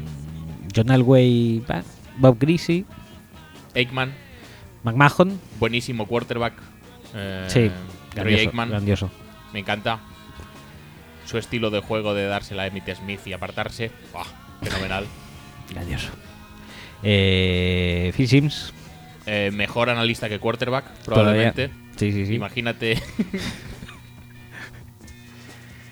Eh, Johnson, aquí está. sí, sí, sí. Hostetler ganó una Super Bowl también y sacó una pastaza en los Raiders. Doc Williams se ha recordado más por ser el primer quarterback negro que la ganó que por otra cosa. Bueno, unos cuantos garrafones ya han salido, ¿eh? Sí, sí, sí. Ya está, Ya ya está. está. No, no tengo ganas de pensar más. Vale, pues. Eh, y Peyton Manning. Be- Peyton Manning. Eh, aquellos quarterbacks que siendo mierda pura tipo Cap, eh, que ojo, estuvo a un pase o carrera, tuvieron la fortuna de ganar y subir a la gloria sobrevalorando su carrera. Pues Flaco. Flaco y Hostetler, ahora mismo. Eh, tres, aquellos quarterbacks gloriosos, cepillosos que la historia decidió rodearlo de mierda durante años y años y que se pudieron en equipos mediocres y que merecían la Super Bowl. No te voy a decir mierda, mierda, pero Warren Moon tenía que tener una Super Bowl. Sí. Eh, Marino tenía que tener una Super Bowl. McNair no la tenía, ¿no? Magnet no la tiene, también podría haberla tenido. Pero ahí estaba Jeff Fisher, o sea que- nivel, eh, posiblemente para mí Randall Cunningham tenía que tener una Super Bowl. Sí, claro. vas- ¿Qué vas a decir? Los tuyos, ¿no? Ah. ¿Qué vas a decir? ¿Culpepper ahora? Te iba a decir Culpepper y Aaron Brooks. el primo. ¿Qué más? Eh, yo creo que ahí está el tema. ¿eh? Porque al final el güey ganó. Sí. Bueno, Bernie Kosar. Por ahí, por ahí. Chad Pennington. Chad Pennington posiblemente también. Eh, Mark Sánchez estuvo también a nada, ¿eh? Hostia, es verdad, ¿eh? Que de Mar Sánchez se nos olvida, ¿eh? Pero ahí estuvo. Y cuatro los otros. Los otros, pues, ¿Qué otros? no sé, no, no lo entiendo. Los otros, pues eran el resto, entonces. Dice Au Cacao y Feliz Navidad, Año Nuevo, etcétera. Pues ahora podréis hacer la carta a los Reyes eh, NFL hablando, por ejemplo. Yo quiero eh, Ruben Foster. Axel pide OBJ para la Fantasy. También. Devuélvemelo, ¿no? Ahora que no, hace- no te hace falta ya Missy. Vale. Ahora te lo devolveré. Con ese razonamiento tan perfecto me acabas de convencer. ¿A que sí? Correcto. Tú te pides a Ruben Foster y Y a, a BJ. y a BJ. Yo me Pero a BJ solo de Fantasy. Ruben Foster para los Packers y a BJ para la Fantasy. yo me pido a Ruben Foster y No a- puedes pedirte a Ruben Foster. Ya me he pedido yo a Ruben Foster. Pero- No, pídete otro. no, Ruben Foster y Pídete Miles Garrett para los Saints y déjame en paz. No, me pido a Ruben Foster. Mm, es mío. Vale, me pido a Deshaun Watson para los Vikings. ¿Qué dices? Me pido a Fournette para los Giants o a Cook Venga, claro. O incluso a McCaffrey y a Ruben Foster para los Giants. también. Ya está. Nada. Yo quiero Ruben Foster. Venga, va, te lo dejo, hostia, pero no sé quién lo necesita más, ¿eh? Bueno, ¿Qué- qué? sí, a ver, sí, sí ¿estás que lo sé. jugando con Jake Ryan vosotros? No, pero estamos jugando con. ¿Estáis jugando con Jake Ryan y parece el menos malo de todos? Estamos jugando con casillas y parecen menos malos de, de todos también. Eh, no, tampoco te pongas así exquisito. Eh, ya está, ya estamos de esto. Ya Vamos estamos de a, esto. Vamos a ¿Qué WhatsApp. quieres, Twitter o WhatsApp? Mm, Twitter ya lo hemos hecho porque solamente teníamos lo de. ¿No teníamos más cosas? No, la Tampoco paja- lo hemos preguntado La paja sandieguera. Ah, no, bueno, mientras buscas mm, la, la SOM la UI, que es Universidad Invisible, el, el podcast de Enric Garriga, nuestro estimadísimo pelazo, nos pregunta que qué tal Rock One. Bien, Pues, ¿no? Dice. Sí, Muy bien, probablemente bien, sí. bien, Cuando la vea te lo digo. Bien, bien, bien. Eh, aparte de que. eh, de que. ¿Cómo se llama el negro? Samuel L. Jackson, No, el otro, el gordo, con el ojo caído. yo qué sé. Romeo Crenel. Pues sí que es un poco Romeo, ¿eh? Pero. Espera, gordo. Lo vas a negro, buscar así. Sí. Rogue One. Pues que no lo he visto. ¿Cómo quieres que lo sepa yo, tío? Bueno, yo que sé, a lo mejor has visto alguna de esto. Y me sale, me sale esto, ¿sabes? Me sale el, el droide. Muy mal. Claro que sí. Que te dé por buscarlo así. Ahora no lo sabrás nunca. Joder, mira que es famoso, ahora no me acuerdo. Eh, Bernie Mac. está muerto, ¿no? No. Porque iba a estar muerto. Yo creo que es. Está muerto. ¿Qué dices? Sí, pero no te lo voy a decir. Bueno, eh, que interpreta a So, So Guerrera, el líder radical. Míralo, aquí está. Claro, es que me sale solamente que es del planeta Onderón y demás. No soy un terrorista, soy un patriota y la resistencia no es terrorismo. Bueno, pues So Guerrera parecía el pato Donald, eh, muy ridículo. Y bueno, bien, o sea, no es la mierda que es- son los episodios. cua- no, 1, 2, 3, Ujú. 7 Sí. y mitad de 6. Con lo cual, Vale. correcto. Eh, pues eso, eh, pasamos a WhatsApp. WhatsApp tenemos un, uno de alguien que no se identifica que dura un minuto. Pues ¿Quieres dale. que lo pongamos? Sí, claro, Vale. faltaría más. Muy buenas, Axel y Roger, y a todos los oyentes de Football Speech. Hola. Este, nuestro podcast favorito, el mejor podcast de la historia en su mejor temporada. Yo soy Neil García, Neil Ah, García 10 ah, es en Neil. Twitter, Hola, ¿qué tal? flamante campeón del Michigan Challenge Sí. De sí, por sí. vida. Muchas gracias por, por vuestro apoyo. No, no, gracias a ti. Y nada, estaba escuchando el podcast y habéis sacado el tema de los tatuajes. Mm, comentáis que en- el, el tridente de cosas peores son estrellas en el codo, telarañas en el codo, Mm, sí, sí, claves de sol sí, y lunas. correcto. Em, yo creo que os dejáis algo eh, que debería estar en la cúspide de esto, En la cúspide. que son lo- los tatuajes de setas con hadas o duendes. ¿What? O sea, pensadlo, ¿hay algo peor que eso? Yo creo que no. Os lo dejo a vosotros. Un saludo y besitos de fresa y miel. Pero, pero eso existe. Sí, sí, sí, sí, sí, yo lo he visto alguna vez y sí, es cierto que es ridículo. Yo es que no lo he visto nunca y No solo sé- con imaginarlo ya tengo suficiente. No es por qué, pero sí que es cierto que muchas veces las hadas se eh, relacionan con setas. O sea, Pues vete a saber, tío. no sé si es porque... No sé, pero te voy a decir una cosa. O sea, por lo menos, generalmente las eh, hadas con setas tienen algún cierto valor estético de vez en cuando, a veces no. Pero en ningún caso una luna, una clave de sol o una telaraña llegan a tal extremo. Con lo cual, eh, creo que no es el. es- sí que debe estar en el grupo de Sí, sí, tatuajes Es decir, es que prohibidos. desconocía su evitar, existencia, pero sí, por supuesto. pero creo que no está tan alto, ¿eh? Bueno, ahí lo dejo. Yo, obviamente, eh, aconsejo huir de personas que lleven tatuajes de, Vale. hadas, de hadas con setas, tan, tanto como claves de sol, lunas, telarañas o estrellas. Vale. Eh, Josemi nos pide que hablemos sobre el hombre de los Chargers, del cual ya hemos hablado. ¿Está? ¿Correcto? Eh, y luego tenemos a Juzgado que nos manda dos audios, uno de tres minutos y uno de medio minuto. ¿Cómo lo ves? Dale, va. ¿Qué tal, chavales? Soy Fernando Juzgado y bueno, esta semana vengo con una preguntilla nueva. Eh, es referente al partido que, que vimos ayer de los Pittsburgh Steelers contra los Cincinnati Bengals, en el cual eh, Burfict dio un festival de, creo yo, cómo no se deben hacer las cosas. Eh, bueno, en una ocasión eh, entró directamente bajando la cabeza, que creo que no se debe, y se enchufó una hostia contra De Castro que casi se mata. Cosa que quizá no habría venido mal, pero bueno.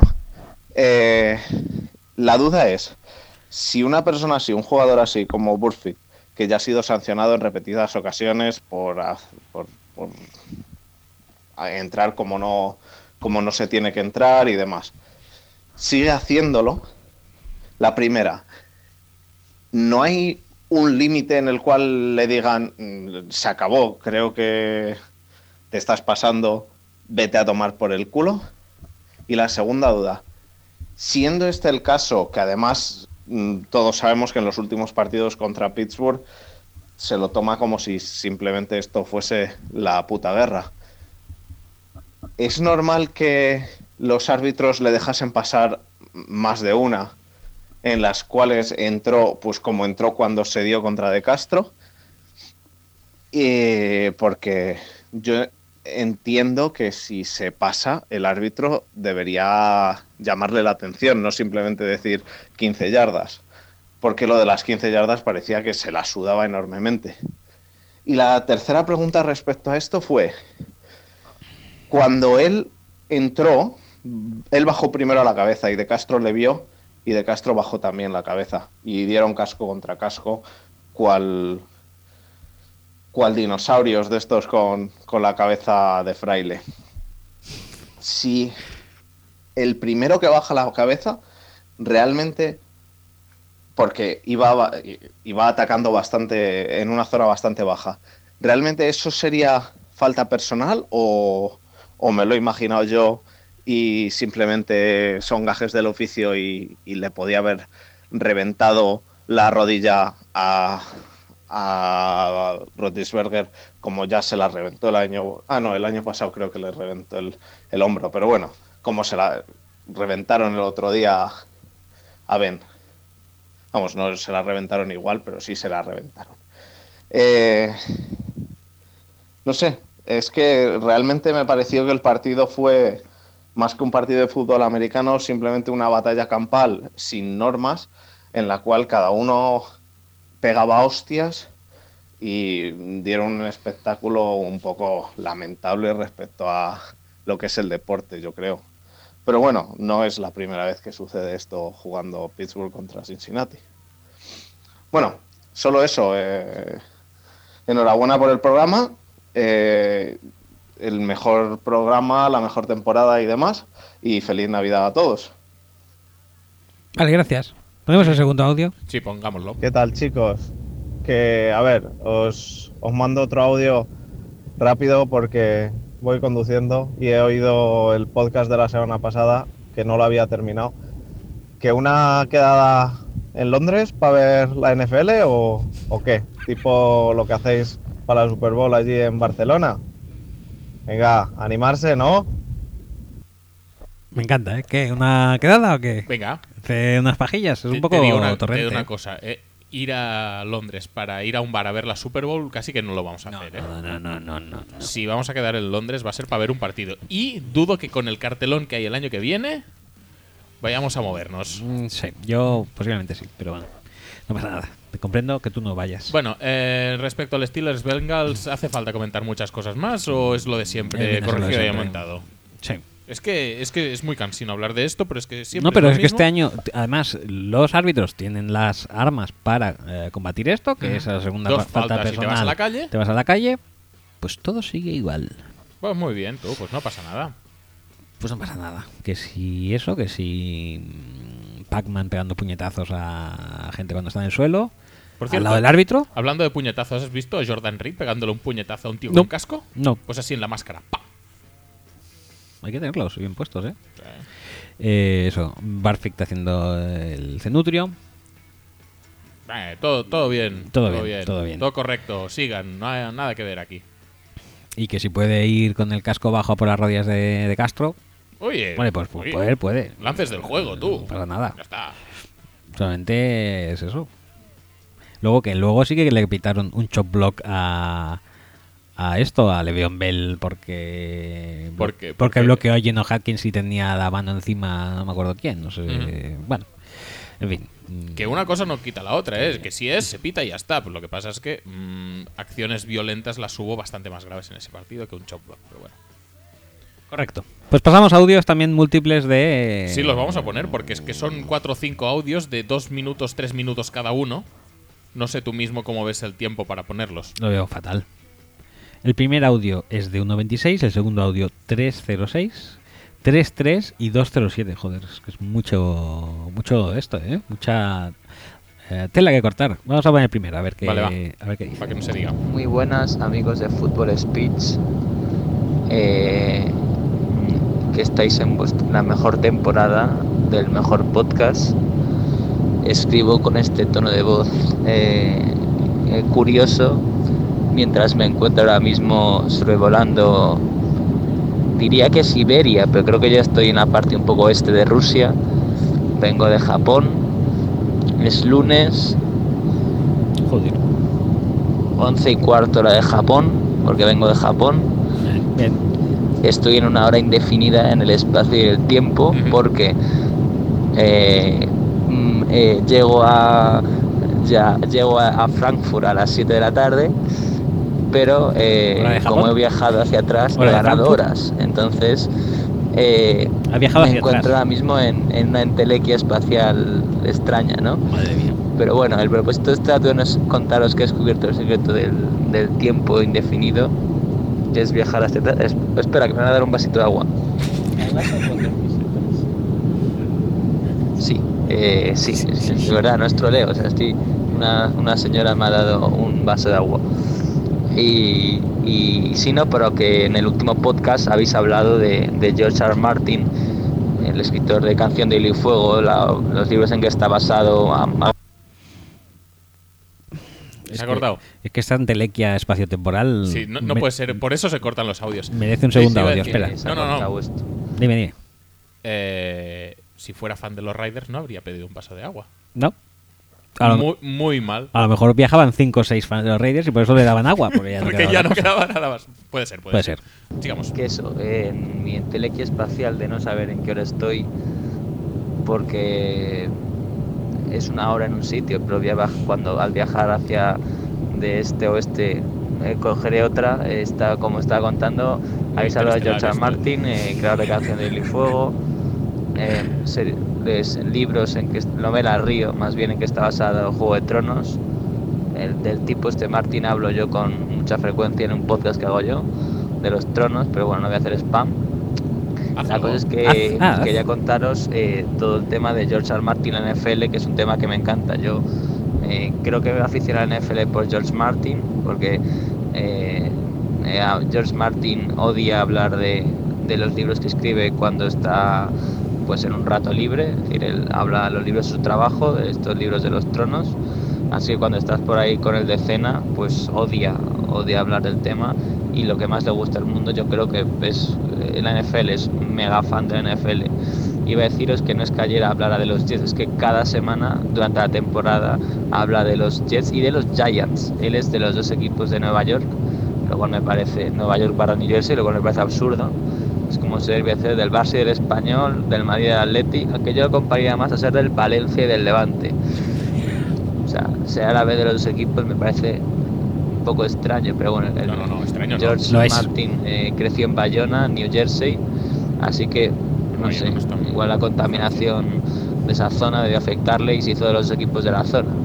Pero bueno, el caso es que cada semana George Martin habla de, de Jets y Giants en su blog. Eh, diría que es un aficionado que lo que yo califico como pipero, ¿no? Que es un aficionado pipero. Pues un pipero es un tío que se está siempre quejando, que no le gusta nada, que reivindica tiempos pasados, que donde todo fue mejor y que y que no, no apoya nunca al equipo y solo se queja, lo cual es bastante divertido, bastante eh, atrayente para un espectador medio, pero te das cuenta de que en el fondo no, no sabe tanto, ¿no? Aunque eso sí, el tío, el tío se ve todos los partidos, creo que se lo contasteis en su día, el tío fue a la Super Bowl de hace dos años, la que ganó Patriots, él odia a los Patriots porque es aficionado de Jets, así que bueno, supongo que ese día mataría otro Stark, spoiler. Y lo que quería contaros eh, es de las tema de las relaciones de George Martin y la NFL, aparte de todo lo que os he dicho antes, ha metido, ha metido en sus libros varios, varios guiños a la, a la NFL. Yo creo que los, no sé si los habéis comentado en algún podcast anterior, pero bueno. No creo. Si no, mala suerte, os jodéis. No, no, no, ¿Vale? los comentas tú y ya está. Van ahora que esto se está quedando un poco largo, e igual se, se nos para. Buah, Y más que quedará. A ver, ahora aquí no tengo wifi. Bueno, sí, hay un wifi en avión, pero me cobran caro, así que lo mandaré cuando vuelva, cuando pase por Frankfurt, que es mi escala. Madre mía, ¿seguimos o qué? Hombre, ahora ya. Ahora ya es imparable. Espero que este ya sea el último audio. No, no, No, no. que va, queda otro. Que aquí hay eh, cosas. A ver, eh, Martin, influencias de Martin en cosas, influencias de eh, cosas que ha escrito Martin en, mucho, en los libros de Canción del Fuego o en el no solo en Canción del Fuego, sino en las obras suyas de Poniente, porque también tiene un libro de historia y tal con referencias en FL.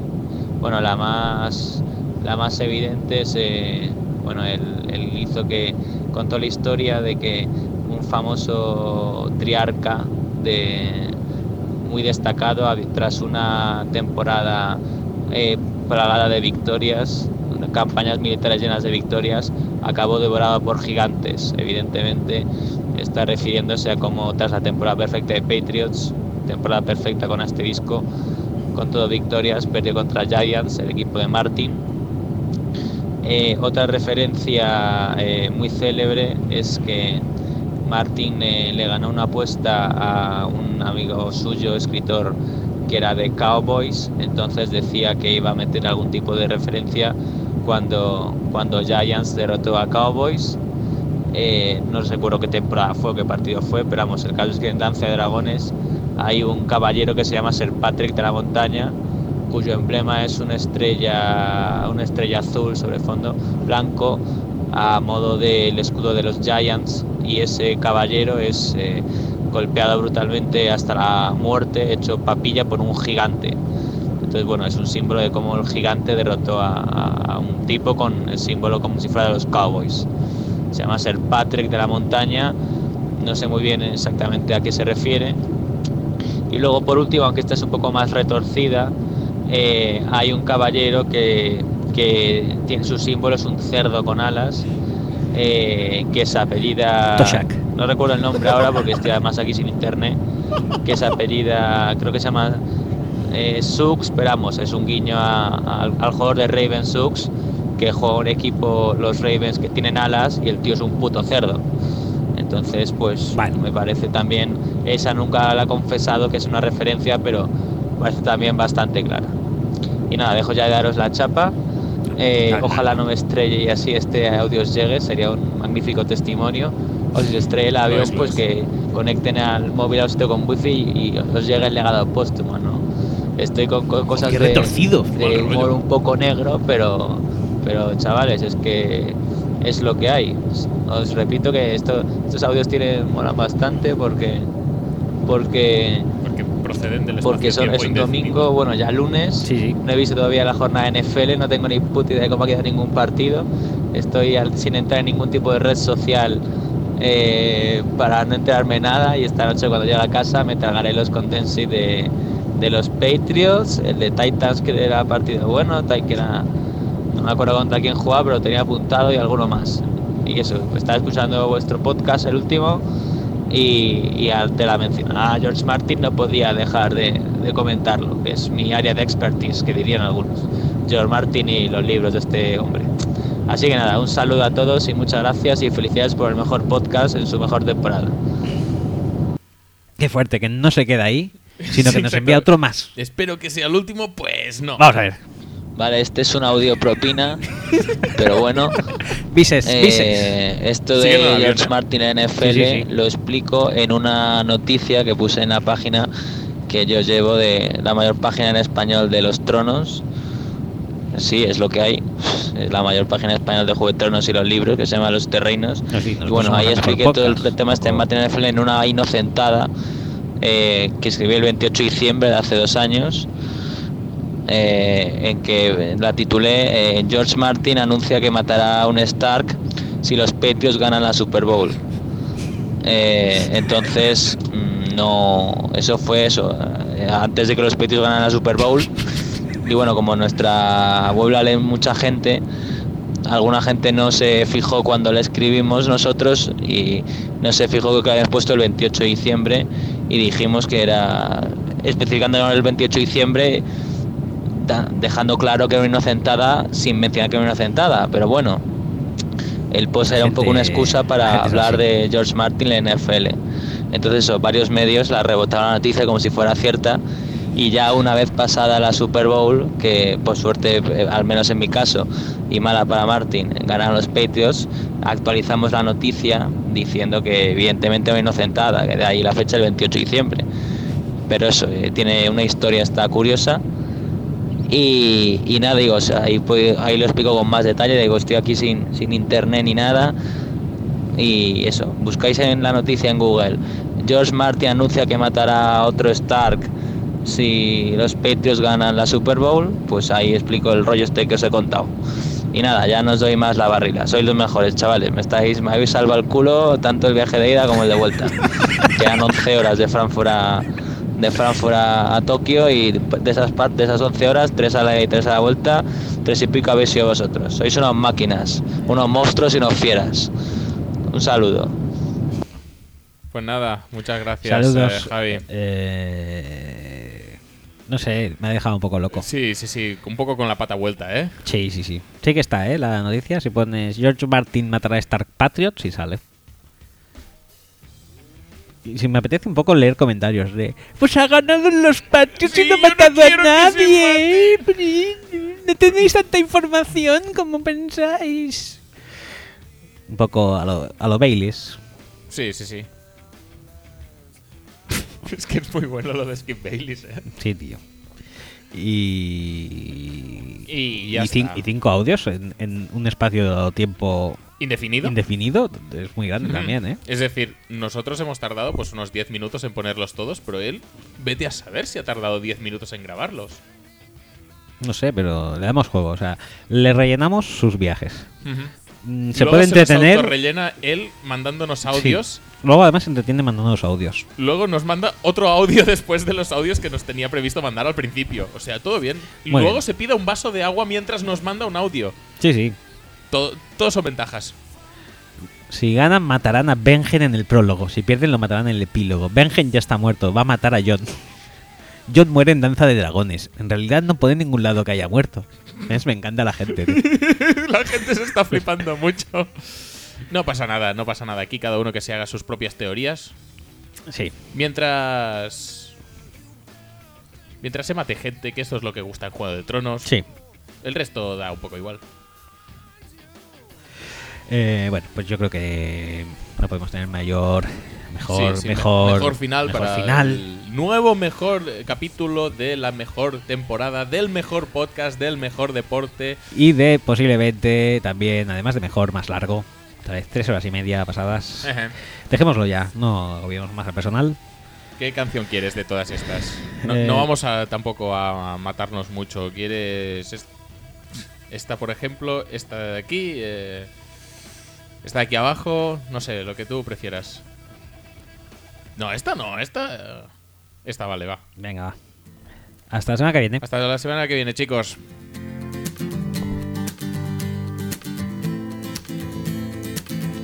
He visto una luz, hace tiempo Venus se apagó. He visto morir